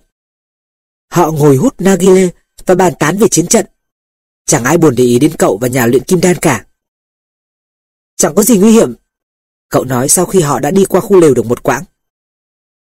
Nhà luyện kim đan nổi giận. Hãy tin tưởng ở trái tim mình, nhưng đừng bao giờ quên rằng mình đã hiện đang ở sa mạc. Khi xảy ra đánh nhau thì ngay cả tâm linh vũ trụ cũng còn nghe tiếng thét trên trận địa và không ai tránh được hết những hậu quả của mọi chuyện xảy ra dưới bầu trời này. Tất cả đều là một. Cậu nghĩ, rồi như thể sa mạc muốn chứng minh rằng nhà luyện kim đan nói đúng. Hai kỵ sĩ xuất hiện phía sau họ. Mấy người không thể tiếp tục đi được nữa. Mấy người đang ở trong vùng có giao tranh. Một kỵ sĩ nói. Tôi không đi xa đâu. Nhà luyện kim đan đáp, nhìn thẳng vào mắt các kỵ sĩ. Họ lặng thinh một lúc rồi đồng ý để hai người đi tiếp. Cậu hào hứng theo dõi cuộc đối thoại. Ông chế ngự được họ chỉ bằng cái nhìn. Cậu thán phục. Đôi mắt cho thấy sức mạnh của tâm hồn. Đúng vậy, cậu thầm nghĩ. Cậu vừa nhận thấy ở khu lều kia, một trong số những người có vũ trang nhìn chòng chọc theo họ. Vì khoảng cách quá xa, nên cậu không trông được rõ mặt hắn, Xong cậu chắc chắn hắn đang nhìn họ. Sau khi đã vượt qua dặng núi trải dài theo chân trời, nhà luyện kim đan mới nói rằng chỉ còn hai ngày nữa thôi là đến kim tự tháp. Nếu chúng ta sắp phải chia tay đến nơi, thì ông hãy dạy cháu thuật lệnh kim đan đi. Cậu đã nắm vững thuật ấy rồi mà. Đó là nhập vào tâm linh vũ trụ và phát hiện kho báu dành riêng cho mình. Cháu không nói đến chuyện ấy, chuyện luyện trì thành vàng cơ. Nhà luyện kim đan chợt im lặng như sa mạc và chỉ trả lời cậu sau khi họ dừng lại để dùng bữa. Mọi sự trong vũ trụ đều tiến hóa. Với bậc hiền giả, thì vàng là thứ kim loại tiến hóa đến mức cao nhất. Đừng hỏi tại sao vì ta không biết thật. Ta chỉ biết truyền thống luôn luôn đúng. Chỉ vì người ta không hiểu lời bậc hiền giả. Cho nên vàng thay vì là biểu tượng của tiên hóa, trở thành nguyên nhân gây ra xung đột. Sự vật tự biểu lộ bằng nhiều thứ ngôn ngữ. Cậu ngắt lời ông. Chẳng hạn có một lúc đối với cháu, tiếng lạc đà kêu không khác gì hơn là tiếng lạc đà kêu cả. Rồi lúc thì nó trở thành dấu hiệu của sự nguy hiểm. Sau đó lại là chỉ là tiếng kêu như trước. Cậu không nói tiếp nữa. Có lẽ nhà luyện kim đan đã biết rồi. Ta biết những nhà luyện kim đan chân chính. Ông nói tiếp. Họ tự ra mình trong phòng thí nghiệm, cố gắng để tiến hóa, giống như vàng. Họ tìm ra được loại đá tạo vàng, vì họ hiểu rằng khi một vật tiến hóa, thì mọi vật quanh nó cũng tiến hóa theo. Người khác tìm ra đá tạo vàng do tình cờ. Họ vốn có tài sẵn, và tâm hồn họ lĩnh hội nhanh hơn kẻ khác. Số người này hiếm chứ không nhiều đâu. Rồi có những kẻ chỉ quan tâm đến vàng thôi. Họ chẳng bao giờ tìm ra được điều bí mật cả, vì họ quên rằng chỉ, đồng, sắt cũng phải đi chọn con đường tiền định của chúng. Thành ra ai mà can thiệp vào vận mệnh của sự vật khác thì sẽ không bao giờ phát hiện được chính vận mệnh của mình. Những lời này vang lên như một lời nguyền. Ông cúi nhặt một vỏ sò trên mặt cát. Sa mạc này xưa kia là biển. Cháu cũng nhận thấy thế. Cậu đáp. Nhà luyện kim đan bảo cậu úp vỏ sò vào tay. Hồi nhỏ cậu đã từng làm nhiều lần như thế và được nghe tiếng của biển. Biển sống trong vỏ sò này vì số phận của nó là như vậy. Nó sẽ không bao giờ rời khỏi vỏ sò cho đến khi sa mạc lại được phủ đầy nước. Họ lên ngựa, đi về hướng kim tự tháp. Khi trái tim cậu lên tiếng báo nguy, thì mặt trời đang lặn. Họ đang đứng giữa những đồi cát khổng lồ. Cậu nhìn nhà luyện kim đan xem ông có cảm thấy điều gì không? Xong xem ra ông không hề biết có hiểm nguy. Năm phút sau, cậu thấy có hai kỵ sĩ đợi họ ở phía trước. Bóng in màu sẫm trên nền trời. Cậu chưa kịp nói gì với nhà luyện kim đan, thì từ hai kỵ sĩ giờ đã thành mười, rồi thành trăm, rồi trùng trùng điệp điệp khắp đồi cát. Các chiến binh này khoác áo màu xanh, chít vòng màu đen quanh khăn xếp, khăn che mặt cũng màu xanh, chỉ để hở đôi mắt. Tuy xa, nhưng vẫn thấy được mắt họ toát ra sức mạnh và chết chóc. Họ dẫn hai người đến một doanh trại gần đó. Một người lính đẩy cậu và nhà luyện kim đan vào một cái lều, trông khác những lều cậu từng biết ở ốc đảo. Trong lều, viên chỉ huy đang họp bàn với ban tham mưu. Bọn này là gián điệp. Một người nói. Chúng tôi chỉ là khách lữ hành thôi. Nhà luyện kim đan đáp. Ba ngày trước, có kẻ trông thấy bọn mi ở khu chạy địch, trò chuyện với một tay lính ở đó. Tôi chỉ là một người vượt sa mạc và biết xem sao trời tìm phương hướng. Tôi chẳng biết gì về các đạo quân hay sự chuyển quân của các bộ tộc. Tôi chỉ làm người dẫn đường cho bạn tôi đây thôi. Ai là bạn mi? Viên chỉ huy hỏi. Một nhà luyện kim đan. Ông đáp. Anh ta hiểu được sức mạnh của thiên nhiên và muốn biểu dương cho mấy người thấy năng lực phi thường của mình. Cậu im lặng lắng nghe mà lòng đầy sợ hãi. Gã ngoại quốc này đến đây vì ý đồ gì? Một người khác hỏi. Anh ta mang tiền đến tặng bộ tộc của mấy người. Nhà luyện kim đan đáp trước khi cậu kịp mở miệng. Rồi ông chụp cái bị của cậu, lấy số tiền vàng đưa cho viên chỉ huy. Viên chỉ huy Ả Rập này cầm nhiều tiền, xong không nói một lời, đủ để hắn mua nhiều súng ống. Nhà luyện kim đan là gì? Hắn muốn biết. Là một người hiểu được thiên nhiên và thế giới. Nếu muốn, anh ta có thể chỉ dùng sức gió mà tàn phá được doanh trại này. Đám người kia phá lên cười. Họ còn lạ gì sự tàn phá của chiến tranh, và biết rằng gió không thể giết nổi ai. Tuy vậy, tim họ vẫn thoát lại. Vì là người trên sa mạc, nên họ vẫn sợ các thầy phù thủy. Tôi muốn được thấy tận mắt gã làm chuyện đó. Viên chỉ huy nói. Anh ta cần ba ngày. Nhà liệt kim đan đáp. Anh ta sẽ biến thành gió để chứng tỏ năng lực của mình. Nếu như anh ta không làm được, thì chúng tôi xin cúi đầu dâng mạng sống cho bộ tộc các người. Bọn mi không thể dâng cái đã nằm sẵn trong tay ta. Viên chỉ huy khinh biệt đáp. Tuy nhiên hắn vẫn đồng ý cho họ thời hạn ba ngày. Cậu hoàng phía tới mức như bị tê liệt, khiến nhà luyện kim đan phải nắm tay cậu dìu ra khỏi lều. Đừng để họ thấy cậu sợ. Ông nói, bọn họ là những người dũng cảm, nên rất khinh những kẻ hèn nhát. Nhưng cậu không thốt lên lời. Mãi sau khi đã đi lại một lúc trong khu trại, cậu mới mở miệng nổi. Những người Ả Rập thấy không cần giam giữ họ mà chỉ cần tịch thu ngựa là đủ. Thế là một lần nữa, thế giới lại cho thấy ngôn ngữ đa dạng của nó. Mới đó, sa mạc còn là mênh mông, thoát giờ đây đã thành một bức tường không vượt qua nổi. Ông đã đưa cho họ hết mọi của cải mà cháu suốt đời dành dụ. Cậu tức giận nói. Ừ, nhưng cậu cần chúng làm gì nữa nếu sắp phải chết? Tiền của cậu cho chúng ta sống thêm ba ngày nữa.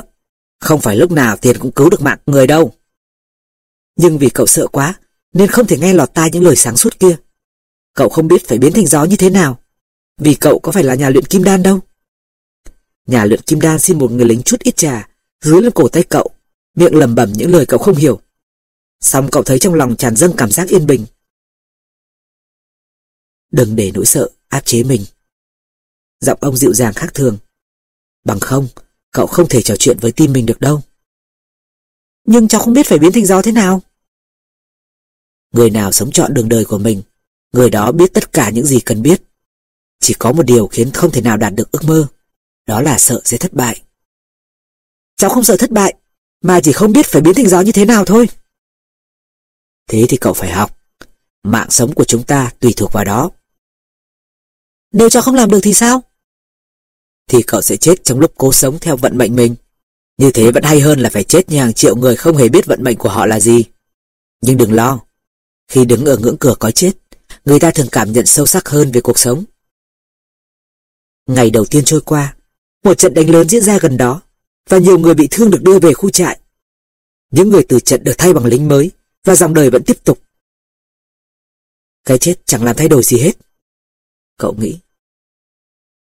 Làm gì mà chết vội thế? Một người lính nói với cây xác của bạn gã. Đợi thanh bình rồi chết cũng được cơ mà. Nhưng trước sau gì thì bạn cũng chết thôi. Chiều tối, cậu đi tìm nhà luyện kim đan. Ông đang định đưa chim ưng đi săn. Cháu vẫn chưa biết phải biến thành gió như thế nào. Hãy nhớ những gì ta đã nói. Thế giới chỉ là phần thấy được của Thượng Đế. Thuật luyện kim đan có nhiệm vụ chuyển sự toàn mỹ của tâm linh sang cho thế giới vật chất. Ông làm gì bây giờ? Cho Chí Mừng ăn. Nếu cháu không biến đổi thành gió, thì cả ba chúng ta đều sẽ phải chết. Cháu nó ăn làm gì nữa? Chỉ có cậu sẽ chết thôi. Còn ta phải biết biến thành gió như thế nào chứ. Ngày thứ hai, cậu leo lên đỉnh một khối đá gần khu trại. Lính gác để cậu đi. Họ đã nghe nói về một phù thủy có khả năng biến thành gió, nên không muốn đến gần cậu. Hơn nữa sa mạc như một bức tường thành không thể vượt nổi. Cậu ngồi đó mãi cho đến chiều, nhìn ra sa mạc và lắng nghe trái tim mình. Cả sa mạc cũng lắng nghe nỗi sợ của cậu. Trái tim cậu và sa mạc vốn nói cùng một thứ ngôn ngữ. Sang ngày thứ ba, viên chỉ huy triệu tập các sĩ quan của mình. Hắn gọi nhà luyện kim đan đến rồi nói. Chúng ta ra xem gã kia biến thành gió như thế nào. Rồi khác biết. Nhà luyện kim đan đáp. Cậu dẫn họ đến khối đá hôm qua, yêu cầu mọi người ngồi đó. Phải đợi khá lâu đấy. Cậu nói. Đâu có gì vội. Chúng ta là dân sa mạc mà. Viên chỉ huy đáp. Cậu nhìn quanh mình. Xa xa phía chân trời kia là núi, đồi cát, đá tảng và các bụi dây leo. Ở một nơi như thế, không thể nào có nổi sự sống mà cây cỏ vẫn cố bám vào đó để sống. Sa mạc này cậu đã đi qua nhiều tháng dòng, thế mà chỉ biết có một phần rất nhỏ của nó.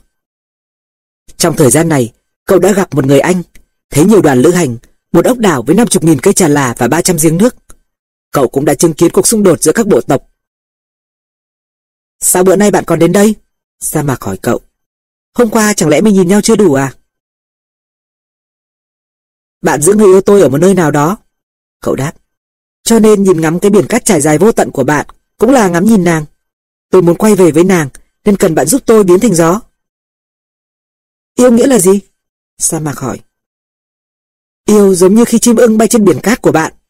Bởi vì đối với chim thì bạn là một cánh đồng xanh màu mỡ và nó chẳng bao giờ bay về mà không săn được gì.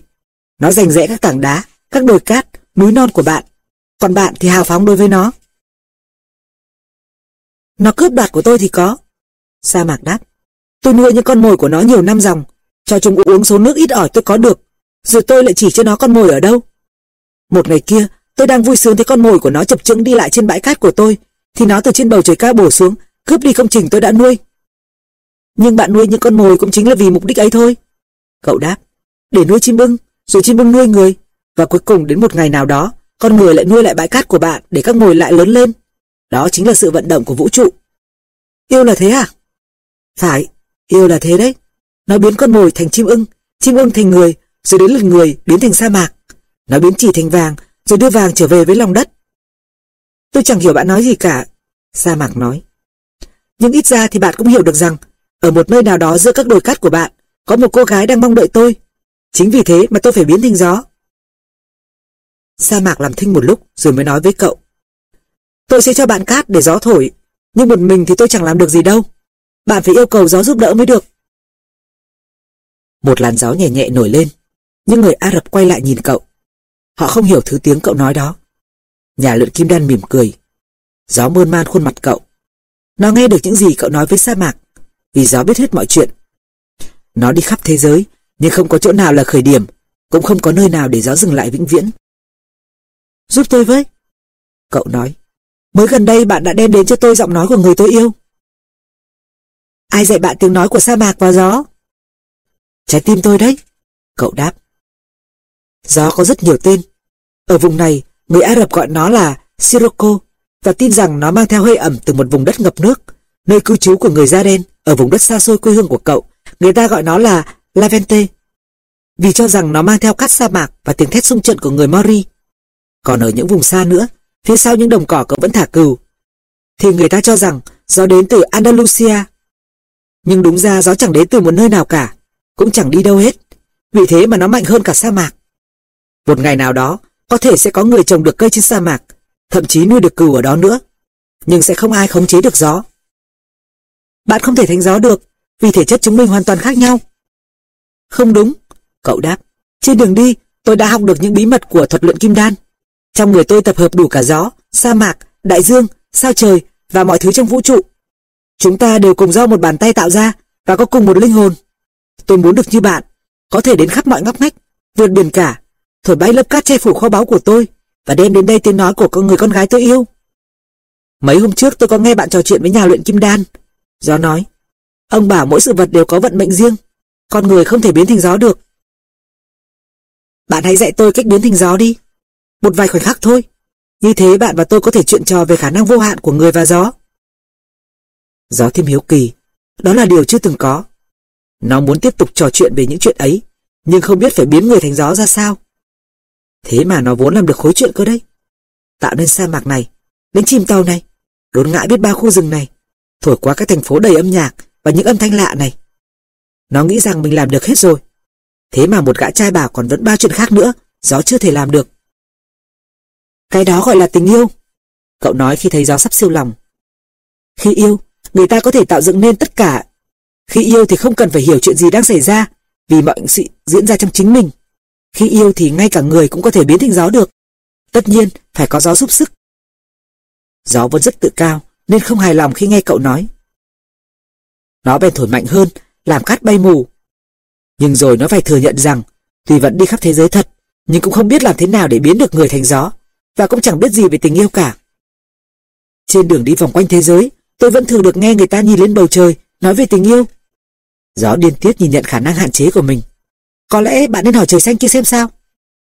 Được, bạn hãy giúp tôi bằng cách tung đầy cát vào không khí, che khuất vầng dương để tôi nhìn mặt trời mà không sợ mù mắt. Gió bèn phùng má thổi, một đám mây cát che kín bầu trời, và mặt trời trông chỉ như một cái đĩa vàng. Ở doanh trại, người ta không nhìn thấy gì nữa cả. Những người dân sa mạc đã quá quen với thứ gió mà mọi người gọi là samum này. Đối với họ, thì nó còn ghê gớm hơn cả bão tố trên biển cả, dù họ không biết biển là gì. Ngựa hí vang rân, khí giới phủ đầy cát. Trên mỏm khối đá, một viên sĩ quan quay sang nói với viên chỉ huy. Có lẽ mình nên chấm dứt thôi. Họ không còn có thể nhìn thấy cậu nữa. Mặt họ che bằng khăn màu xanh, chỉ đều lộ ra những cặp mắt kinh hoàng. Chấm dứt thôi, một người khác nói.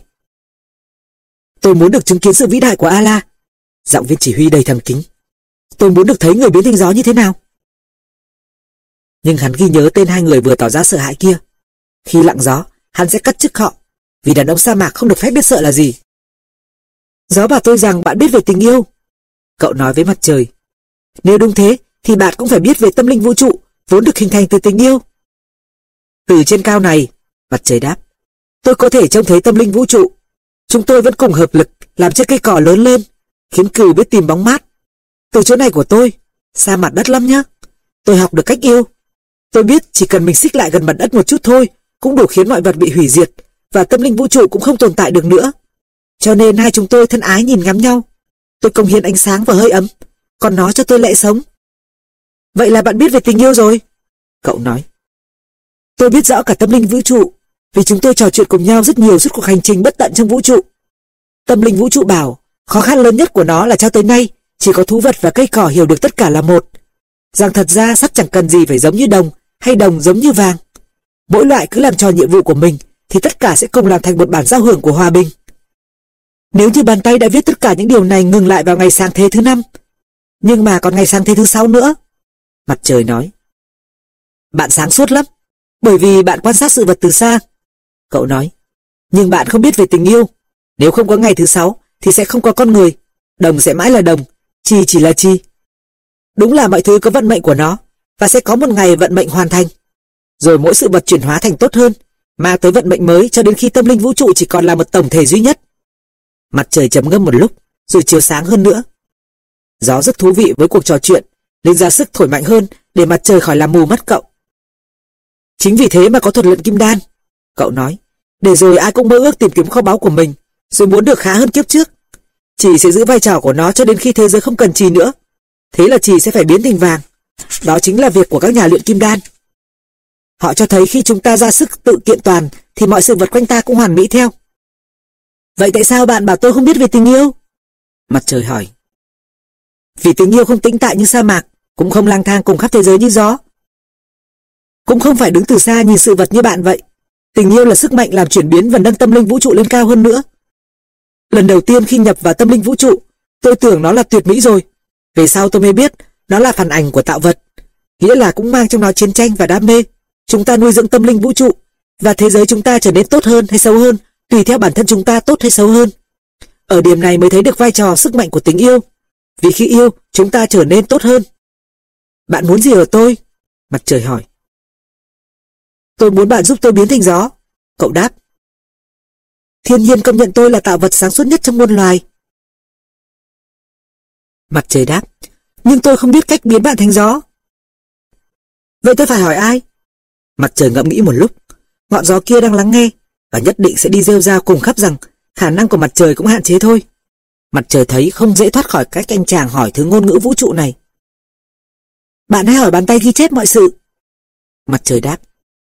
Gió reo mừng thổi mạnh hơn bao giờ hết, quấn tung các mái lều, giật đứt dây buộc ngựa. Trên đỉnh tảng đá, những người Ả Rập ôm chặt lấy nhau để khỏi bị thổi bay đi. Cậu hướng lòng mình về cái bàn tay đã ghi chép mọi sự. Cậu cảm thấy vũ trụ nín lặng, nên cũng nín lặng luôn. Tình yêu trào dâng từ trái tim cậu. Lần đầu tiên trong đời cậu lầm nhầm một bài kinh không lời, không có cầu xin. Cậu không cảm ơn vì lũ cừu đã tìm ra đồng cỏ mượt, không cầu xin bán được nhiều hàng pha lê hơn nữa, hay cầu xin để người con gái cậu yêu chờ đợi cậu trở về. Trong sự yên ắng, cậu hiểu rằng sa mạc, gió và mặt trời cũng đang cố hiểu những dấu hiệu được vẽ lên từ bàn tay nọ để tìm ra con đường của mình và để hiểu những gì đã khắc trên phiến ngọc. Cậu biết rằng những dấu hiệu này dài rác trên mặt đất và khắp vũ trụ. Nhìn bề ngoài thì chúng chẳng cho thấy một ý nghĩa nào cả. Nên sa mạc, gió, mặt trời và con người không biết có những dấu hiệu ấy được tạo ra để làm gì. Chỉ có bàn tay nọ biết căn nguyên của mọi điều và chỉ riêng nó làm được những phép lạ như biến đại dương thành sa mạc hay con người thành gió. Bởi chỉ bàn tay đó thấu hiểu rằng có một lực siêu phàm đã xoay vần vũ trụ tới mức 6 ngày sáng thế chuyển hóa thành công trình vĩ đại. Cậu nhập vào tâm linh vũ trụ và nhận biết rằng nó là một phần linh hồn, hóa công và linh hồn hóa công là linh hồn của chính cậu. Như thế, tự cậu cũng có thể làm được phép lạ. Ngày hôm ấy, ngọn gió Samum thổi dữ dội chưa từng thấy. Nhiều đời sau, người Ả Rập sẽ còn kể về huyền thoại một chàng trai đã không khiếp nhược trước viên chiến tướng sa mạc và đã hóa thành gió, phá hầu như tan hoang cả một doanh trại. Khi lặng gió, mọi người nhìn về phía cậu ngồi, nhưng cậu không còn ở chỗ cũ nữa, mà đang đứng cạnh một người lính canh bị cát vùi lấp tuốt phía bên kia doanh trại. Mọi người khiếp đảm trước trò quỷ thuật này, nhưng vẫn có hai người cười. Đó là nhà luyện kim đan, vì ông đã tìm ra được một học trò xuất sắc, và viên chỉ huy, vì hắn đã được chứng kiến quyền năng tuyệt vời của Thượng Đế. Hôm sau, viên chỉ huy từ giã nhà luyện kim đan và cậu, rồi cho một đoàn lính thắt tùng hai người tại bất kỳ nơi nào họ muốn. Sau khi đã đi suốt ngày, chiều tối họ tới được một tu viện Coptic. Chú thích. Coptic, một giáo hội cơ đốc ở Ai Cập. Người Coptic là những giáo dân cơ đốc có thủy tổ là người Ai Cập. Nhà luyện kim đan bảo đoàn thắt tùng quay về rồi xuống ngựa. Từ đây, cậu có thể tự mình đi tiếp được rồi đấy.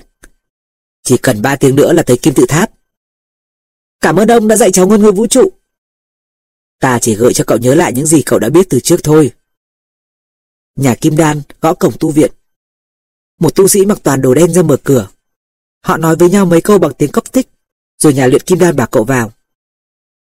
Ta vừa mới yêu cầu tu sĩ nọ cho phép sử dụng cái bếp một lúc. Ông nói. Họ đi vào bếp, nhà luyện Kim Đan nhóm lửa, còn tu sĩ nọ lo mang chỉ đến để nhà luyện Kim Đan nấu chảy trong một thùng sắt. Khi trì đã hóa lỏng, nhà luyện Kim Đan móc túi ra quả trứng lạ lùng bằng thủy tinh màu vàng. Ông cạo một chút, mảnh như sợi tóc, lấy sát bọc lại rồi bỏ vào thùng. Chất lỏng biến thành đỏ như máu, rồi ông bưng thùng khỏi bếp để nguội. Trong khi chờ đợi, ông trò chuyện với vị tu sĩ về cuộc xung đột giữa các bộ lạc. Sẽ còn kéo dài lâu. Vị tu sĩ tỏ vẻ bực dọc.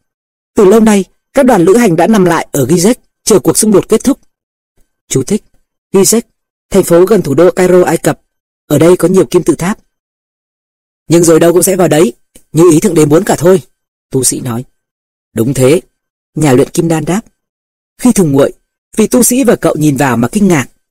Chỉ đã khô lại ở dưới đáy thùng hình tròn, xong không phải là trì nữa, mà là vàng. Một ngày nào đó cháu cũng sẽ làm được như vậy chứ? Cậu hỏi. Đó là vận mệnh của ta, chứ không phải của cậu. Nhà luyện kim đan đáp. Ta làm chỉ để cho cậu thấy rằng có thể được. Rồi ông chia số vàng đó làm bốn phần. Để cảm ơn thầy. Ông nói và đưa tu sĩ một phần. Thế là quá nhiều so với những gì mà tôi đã làm. Tu sĩ nói. Thầy chớ nói thế nữa, kẻo đời nghe thấy thì lần tới thầy sẽ được ít hơn đấy. Rồi ông quay sang cậu. Phần này để đền cậu số tiền đã trả cho viên tư lệnh. Cậu muốn nói rằng như thế là quá nhiều so với số tiền nọ, xong lại thôi, vì được nghe những gì nhà luyện kim đan nói với người tu sĩ. Phần này tôi giữ, ông nói và cất đi, vì tôi còn phải vượt sa mạc và vùng có chiến sự để về nhà.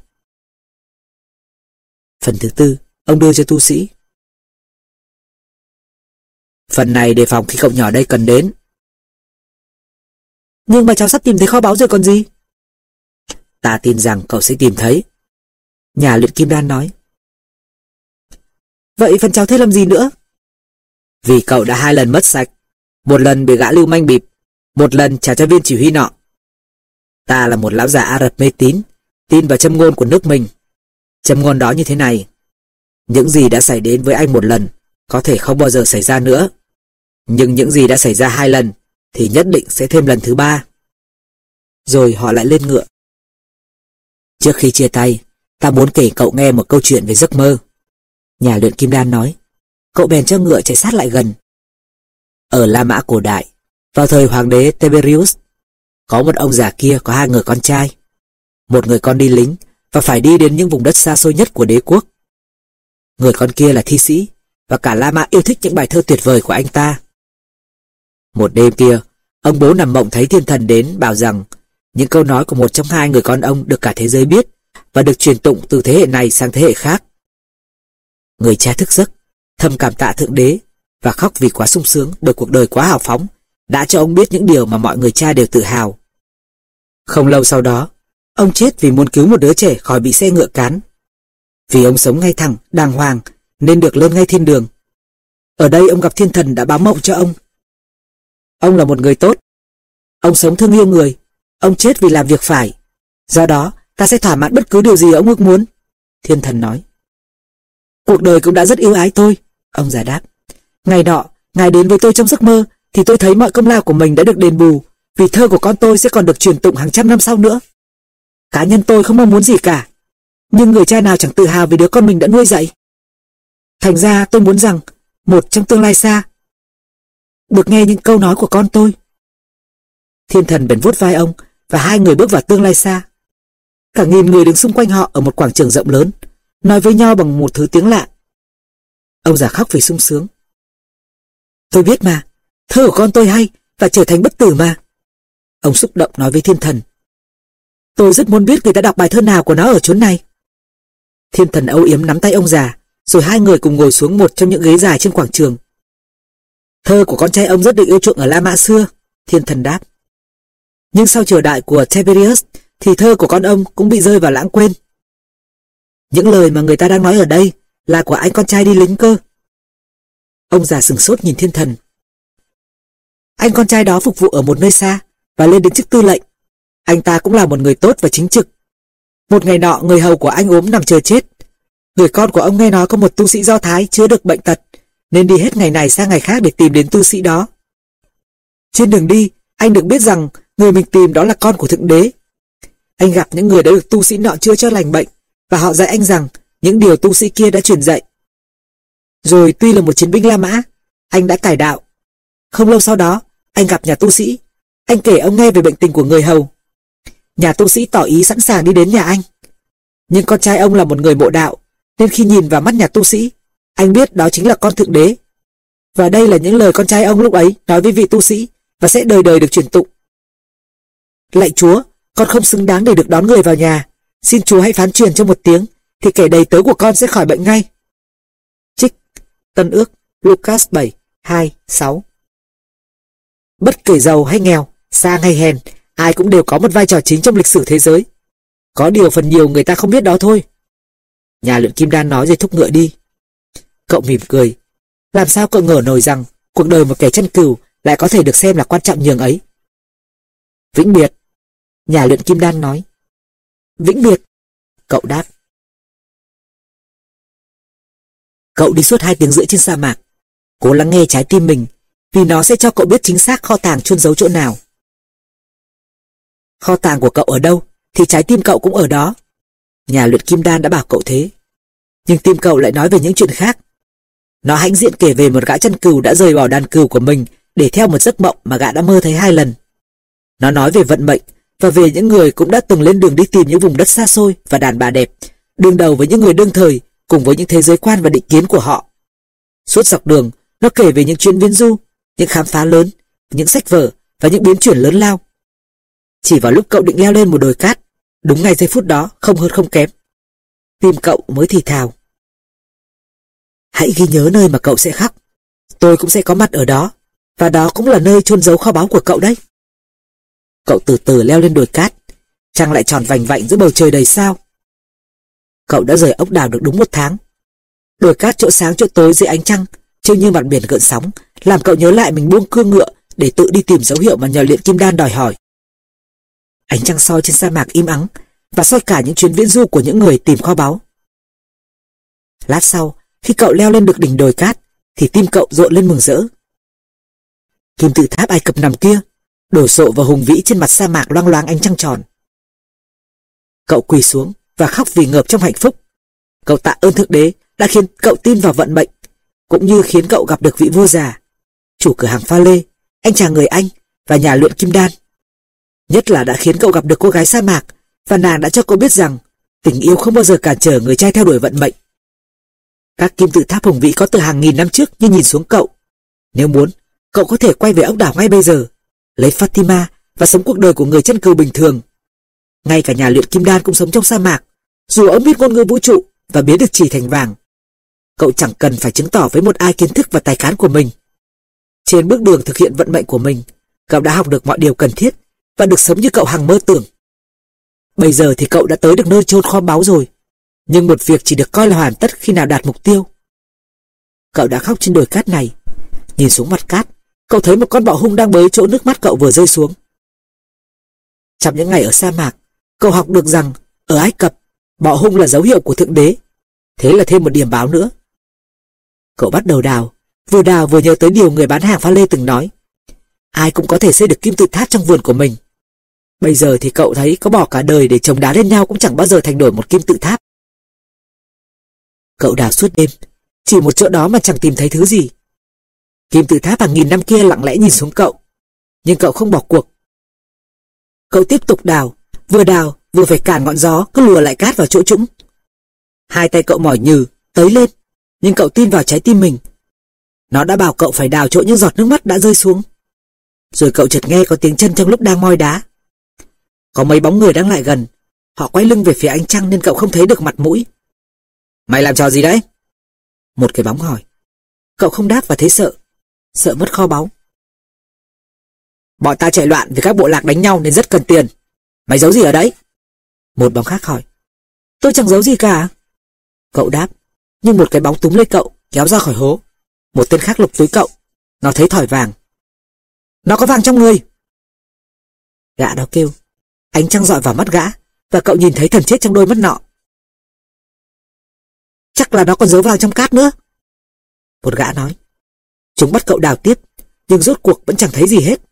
Thế là chúng súng lại tần cậu, mãi cho đến khi mặt trời ló dạng. Quần áo cậu rách bươm, và cậu cảm thấy mình gần kề cái chết. Đằng nào thì mình cũng sẽ chết, thì tiền quý báu gì nữa. Cậu nghĩ và nhớ lại nhà luyện kim đan từng nói. Ít khi tiền cứu được người ta khỏi chết. Thế là cậu thú thực. Tôi tìm kho báu. Rồi với đôi môi dập nát và sưng vù, cậu kể cho bọn kia rằng đã hai lần mơ thấy kho bảo tàng giấu ở gần kim tự tháp này. Gã có vẻ đầu sỏ im lặng, một lúc rồi bảo đồng bọn.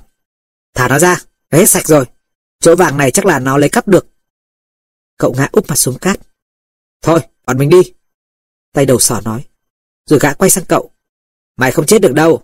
Mày sẽ còn phải sống để nhớ rằng đừng nên xuẩn ngốc thế. Hai năm trước, ngay chính chỗ này, ta cũng đã nhiều lần mơ rằng ta phải đi Tây Ban Nha. Tìm một ngôi nhà thờ làng đã sụp lở mà lũ chân cừu thường đưa cừu vào đó làm chỗ trú chân. Trong phòng thay áo lễ có mọc một cây dâu, dưới rễ nó chôn giấu một kho vàng. Tao đâu có ngu để chỉ vì một giấc mơ mà vượt sa mạc. Rồi chúng bỏ đi. Cậu lảo đảo đứng dậy, nhìn về phía kim tự tháp. Tháp mỉm cười với cậu. Cậu cười lại. Tim cậu tràn ngập niềm vui. Giờ thì cậu tìm thấy kho báu rồi. Lời bạn Cậu tên là Santiago. Cậu đến ngôi nhà thờ nhỏ hoang phế kia khi trời vừa nhá nhem tối. Cây dâu mọc trong cái phòng thay áo lễ trước kia vẫn còn đó. Qua cái mái đã sập một nửa, người ta vẫn có thể thấy được sao trời. Cậu nhớ lại cách đây không lâu, mình và lục cừu đã ở đây một đêm rất yên bình, không kể giấc mộng. Bây giờ không có bầy cừu bên cậu nữa, trong tay cậu là một cái xẻng. Cậu nhìn lên trời một lúc, rồi lấy từ túi ra một chai vang, nhâm nhi. Cậu nhớ lại cái đêm nhìn trăng trong sa mạc, uống vang với nhà luyện kim đan. Nhớ lại những chặng đường đã trải qua và cái phương cách lạ thường. Chúa chọn để chỉ cho cậu kho tàng. Nếu không tin vào điều cậu hai lần mơ, thì cậu sẽ không bao giờ gặp bà lão Di Gan, nhà vua già, gã bịp và những người khác trên con đường dài rong ruổi. Danh sách những người và việc mình đã gặp thì dài lắm, nhưng đã có dấu hiệu chỉ mình hướng đi thì mình không thể nhầm lẫn được. Cậu tự nhủ, rồi cậu thiếp đi mà không hay. Khi mở mắt thì trời đã lên cao, cậu bắt đầu đào dưới gốc cây dâu. Ông đúng là một phù thủy, cậu thầm nghĩ, ông biết trước cả rồi, thậm chí ông đã để lại cả vàng cho cháu để cháu có tiền đi đường, trở lại ngôi nhà thờ này. Vị tu sĩ cấp tích đã cười khi cháu quay lại tu viện với quần áo rách bươm. Chẳng lẽ ông không thể miễn cho cháu những khốn khổ đó được à? Không. Cậu nghe gió đáp. Nếu ta cảnh báo cậu, thì cậu chẳng bao giờ thấy được kim tự tháp. Mà chúng đẹp biết bao, phải thế không? Đó là tiếng nhà luyện kim đan. Cậu cười. Đào tiếp. Sau nửa giờ, lưỡi xẻng chạm vào vật gì cứng. Một giờ sau, cậu đứng trước một cái hòm đầy tiền vàng cổ Tây Ban Nha. Có cả đá quý, mặt nạ vàng đính lông trắng, đỏ và cả những pho tồn cần ngọc. Đó là những thứ cướp bóc được trong thời kỳ xâm lược. Chú thích. Hẳn tác giả ám chỉ thời Tây Ban Nha tìm ra và bóc lột châu Mỹ với hơn 500 năm trước. Cậu moi bị tiền, lấy ra hai viên umrim và thumim mà cậu chỉ dùng có mỗi một lần vào buổi sáng nọ ở bãi chợ. Đời cậu và con đường cậu trải qua đều dài đầy dấu hiệu. Cậu bỏ hai viên đá vào hòm, chúng cũng là một phần của kho tàng, vì chúng gợi cậu nhớ đến nhà vua già mà cậu hẳn sẽ không bao giờ gặp lại nữa. Đúng là cuộc đời rất hào phóng với người nào chịu theo đuổi vận mệnh. Cậu nghĩ, vì cậu nhớ rằng phải đến Tarifa để trả bà lão Zigan một phần mười kho báu. Sao họ tinh danh thế nhỉ? Có lẽ vì họ đi nhiều. Cậu nghĩ, gió lại thổi. Gió Levante đến từ châu Phi. Lần này gió không mang lại mùi sa mạc hay mối đe dọa xâm lược của người Mori, mà mang đến một mùi thơm cậu rất quen và một nụ hôn nhẹ nhàng chạm lên môi cậu. Cậu mỉm cười, lần đầu tiên cô ấy hôn mình. Fatima ơi, anh đến với em đây. Cậu nói.